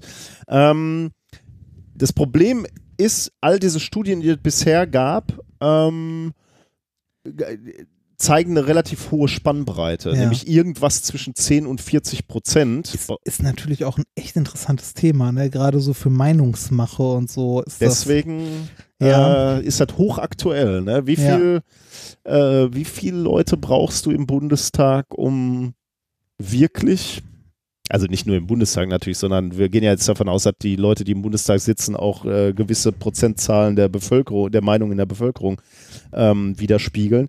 Wie viel brauchst du, damit wirklich so, ein, so eine Umdenken, Meinung, also so, eine so- Norm, damit genau, eine Norm, so was kippt, Norm ne? sich wandeln oder aufweichen kann. wird man doch wohl mal drüber reden dürfen, oder? Ja. Sowas, ne? Also ab wann darfst du wirklich über sowas reden? Also wann, Ja. wann, wird- wann wird sowas wirklich ähm, salonfähig, sagen wir mal. Ähm, das Problem an den bisherigen Studien war, ähm, dass die bisher immer, ähm, warte mal, da wollte ich, glaube ich, wann wollte ich denn da, ich sehe die Notiz gerade nicht, deswegen äh, muss ich das gerade so aus, aus meiner Erinnerung Die, erzählen. die ist rechts hinter dem Livestream. Nein. ähm, also hier, genau. Das Problem an den bisherigen Studien war, äh, die, die es zu diesem Thema gab, war, dass sie sich solche Entwicklungen immer im Nachhinein angegucht haben und Ah. analysiert haben. Also die Ja, haben sich irgendein Thema angeguckt und haben dann gesagt, ah ja, da gab es so eine Wandlung.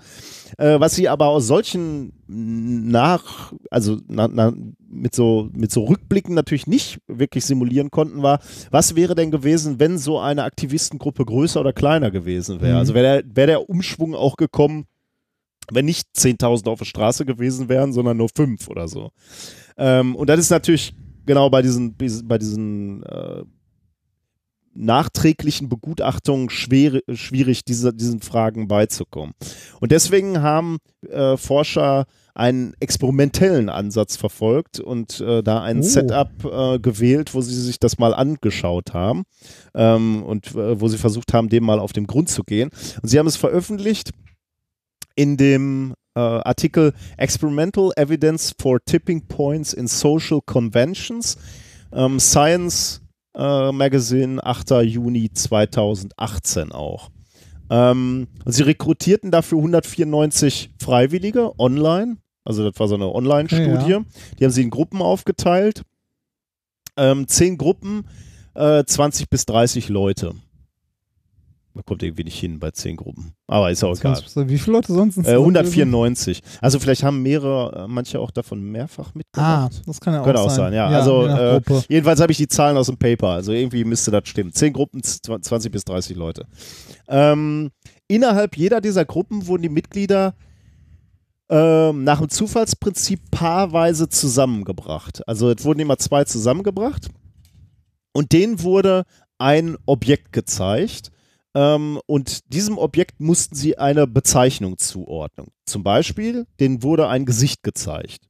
Und jetzt mussten beide Kandidaten von diesem Pärchen mussten den Namen des Objekts eintippen. Ähm, also Gesicht mussten sie in dem Fall, Mhm. oder hätten aber auch äh, irgendwas anderes eintippen können. Ähm, wenn sie beide den gleichen Begriff, den gleichen Namen eingetippt haben, dann wurden sie belohnt. Finanziell äh, habe ich mir jetzt nicht notiert, aber irgendwie eine kleine, kleine Ja. Summe. Ähm, wenn sie ähm, wenn sie nicht den richtigen Begriff äh, eingegeben haben, dann wurden sie, glaube ich, auch bestraft. Also mussten ein bisschen was von ihrem Ja, Geld wenn, wieder wenn abgeben. beide nicht den richtigen oder nur wenn einer nicht Wenn einer richtigen? nicht. Also wenn sie sich nicht einigen konnten. Ah, okay. Ja. Ähm, also entscheidend war nur, ob sie sich auf einen Begriff einigen können. Okay, was das dann für ein Begriff war, war egal. Im Prinzip ja. Das heißt, wenn sie, wenn sie raus, also haben die, durften die miteinander sprechen und so? Nein, ne? Nein. Okay. Das heißt, die äh, mussten durch Zufall. Haben, haben die gesehen, was der andere eingetippt hat? Nein. Auch nicht. Aber ich glaube, ihnen war klar, ihr werdet belohnt, wenn ihr den gleichen. Okay, aber sie haben Genau. nicht gesehen, was der andere Nee. eingetippt hat. Okay. Äh, war, obwohl, das ist eine gute Frage. Ähm, bin ich mir sicher. Stra- Also eine- nachher, musste da eigentlich doch gezeigt worden sein. Eine, eine Strategie wäre dann ja, also die, eine Strategie, die man fahren könnte, wenn man in so einem Experiment sitzt, wenn man einfach nur mit viel Geld rausgehen möchte, nennt man alles Kartoffel. die, die, erst, die ersten fünf Mal wird der andere das noch komisch finden, danach freut er sich über Geld.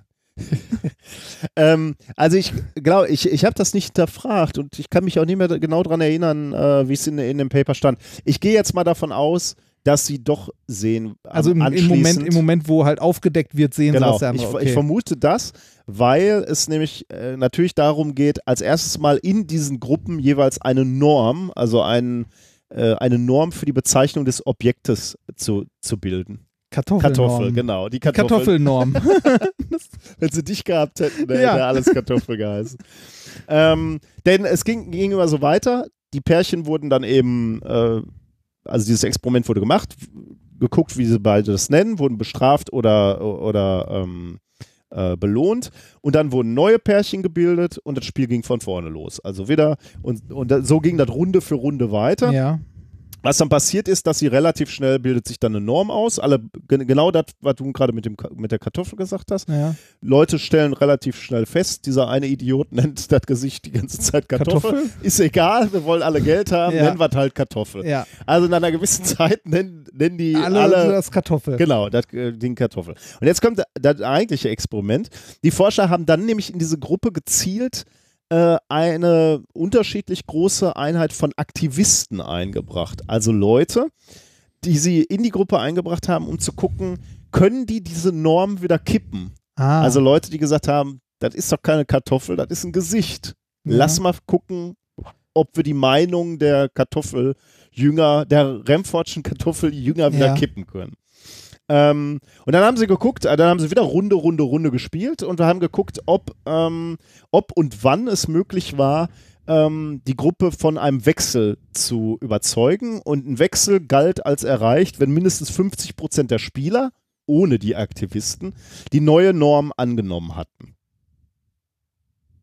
okay. Klingt Und das haben sie jetzt in verschiedenen ähm, Gruppen gemacht, in verschiedenen großen Gruppen und haben sich dann immer angeguckt, wie viel äh, Aktivisten Aktivisten brauchst du, genau. Und dann haben sie, das haben sie sehr detailliert gemacht, also beispielsweise, ja, haben halt auch wirklich einzelne weitere Aktivisten hinzugefügt, ne? also dann in einer neuen Runde, in einer Ja. neuen Gruppe, sodass sie eben sehr, sehr genau gucken konnten, wo ist so der Sweet Spot, wo es kippt und wo wir das erreichen können, äh, dass sich eine neue Norm ausbildet. Und dabei kam eben genau raus, ähm, die kritische Masse liegt ziemlich genau in diesem Setting bei 25 Prozent. Ähm, wenn die Minderheit, also diese Aktivisten unter 25 Prozent lagen, dann äh, ist es gescheitert. Lag, lagen diese Aktivisten über 25 Prozent, ähm, äh, ist es gelungen, die neue, die alternative Norm zu übernehmen. Das ist faszinierend. Ich hätte, also ich hätte gedacht, die Gruppe könnte kleiner sein. Tatsächlich. Wenn es wirklich Aktivisten sind, die eine Meinung verbreiten wollen. Hätte ich gedacht, nicht, also hätte ich nicht gedacht, dass man ein Viertel braucht. Und ich finde, dass es ein Viertel ist, ist irgendwie so faszinierend. Ein Viertel. Also warum, warum nicht irgendwie 37 Prozent oder Also mir ist ehrlich gesagt auch nicht so ganz klar, warum es gerade 25 Prozent sind. Und ähm, auch, auch nicht so, warum du jetzt sagst, äh, weniger könnten es auch sein. Ja, hm. Weil ich meine, mal angenommen, es sind 10 Prozent, ne? mhm. Das heißt, ich spiele dieses Spiel. Wir hatten uns auf Kartoffel geeinigt. ja. Äh, und jetzt äh, gibt es 10% an Aktivisten in diesem Spiel. Das heißt, äh, es werden ja immer neue Pärchen gebildet. Das heißt, in jedem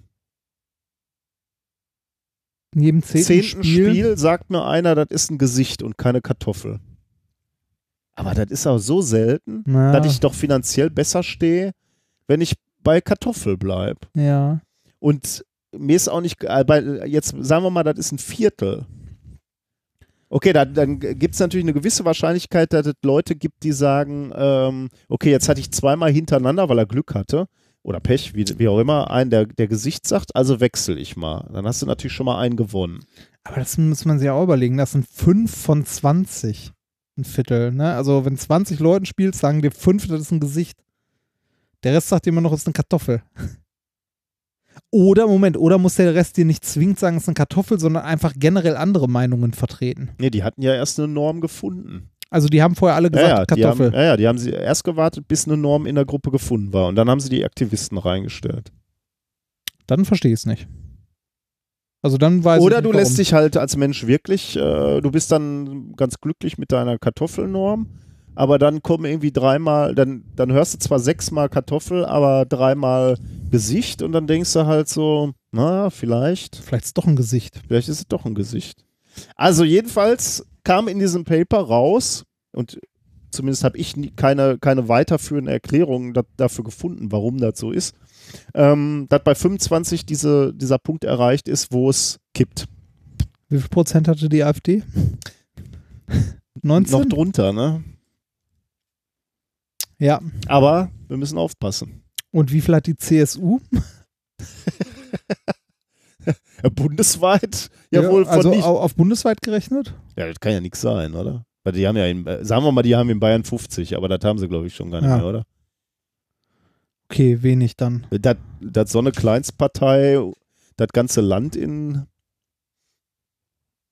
Ja, stimmt.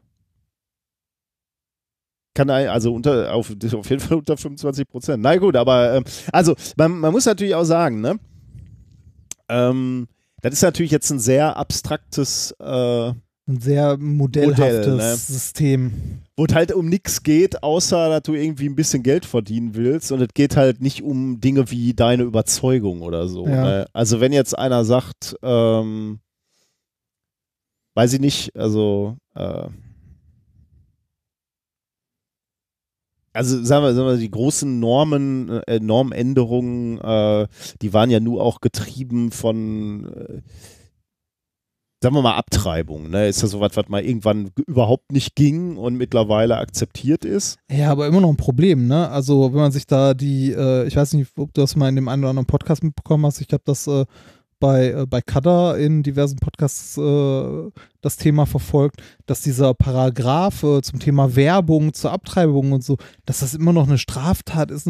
Also ich, ich hätte, also hätte mich das jemand vor einem halben Jahr gefragt, also bevor ich mich mit dem Thema beschäftigt hätte, hätte ich gesagt, ah, nie im Leben, was ist denn für Quatsch, ja. Ne? Also ich hätte jetzt gesagt, so Abtreibung, ja, muss man sich, äh, also ne, da muss man halt beraten werden, das ist eine wohlüberlegte Entscheidung und man muss halt mit einem Arzt geredet haben, auch mehr als einmal und so, aber es ist prinzipiell kein Problem. Äh, aber dass es tatsächlich ein, ein Problem ist, also die Durchführbarkeit ein Problem ist. Oder äh, nicht, also nein, nicht mal die Durchführbarkeit, sondern überhaupt diese Beratung, dass die Beratung ein Problem ist, dass sich Ärzte strafbar machen, wenn sie sagen, dass sie Beratung anbieten.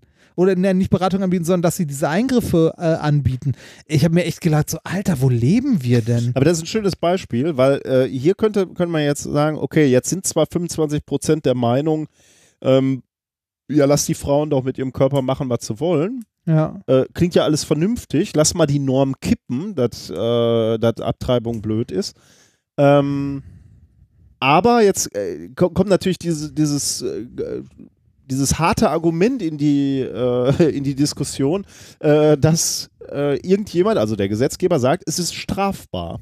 ja. Das ändert natürlich den, die Motivation, den 25% Aktivisten zu folgen. Ne? Äh, und damit ist, ist so, ein, so ein echtes Szenario natürlich deutlich komplexer ja. als das, was die hier in diesem Experiment gemacht haben.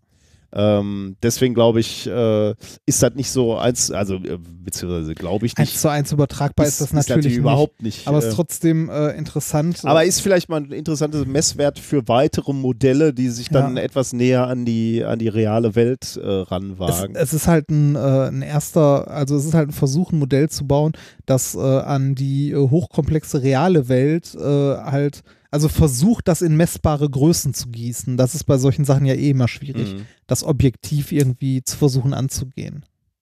Ja, und du musst Modelle halt auch irgendwie so Schritt für Schritt aufbauen. Ne? Wenn du Genau. jetzt schon mal sagst, okay, die grundsätzliche Dynamik liegt irgendwie so bei 25 Prozent Ja. äh, und darauf setzt du jetzt noch so soziale oder gesellschaftliche Faktoren drauf, die das Ganze noch komplexer machen, kannst du ja mal machen. Ja.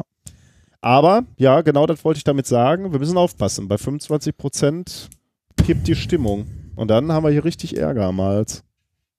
Äh, äh, was ist eigentlich heute bei, äh, bei dem Showdown rausgekommen, dem politischen zwischen CDU und CSU? Ich Hast du habe da was mitbekommen? hab noch nichts mitbekommen. Nee, ich auch noch nicht. Aber äh, noch scheinen wir eine Regierung zu haben. Jetzt lachst du. Vor fünf Jahren haben wir darüber gelacht, dass wir kein Netz, äh, Netflix haben. Und jetzt haben wir Meinst du, in fünf Jahren schreibt uns einer, damals, Ja, genau. Hättet ihr damals da noch. habt ihr noch so gelacht. Äh, Ja. dass es eine, eine Regie, dass, dass man ja einfach eine Regierung haben muss. Ja. ja, mal gucken, was der Spinner aus dem Süden. Naja. Okay, ähm, sollen wir weitermachen? Ich bitte drum. Äh, Kommen wir zum nächsten Thema. Ähm, das Thema heißt äh, Paraortho-Iso. Ich verstehe nix. Es geht um Wasser. Scheiße. Was denn? Das, ist das wieder so Wasser mit Heilwirkung? Ja. Nein, ist es nicht. Okay. Deshalb, aber ähm, äh, es lag trotzdem lag der Name, Ja, der okay. Name Ja. äh, lag halt, äh, der lag da so rum, den musste man mitnehmen. Ich schreibe Ähm, mit für unseren nächsten Besuch bei der ESO-Messe. Ja. Ähm, meinst du, wo, äh, wo sich irgendjemand unserer Hörer, die sich den großen Spaß macht, uns Bestätigungs-E-Mails für Anmeldungen zu ESO-Messen zu schreiben? Das war sehr authentisch, da habe ich erst, ja. Ähm, wir hatten ja schon häufiger Wasser als Thema in der Sendung, also äh, auch heute wieder als Grundvoraussetzung für Leben. Ja. Ne? Ähm, wie es zum Beispiel Jahresende immer auf dem Mars gefunden wird oder vermutet wird. Ähm, aber abgesehen davon, ähm, dass äh, ja, dass äh, diese ganze Lebendgeschichte im Weltraum und so äh, mit Wasser in Verbindung äh, steht, ist Wasser prinzipiell ein interessanter Stoff. Ähm, also auch aus naturwissenschaftlicher Sicht für Physiker, Chemiker, deshalb hatten wir es ja schon häufiger in der Sendung. Ähm, Wasser hat nämlich eine Menge ungewöhnliche Eigenschaften, so simpel Wasser auch aufgebaut ist, also H2O, ne, also ein Sauerstoff, zwei Wasserstoffatome. Ähm, hat Wasser eine Menge ähm, Physi also Physik ungewöhnliche physikalische Eigenschaften. Die bekannteste davon ist die Dichteanomalie von Wasser. Mhm. Also Wasser hat seine höchste Bei Dichte. drei Grad, glaube ich. Vier. Vier? Bei vier Okay. Grad. Mhm. Bei 4 Grad Celsius ist Wasser am dichtesten. Das heißt, wenn Wasser wärmer wird, dehnt es sich aus. Und wenn Wasser kälter wird, dehnt es sich aus. Bei 4 Grad äh, hat Wasser die höchste Dichte. Gute Nachricht für die Fische im See, Ich ne? wollte gerade sagen, genau, das ist der Grund, warum Pfützen und Seen immer von oben zufrieren und äh, Fische halt äh, auch in zugefrorenen Seen überleben können. Denn man muss sich das so vorstellen, ein, äh, ein See oder eine Pfütze oder ein Teich, ähm, die geben erstmal Wärme ab. Wie machen die das? Die machen das, wenn dann, an ihrer Oberfläche. Weil dort halt äh, eine Grenzschicht ist, wo halt schnelle, warme Wassermoleküle die Flüssigkeit quasi verlassen können. Das heißt, oben wird es am schnellsten kalt an der Grenzfläche. Wenn das Wasser dort kalt, also kälter wird, jetzt von Raumtemperatur 20 Grad, äh, ist es irgendwann bei 10 Grad, 15 Grad und irgendwann kommt es bei 4 Grad an. Das heißt, es sinkt nach unten. Das heißt, äh, das Wasser, äh, das komplette Wasser im See sinkt so weit immer nach unten, bis der komplette See 4 Grad hat. Wenn der See 4 Grad hat, dann äh, fängt das Wasser oben an, noch kälter zu werden, sinkt aber nicht mehr ab, weil das Wasser ja nicht mehr dichter wird, sondern wieder weniger dicht. Und deshalb frieren, äh, frieren Seen und so auch immer von oben zu und nicht von unten und können unten flüssig bleiben. Und das, was unten flüssig bleibt, ist dann wärmer, also meistens bei 4 Grad. Und da können Fische noch problemlos überleben. Aber das ist nur eine ungewöhnliche Eigenschaft vom Wasser. Äh, es gibt noch ein paar andere, die hatten wir, glaube ich, schon in ein paar anderen Sendungen mal erzählt, hier und da. Ähm, wir hatten in der Sendung zum Beispiel auch schon verschiedene Arten von Eis, die es Mhm. im Wasser äh, gibt. Das hatte ich, glaube ich, mal als Thema.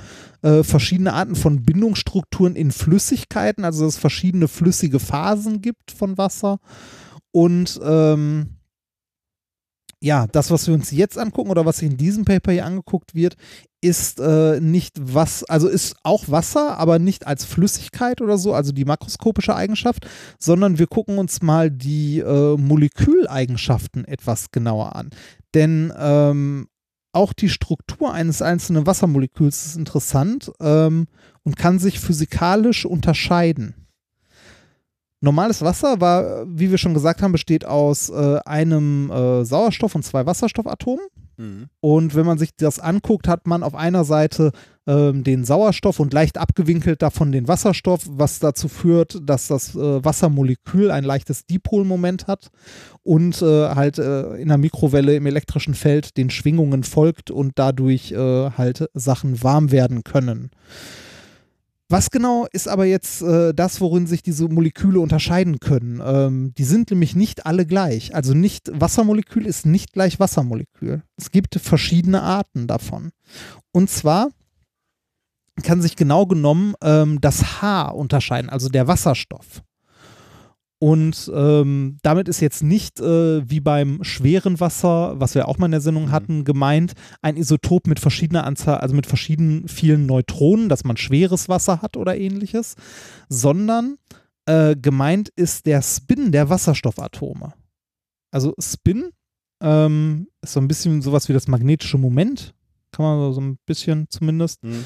Äh, oder der, also der, ja, der Eigendreh im Fu aber Ja, das ja, ist, das ja, ist da ist immer, ne, äh, ist halt eine, Spin ist eine quantenmechanische Größe, die eigentlich kein, äh, äh, kein Äquivalent in der nicht quantenmechanischen Welt hat, wenn man es genau nimmt. Aber damit was einfacher ist, stellen wir uns einfach vor, es sind Minimagnete, die nach oben oder nach unten zeigen. Ja. Ne? So, das heißt, der Spin kann nach oben oder nach unten zeigen und dadurch unter, äh, ändert sich ein bisschen die Energie.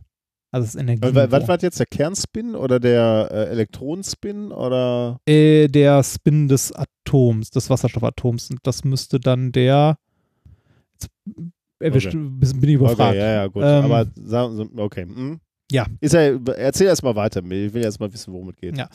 Ähm, jetzt muss ich mal kurz gucken, wo ich in meinen Notizen gelandet bin. Äh, da, da, da. Es gibt zwei Varianten von Wassermolekülen. Und wenn es mehrere Arten eines Moleküls ne- gibt, nennt man das Isomere. Also es gibt zwei Isomere des, äh, des Wassermoleküls. Und zwar das, wo der Spin von dem Wasserstoffatom äh, in die äh, gleiche Richtung zeigt. Also von Also beiden. Von, wir haben zwei Wasserstoffatome. Genau, beide okay. zeigen hm. nach oben. Ja, und den, wo eins nach oben und eins nach unten zeigt. okay. hm. Diese beiden Wasser, also Arten des Wassermoleküls nennt man Parawasser. Das ist äh, das, wo der Spin entgegengesetzt, also einer hoch, einer runter. Und das Orthowasser. Das ist, wo beide in die gleiche Richtung zeigen. Das Tür und Tor geöffnet für Ja. so scheiße. Ja, Para und Ortho. Ob es das schon gibt? Das, das, äh, Bestimmt. So, der hat an Kristalle vorbeifließen lassen, damit er das gute Orthowasser erzeugt. Ja, und, äh, Wer will denn Parawasser? Ja, das, Oder Para- vielleicht zum Beleben Parawasser Para- und zum Runterkommen abends Orthowasser. Morgens Aronal, abends Genau. Ortho. Morgen, morgens Para, abends Ortho. Ne? Ist geil. Ja. Geschäftsmodell. Morgens Para, abends Ortho, auch schön. Ähm, jetzt kommt der Punkt. Beides kommt in normalem Wasser vor. Natürlich, Und ja. zwar zu etwa gleichen Teilen. und fluktuiert wahrscheinlich wie Sau, oder? oder Äh, sind nee. die Dinger denn stabil? Also wenn, wenn ich erstmal Orthowasser habe, bleibt das auch Orthowasser? Ja. Das äh, habe ich dem Paper so entnommen. Also, Ja, Junge, da können wir das verkaufen. ja, ja, Moment, jetzt, jetzt kommt da der Punkt. Das ist ähm, beides im Wasser zu etwa gleichen Teilen ähm, enthalten und unterscheidet sich physikalisch. Ne? Also mit, dem- mit, dem, mit dem Spin. Der eine Spin ja parallel, der andere antiparallel. So. Ähm, das, die Frage, die sich jetzt stellt, wenn sich das, also das unterscheidet sich physikalisch, aber unterscheidet sich das auch chemisch? Jetzt müsste man fragen, wa- was ist denn der Unterschied zwischen physikalisch und chemisch? Physikalisch ist halt auf dem Teilchenniveau die Spins und so, die Energieniveaus. Chemisch wäre, wie Macht's es mit anderen, wie es mit anderen. Sachen reagiert. Mhm. Genau. Also äh, reagiert es anders. Reagiert Parawasser anders als Orthowasser. Ähm, genau das hat folgende Studie untersucht, die ich vorstellen möchte, und zwar äh, Observation of different reactivities of para and ortho water towards trapped äh, diacetyl ions. Aha. Ja. äh, von der Uni Basel und Uni Hamburg, äh, kurz gesagt das DESI, äh, erschienen ist das Ganze in Nature Communications am 29.05., eingereicht am 26.03. Ähm, Nate, äh, ah, oh, während, während ich diese, diese Metrics gesucht habe von dem Paper, das habe ich mir noch als Notiz hereingeschrieben, Nature Communications wertet unter anderem aus, wie oft und wie viel zu deinem Paper getwittert wurde. Also du, du kannst bei den äh, Nature äh, Communication ähm, Papern immer sehen, wie oft die in Twitter, äh, also wie weit die bei Twitter gereist sind, sozusagen. Okay. Das heißt, wenn wir dort mal was veröffentlichen, wisst ihr, was ihr zu tun habt. Twittert was das Zeug. ja. Ähm, End, endlich eine Möglichkeit, wie wir im Hirschfaktor hochkommen. Ja, genau. ähm, was genau haben die, äh, was haben die Forscher in diesem Paper gemacht? Die wollten untersuchen, ob Para- und Ortewasser unterschiedlich chemisch reagieren. Die Schwierigkeit, also äh, man könnte jetzt sagen, ne, ja, ist doch leicht, ne? Nimmst du einmal Ortho-Wasser, kippst sie irgendwo drüber, nimmst einmal Para-Wasser, kippst sie irgendwo drüber und guckst, ob es blubbert. Ja. Ne? Ähm, die Schwierigkeit bei der ganzen Geschichte ist jetzt, dass in normalem Wasser ja beide Arten vorkommen. Ja. Ne? Also sowohl Para als Ja. auch Ortho. Ähm, das heißt, wenn man untersuchen möchte, ob die unterschiedlich stark reagieren, muss man die erstmal irgendwie trennen. Mhm. Und da wird schwierig, wenn man eigentlich herausfinden möchte, ob sie unterschiedlich Ja, reagieren, ne? stimmt. Weil äh, wenn man sowas trennt, dann macht man es halt eigentlich chemisch. Also man Ja. versucht es zumindest chemisch, wenn es so größere Mengen sind. Aber das geht nicht, also vielleicht, Vielleicht geht schon, es, aber, aber du willst, das ist das, was du rausfinden möchtest. Kann, also reagiert es chemisch anders. Und wenn man es chemisch nicht trennt, wie macht man es dann? Physikalisch? Richtig, man macht das physikalisch. Zentrifuge. Nee. Na, hier, das müsste ja das gleiche wiegen. Also kann Ja, ja, genau. nicht- Das nicht, aber äh, worin unterscheidet es sich, wenn es einen anderen Spin hat? Äh, Wenn es einen anderen Spin hat? Mm, Naja, äh, magnetisch leicht. Richtig, Ne? genau, ganz leicht magnetisch. Ähm, die Forscher haben folgendes gemacht: Die haben einen feinen Molekülstrahl aus Wasser erzeugt. Kann man sich jetzt nicht vorstellen wie eine Wasserpistole, sondern eher so auf, auf molekularer Ebene. Ne? Also ähm, in, einem, in einer Vakuumkammer halt äh, die, äh, die Ionen beschleunigt und dann, also die äh, Moleküle beschleunigt und einen ganz, ganz feinen Molekülstrahl gemacht im Vakuum. Also im Wesentlichen auch eine Wasserpistole. Naja, Ähm, okay. ja, mit, einzel mit einzelnen Molekülen. Und die haben sie dann durch ein äh, inhomogenes elektrisches Feld gejagt. Und was passiert jetzt, wenn man ein inhomogenes äh, elektrisches Feld nimmt? Die Wassermoleküle reagieren ein bisschen anders auf Mhm. dieses Feld, weil sie ja unterschiedliche Spins in ihren Wasserstoffmolekülen haben, äh, Wasserstoffatomen haben. Und dadurch, dass das Feld inhomogen ist, also nicht äh, glatt in eine Richtung homogen, sondern an einer Stelle irgendwo sehr, sehr stark ist, an der anderen sehr, sehr schwach, ähm, wird das äh, Wasser, wenn es da durchgeht, halt abgelenkt in eine Richtung. Und je nachdem, wie jetzt die Spins stehen, wird es ein bisschen unterschiedlich abgelenkt. Das heißt, ähm, nach diesem äh, stark inhomogenen elektrischen Feld ähm, kommen aus dem, werden aus dem einen Wasserstrahl zwei, weil das eine ein bisschen mehr abgelenkt wird als das andere. Das heißt, ich habe nachher einen Strahl aus Ortho-Wassermolekülen und, einen Strahl aus Paar. aus Para-Wassermolekülen. Ähm, es kommen also zwei Molekülstrahlen mit je nur einer Sorte aus dem Feld wieder raus. Ähm, die Strahlen, die da rauskamen, wurden dann äh, in eine Ionenfalle geführt und in der Ionenfalle waren N2H-Plus-Ionen drin. Das ist dieses, äh, was auch im, äh, im Titel des Papers steht, was ich nicht aussprechen konnte. Diacenylium. N2H plus. N2H-Plus-Ionen. Okay. äh, gefüllt und ähm, dort reagiert das Wasser halt mit diesen N2H und ähm, überträgt dabei einen Wasserstoffkern. Also tauscht einen Wasserstoffkern aus. Ähm, Reaktionsprodukte, die dabei rauskamen bei dieser Reaktion von den Wassermolekülen mit dem, äh, mit dem N2H äh, wurden anschließend durch ein Massenspektrometer, also Time of Flight Massenspektrometer äh, gejagt, also untersucht und ähm, dabei ist herausgekommen, dass das Parawasser ein bisschen schneller reagiert als das Orthowasser. Und zwar um 23% schneller. Also Parawasser reagiert schneller als das Orthowasser. Ähm, der Grund ist natürlich der Spin der Wasserstoffatome. Die Forscher sagen, ähm, durch, ähm, äh, durch die beim, äh, also durch die beim Parawasser vorhandene Konstellation zieht das Parawasser seinen Reaktionspartner stärker an. An sich. Aha. Genau, und dadurch reagiert es schneller. Und man hat schneller im Massenspektrometer einen, äh, einen Ausschlag.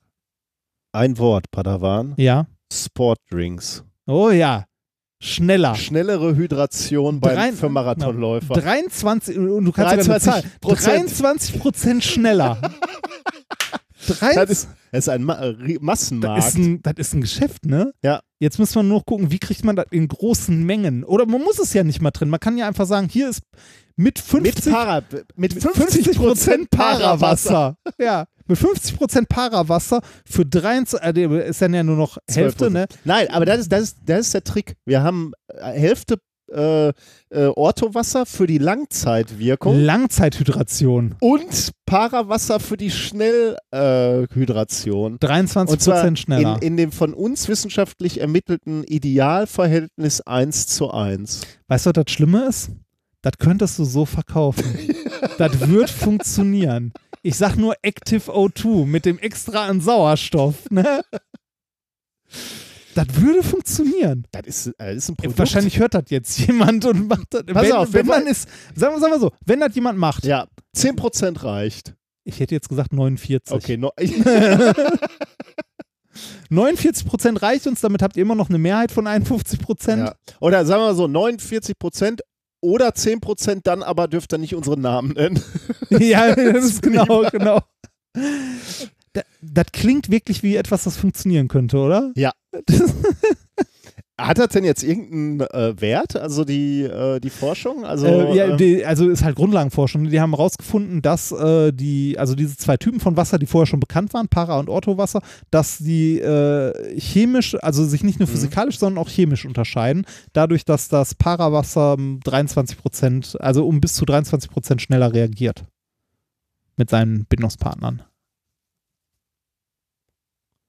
Schon ganz nett, oder? Mhm. Ja, ja, ich äh, überleg, also äh, spannend, ja.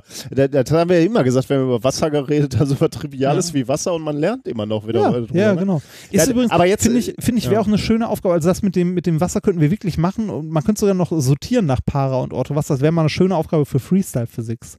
Ihr habt dann einen Liter Wasser, sortiert das nach Para und Orthowasser. Ja, ich habe tatsächlich hatte ich gerade darüber na- nachgedacht, wenn man jetzt wirklich weiß, okay, das reagiert schneller weg, das heißt, du müsstest ja eigentlich nur so ein Reservoir haben und bietest irgendwelche Reaktionspartner an, die flüchtig sind. Ja. Ähm, also das Produkt ist dann irgendwann flü flüchtig, dann müsstest du ja zumindest mal anreichern können, das was träger reagiert, oder? Also wenn, wenn so. das, wa- das was schneller weg äh, reagiert, äh, dann sich irgendwie verflüchtigt, warum auch immer, müssen wir jetzt mal gucken. Ja, das ja, müsste, müsste gehen. Naja, weiß ich nicht. Aber Also wir, wollen ja, wir, wir sind ja keine Chemiker, ne? Wir sind ja eh mit 50-50 zufrieden für wir, unser wir, wir, Produkt. wir, stiften ja, wir stiften ja nur die Idee. Die, also, Ja. und, und die eigentliche, also die Geschäftsidee ist ja das mit dem, mit dem äh, Verhältnis 1 zu 1 für die Langzeithydration und die Kick, Schneller. die schnelle, Genau, ne? ja. Die Hyper. Hyper, kann man sagen, ne? Hyperhydration. ja. 50% Longtime Hydration und 50% Hyperhydration. Ich werde das morgen mal beim äh, Training ausprobieren. Wobei HH ist keine gute Abkürzung. Doch, so für, für am Ende dann. Na gut. Ja, sehr geil. Also, äh, Thema war langweilig, aber wir haben ein neues Produkt. Ja, ja. Nein, geiles, geil, Ja. geiles Thema. Ich finde das immer spannend, wenn man so äh, irgendwie so was auch, Fundamentales über so was Triviales wie Wasser ja. Ähm, Apropos gelernt.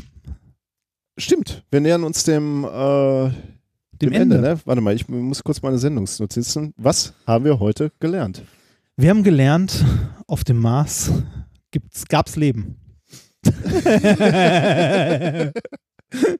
Perfekt Ja, zusammengefasst. Das soll bleiben, ja. Ja. ja. lassen wir mal so, Ja, oder?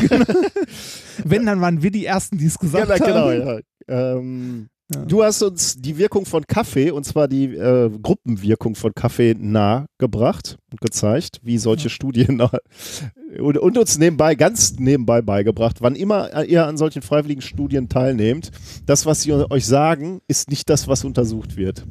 Meistens. Das, das ist die Key Message, die man draußen mitnehmen Aber, sollte. Ne? aber irgendwie, äh, wir, wir kriegen ja da, dann auch mal so, so äh, äh, schon mal so Nachrichten, äh, wo dann Leute sagen, ja, macht, macht das doch nicht mies. Zum Beispiel bei dem Dehnungsreiz äh, war Ja. das so, äh, da habe ich mehrere äh, Nachrichten zu Recht auch bekommen, die gesagt haben, ja, macht euch doch darüber nicht lustig, das ist ja wichtig, dass man da Leute für findet. Ja, ne? ja. Also, Ja. Und das war auch gar nicht so gemeint. Ja. Ich fand jetzt nur, Dehnungsreiz im der, Enddarm der, war der, halt. der, ne? der Titel war halt schon, Ja. schon super. Aber hier jetzt äh, natürlich auch, ne? Ähm, ist ja nichts gegen zu sagen, dass, dass so Studien so aufgebaut sind, dass man nicht weiß, worum es geht. Ganz Ich- im Gegenteil, ich fände das sogar super spannend, da irgendwie hinzugehen und äh, mich zu fragen, worum geht es hier wohl wirklich? Ich frage mich, wann du anfangen musst, äh, das als Effekt mit in dein Studiendesign reinzuziehen, dass die Leute wissen, dass es nicht um das geht, was du ihnen erzählst. so nach dem Thema, du denkst, dass ich denke, dass du Ja, ja. denkst. Aber hier in deiner Studie, na Ja. gut, dann gehen sie da hin und sagen, ja komm, ich soll den Kaffee austrinken. Das ist ja ganz offensichtlich. Ja. Aber trotzdem weißt du nicht, worum es geht. Ne? Ja, genau, du weißt ja nicht, dass es um die Diskussion danach geht oder so. Du merkst dann zwar, ja, okay, jetzt wird diskutiert, aber was willst du da machen, außer dein Bestes geben in der Ja. Diskussion? Also in dem Fall, glaube ich, ist es völlig, völlig sauber. Ja, auf jeden Fall. Äh, wir haben in dem zweiten Thema gelernt, dass die äh, Vollpfosten von äh, der AfD bei weitem nicht das Volk sind, auch wenn sie es immer glauben. Aber das Problem ist, dass den Arschlöchern nicht mehr so viel fehlt, dass sie äh, die Meinung kippen könnten. Ich Genau. hoffe, Deswegen müssen wir aufpassen. Gleiches gilt natürlich für, nee, wir haben leider keine andere rechtsradikale Partei, die so viel Prozent kriegt aktuell. Naja, Und du hast uns eine neue Geschäftsidee ähm, beigebracht. Äh, nämlich Para und Orto Wasser. ja. Und, und, äh, und hier, hier Sportsdrinks. im, im Grunde hier, hier auch das Gebrauchsmuster angemeldet, ne? Weil wenn jetzt irgendjemand auf die Idee kommt, dann bitte, Ja. dann hier mindestens 10% abdrücken. Ja. Ach, Ähm, genau. Dann kommen wir noch zum Amazon-Kauf der Woche. Ich habe mit großer Freude gesehen, dieses Mal, es geht ja, ich bin ja ein wenig im WM-Modus oder ich müsste sagen, ich bin ja so gerade wieder äh, aus dem WM-Modus raus. warum? Äh, Ach, du bist so ein Erfolgsfan. Verstehe, verstehe. Verstehe. Ähm, Hätte ich das gewusst, hätte ich dir eine mexikanische Flagge mitgebracht. danke. äh, nein, ich bin kein Erfolgsfan. Nein, äh, das, ich, das, Entschuldigung, das, das ging zu weit. Das war so nicht gemeint. Entschuldige. ich kann damit umgehen. Äh, ich bin, äh, ich bin erstmal zufrieden mit dem Triumph von vor vier Jahren. Ich kann jetzt auch mal so eine, so eine Durststrecke durchstehen. Ähm, aber ich, ich, ich schaue ja auch Fußball einfach nur so äh, ganz gerne. Kann, da, ich, kann ich verstehen. Ist da- ja ein schönes Spiel. da war ich erfreut zu sehen, dass über äh, Amazon auch ein Buch gekauft wurde, Die Zeit der Strategen, wie Gu- Gu- Guardiola, Löw, Mourinho und Co. den Fußball neu denken. Mhm. Ähm, das ist ein Buch von. Ähm, wieso ist denn das hier rausgelöscht? Achso, nee, hier. Äh, ich bin in den, ich war, äh, war verrutscht.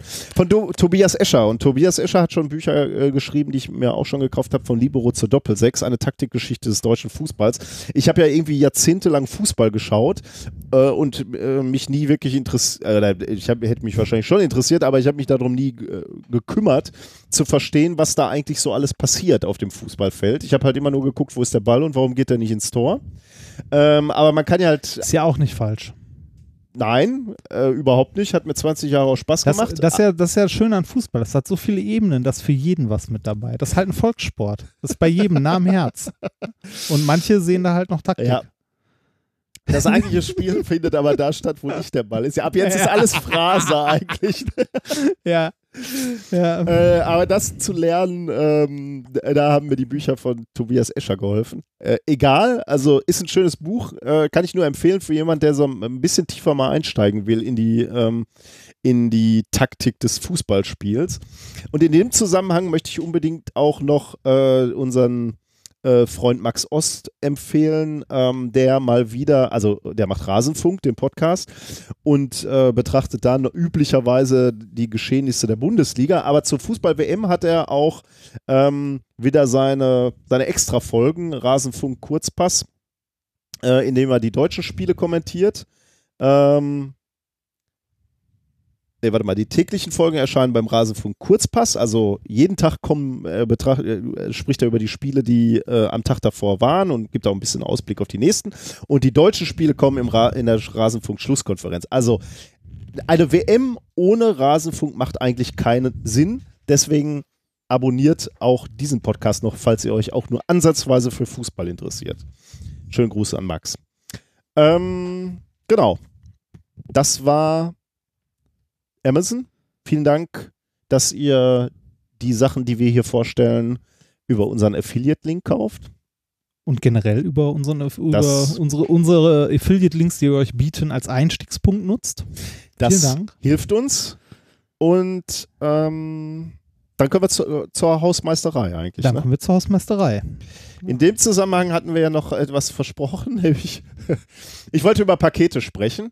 Aha. Ähm, ich wollte erstmal Danke sagen. Ich habe ein paar Pakete jetzt bearbeitet. Das haben wir in letzter Zeit etwas schleifen lassen. Äh, ja, ich war ein bisschen weiß auch nicht. Gleiches, Gleiches gilt für Briefe äh, Genau. mit, mit, ähm, mit äh, hier, ne, Stickern und so. Liegt zum Teil daran, dass die auch äh, in Köln in, bei unserem Büro landen äh, und ich nicht mehr ganz so oft in Köln bin, um die dort einzusammeln. Also, Genau, aber du äh, hast jetzt wieder einen Stoß mitgebracht. Ja. Ich werde die in den nächsten Tagen tatsächlich befüllen und die gehen dann raus. Ähm, insbesondere tut es mir dann auch leid für solche Sachen. Also insbesondere äh, ist es ein bisschen blöd, wenn, wenn ihr nicht irgendwie zumindest mal so eine so eine äh, E-Mail-Adresse noch reinschreibt oder so oder Twitter oder so, damit ich äh, wenigstens kurz Danke sagen kann. Also ist ja, wenn ihr da keinen Wert drauf legt, freue ich mich auch. Aber äh, für mich ist es ein bisschen schöner, wenn ich ganz kurz mal Danke sagen kann für die vi- vielen netten Sachen, die ihr schickt. Äh, ich bitte auch ausdrücklich um Entschuldigung für so Sachen wie, äh, da kam mal so ein Buch an, wo du äh, hättest unterschreiben sollen für als ähm, Hochzeits. weiß ich nicht mehr, ist egal, aber äh, jedenfalls kam das zu spät. Ja. Oder äh, Ich war zu noch spät gar hier. nicht. Oder? Also du, du unterschreibst das erst heute. ja, deswegen, ähm, es kommt noch, aber es hat halt ein bisschen gedauert. Ähm, also so, da sind wir jetzt nicht so die schnellsten. ja. Gleiches gilt für Pakete, die bei mir noch liegen. Ähm, da äh, ich in letzter Zeit wieder viel unterwegs war und viel um die Ohren hatte, bin ich da auch noch nicht zugekommen.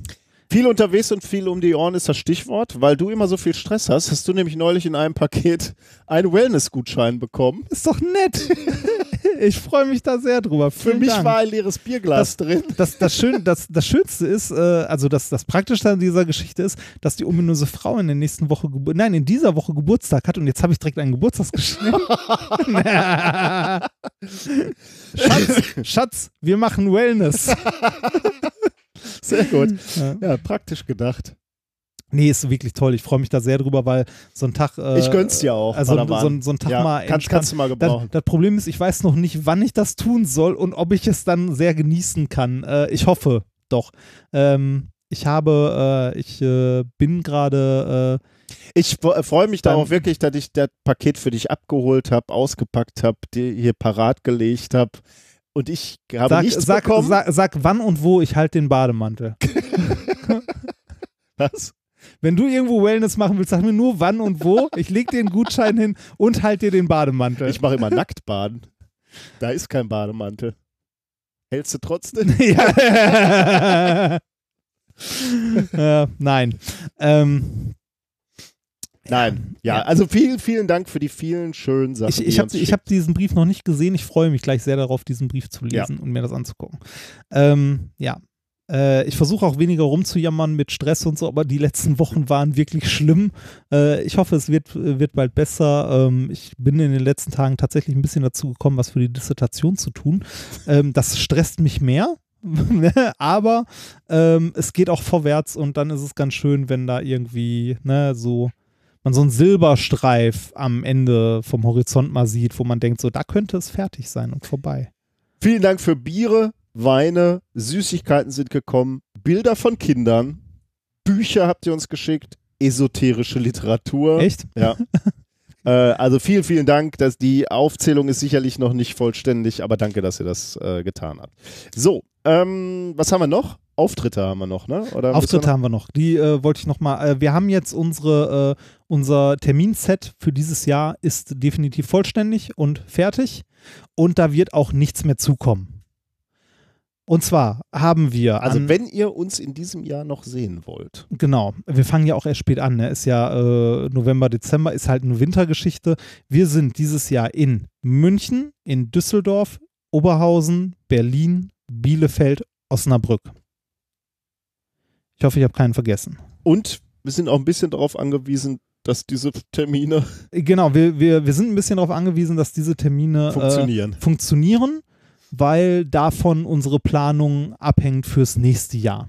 Genau. ähm, massiv. Also ob und wie und also was wir machen, wie wir es machen, ob wir es machen. Ähm, das heißt, wenn ihr Bock habt, äh, live zu, also uns live zu sehen auf einer Bühne mit einem Programm, dann äh, kommt vorbei. Wir freuen uns sehr.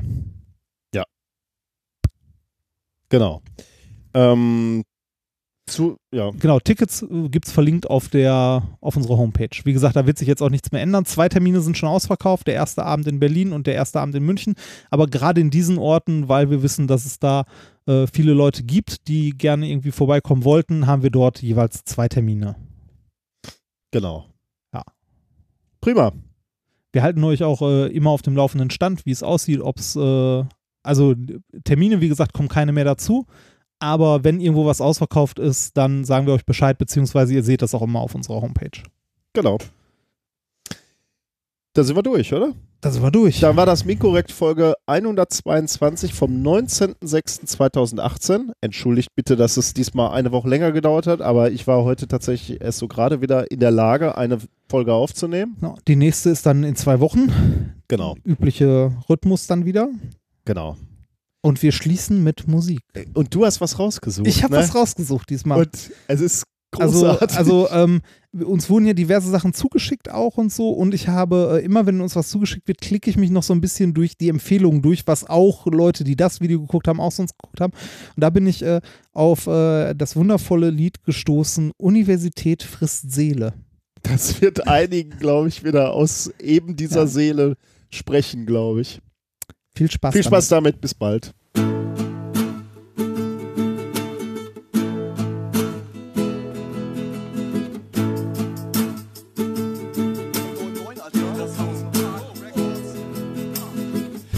Immer der gleiche Berg, immer der gleiche Bus und im Sommer der immer gleiche Schweißgeruch. Immer die gleichen Fressen, immer das gleiche Essen und zweimal im Jahr 600 Euro blechen. Immer die gleichen Stände auf diesem Scheißgelände. Nein, ich will kein Abo und noch immer keine Riester-Rente.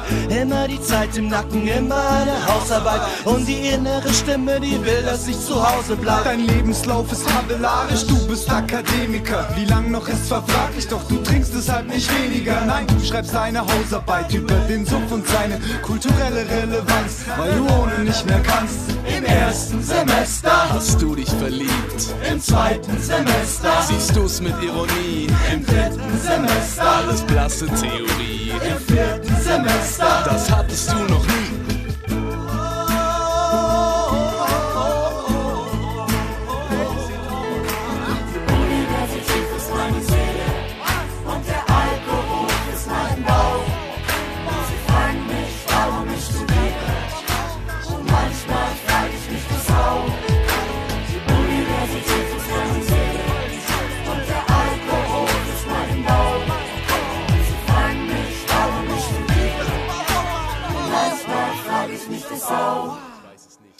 Mich nicht, Professor. Ich mag dich nicht, Professor. Ich bin stoned und starre dämlich auf den Tageslichtprojektor. Du hast vielleicht Thesen, Kant und Kleist gelesen und deswegen das Gefühl, dein Leben hat einen Sinn von Du wegen. bist im 17. Semester, aber säufst noch wie ein Ersti. Dein Französisch ist jetzt besser, einen Cidre, bitte merci. Danke vielmals und dafür gibt es drei ECTS. Zur Belohnung ein paar kurze gegen den Stress. Die Universität hat meine Seele gefickt und sich danach nicht mehr gemeldet. Ich war ehrlich geknickt, aber jetzt ist Zeit zu handeln, braucht die Pille danach. Denn wenn dieses Baby kommt, dann sind wir alle im Arsch.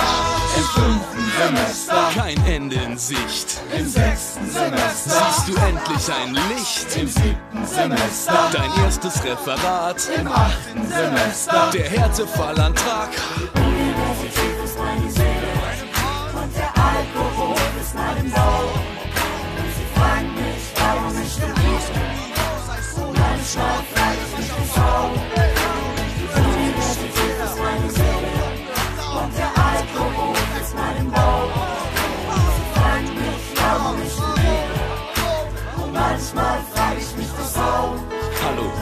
ich erzähl euch heute was über Blabla, meine These Blabla, Folien mit Grafikstarter, frag mich wie mein Referat war, so wie jedes, inhaltlich wenig, Performance, ewig These, dämlich, lass uns drüber reden, Mädchen, Jungs, Profs, sie alle verstehen's nicht. Ich beiß mich durch Tabellen, ich fresse Paragraphen, scheiß auf den Anzug, ich will wieder Parker tragen. Ich will chillen in den Petershauser Parkanlagen, ohne Angst vom Arbeitsmarkt oder dem Totalversagen. Alkohol im Magen und dein Intellekt verschwimmt. Und am nächsten Tag hat dich ein Freund im Internet verlinkt. Du erkennst dich auf dem Foto, aber kannst dich nicht erinnern. Du liest Goethe in dein Zimmer mit ner Faust in deinem Hintern. Das neunte Semester, nur auf Ritalin. Im zehnten Semester Bist du wieder clean? im elften Semester, Wie cool war Erasmus? im zwölften Semester, Der Studienabbruch.